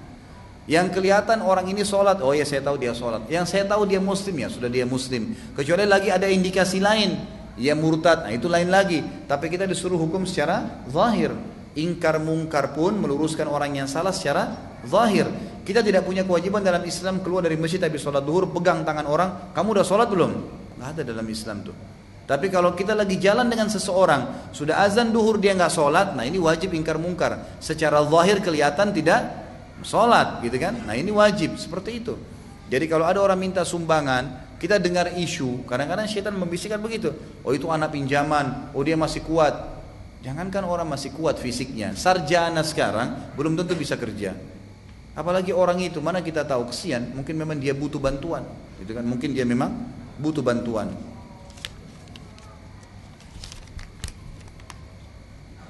Ustaz, anak punya satu adik perempuan, satu ayah lain ibu dan yang susah diatur.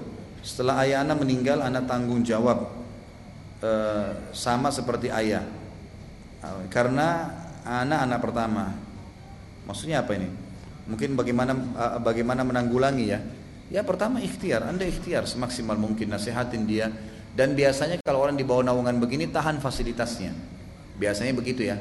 Jadi kalau anak itu nakal, maka tahan fasilitasnya sampai dia perbaikin. Itu boleh dalam pendidikan Islam seperti itu. Gitu kan? Jadi adik ini ditahan, saya tidak akan berikan kamu kebutuhan kamu kalau kamu tidak mau berubah. Kamu nggak mau tutup aurat, kamu nggak mau sholat. Kalau enggak ya sudah, gitu kan? Bahkan sebagian ulama fikih mengatakan kalau ada seseorang yang fasik atau fasikah di bawah naungan seorang wali, wali itu adalah orang tuanya, kakaknya, sudah dinasihati, sudah luruskan tidak mau, boleh disuruh keluar dari rumah. Kalau dia tidak mau ya, udah jelas-jelas dia membahayakan rumah tangga itu, maka boleh tidak boleh boleh tidak serumah, gitu kan? Jadi tidak usah anda terus terkurung dengan kalimat tanggung jawab, tapi ini tidak tergesa-gesa ya. Ini apa namanya terakhirnya, finalnya. Tapi kalau di awal anda disuruh ikhtiar, nasihatin, tahan dia, apa namanya tahan manfaat-manfaat yang bisa didapatkan itu insya Allah akan bisa membuat dia berubah sambil didoakan tentunya. Jadikan sebagai target untuk berubah. Ada program pemerintah untuk menertibkan pengemis, anak jalanan dan e, pengamen. Tapi suatu saat salah satu mereka datang kepada kita di perempatan persimpangan jalan, e, tempat makan e, apa nih tempat mereka uh, saya nggak tahu ya apa yang harus kita lakukan untuk tetap mengimani eh, faidah fadilah Utsman bin Affan dalam berinfak. Yang saya tahu kalau pemerintah sudah menanggulangi itu, memang betul-betul nggak ada lagi pengemis di jalan, pemerintah sudah siapin tempat-tempat penaungan, maka anda wajib patuh dengan pemerintah. Tapi kalau pemerintah hanya sekedar keluarin peraturan dan tidak ditangani, maka anda boleh berinfak, gitu kan? Yang saya tahu masalah ini sudah sering ditanyakan dan saya lihat masih banyak perselisihan, gitu kan? Sampai hari ini memang masih didebati pemerintah kita tentang oleh beberapa LSM kalau gitu tanganin tuh orang-orang miskin. Karena selama ini mereka menangani anak-anak jalanan mereka memberikan bantuan mereka adakan keterampilan itu juga masuk dilarang oleh pemerintah maka mereka saya lihat sendiri waktu itu ada cuplikan jadi mereka pun mengatakan bagaimana kira-kira solusinya kalau pemerintah sudah siapin lembaga-lembaga naungan pemerintah pendidikan untuk mereka kami akan angkat tangan tapi selama itu tidak, mereka masih berserakan, mereka tidak sekolah, mereka nyanyi-nyanyi di jalanan, mabuk-mabuk, nanti jadi anak nakal, ya harus ditanggulangi, gitu kan? Jadi di sini sesuaikan dengan kondisi. Kalau pemerintah sudah menanganin itu, nggak ada masalah. Tapi kalau enggak, maka anda boleh berinfak. Amalan apa yang harus dilakukan oleh orang yang sedang sakaratil maut? Talqin. La ilaha illallah. Itu sunnah Nabi Shallallahu Alaihi Wasallam. Jadi orang yang di sekitarnya mengingatkan dengan La ilaha illallah. Sebagaimana Nabi SAW mengatakan lakinu mautakum ya. Kalau dia sendiri Allah alam kita nggak tahu ya. Kalau orang yang sedang sakarat itu tentu eh, saya tidak kita tidak belum pernah alamin, kita tidak tahu dalil pun belum ada menjelaskan itu. Tapi yang ada adalah hadis menjelaskan orang sekitarnya membantu dia mengingatkan dengan talqin la ilaha illallah. Bagaimana bertaubat dari dosa memasang susuk? Taubat kepada Allah SWT karena itu perbuatan syirik kemudian merukyah diri ya merukyah diri membaca ayat-ayat rukyah tentu ini ada uh, tema khusus ya. Di YouTube pun sudah diangkat ada tema materi saya tentang rukyah syariah. Bisa dilihat tata caranya di situ. Jadi di rukyah dengan membaca ayat rukyah lalu mengusap daerah yang ada susuknya dibuang semua. Semua yang berhubungan dengan buhulnya dibuang kertasnya kainnya apalah yang pernah dikasih oleh penyihir-penyihir itu semuanya harus dibuang gitu kan semua harus dibuang dimusnahkan Anda mau tanya uh, Ana HRD di koperasi di koperasi yang mengelola jasa parkir. Tapi di koperasi itu juga ada bidang simpan pinjam dengan bunga. Tapi saya bukan di bidang itu. Apakah saya masih boleh bekerja di tempat itu? Ini minimal syubhat. Minimal syubhat yang harus Anda tinggalkan. Ya, lebih aman Anda tinggalkan karena kata Nabi SAW, "Innal halala bayyin wa inna bayyin." Halal sudah jelas, haram sudah jelas. Wa bainahuma umurun musyabihat. Di antara hal-hal yang samar-samar. Faman waqa'a fi syubhati faqad waqa'a fil haram. Yang jerumuskan dirinya pada yang syubhat maka dia telah haram. Saya kemarin di, sempat diundang di luar Indonesia dua pekan yang lalu saya datang eh, empat hari yang lalu saya datang dua pekan saya di sana. Kemudian ada salah satu muslim yang bertanya, dia bilang, Ustadz saya kerja di satu supermarket, orang non muslim yang punya. Kemudian eh, di, di lemari rak dia itu jual minuman keras. Dan saya kadang-kadang disuruh bersihin tuh minuman keras gitu kan. Kira-kira bagaimana hukumnya? Saya jawab kembali, kira-kira menurut antum bagaimana? Coba, perasaan secara hati bagaimana? Membersihin minuman keras, nggak enak Ustaz. Ya iya, itu dosa, nggak boleh. Kalau jual barang-barang lain boleh, gitu kan? Tapi kalau sudah berhubungan dengan minuman keras, bagaimana? Ya ini tidak boleh, dosa. Pada saat membersihkan itu dosa. Pendapatannya bagaimana? Syubhat. Karena masih bercampur bor antara halal dengan haram. Aman bagaimana? Tinggalkan. Cari yang lain, itu kan? Ingat, yakinlah, semut di lubang di tanah Allah kasih rezeki. Bekerja, bergerak, mencari daun, keluar. Apa kata Nabi SAW dalam hadis Bukhari? Kalau kalian bertawakal kepada Allah, sebenar-benar tawakal, maka pasti kalian akan diberikan rezeki oleh Allah sebagaimana burung diberikan rezeki oleh Allah pada saat keluar pagi dia pulang sore sudah membawakan makanan buat anak-anaknya. Dijamin oleh Nabi SAW diberikan rezeki pada hari itu. Bertawakal, berikhtiar, bertanya gitu kan? Coba Allah SWT akan berikan kepada hamba-hambanya. Saya kasih waktu 3 menit lagi ya Ustaz saya ingin menanyakan apakah setelah kita meninggal yang disiksa di alam barzah itu jasad atau ruh? Karena seperti yang saya tahu ketika setelah meninggal ruh kembali ke Allah. Mohon penjelasannya. Ruh, alam barzah ruh. Jadi alam kita ini sebelum lahir, sebelum jasad ini terbentuk di rahim ibu, ruh kita sudah hidup. Gitu kan? Kemudian ini cuma alam ruh saja. Kemudian pada saat sudah hidup di dunia, mulai empat bulan di rahim ibu, sampai kita meninggal, ini bergabung antara ruh sama jasad. Kemudian ada alam yang ketiga, alam barzah. Ini kembali ruh saja. Jasad akan dimakan oleh tanah. Sabda Nabi SAW, semua jasad kalian akan dimakan oleh tanah kecuali tulang ekor kalian. Jadi hidup di alam barzah adalah ruh. Yang darinya nanti Allah akan bangkitkan kalian pada hari kiamat. Kemudian ada kehidupan akhirat, bergabung lagi kayak sekarang nih. Jasad sama ruh. Tapi jasadnya sudah jasad baru, bukan jasad yang sekarang. Jasad sekarang ini cuma dipinjamin sama Allah di dunia. Makanya akan hancur dengan tanah. Jasad nanti berbeda. Hadis Bukhari berbunyi, Allah Subhanahu wa taala akan menurunkan hujan yang akan membasahi bumi ini dan akan menentu tulang-tulang ekor manusia yang tersisa lalu membuat kalian tumbuh seperti tumbuhnya tanaman gitu kan? Kemudian Allah SWT menciptakan laki-laki seperti ayahnya Adam 60 siku ke langit. Jadi semua laki-laki 27 setengah meter nantinya. Semua perempuan akan kembali kepada poster ibunya Hawa itu 40 siku ke langit kurang lebih 17 setengah meter gitu kan ini memang poster kita pada hari kiamat dan itu nanti jasad yang hidupnya abadi di surga atau di neraka Allah alam. Jadi bapak ibu yang pendek nggak usah khawatir. Baik, mungkin sampai sini dulu insya Allah. Mudah-mudahan Allah berkahi majelis kita dan mudah-mudahan Allah Subhanahu Wa Taala memberikan hidayah bagi yang belum mendapatkan hidayah juga memudahkan bagi orang yang sudah dapat hidayah dan ilmu untuk mengamalkannya. Serta Allah mengampuni dan mengganti semua dosa-dosa kita di pertemuan ini dengan pahala. Dan saya meminta kepada zat yang maha perkasa lagi maha bijaksana serta maha pengasih lagi maha penyayang untuk menyatukan kita di surga Firdausnya sebagaimana Allah satukan kita di masjid yang mulia ini. Kalau benar dari Allah kalau ada salah dari saya mohon dimaafkan.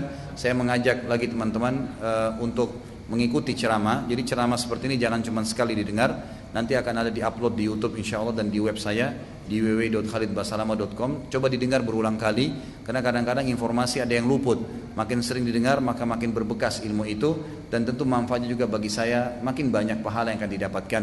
Lalu kemudian amalkan sampaikan kepada orang lain.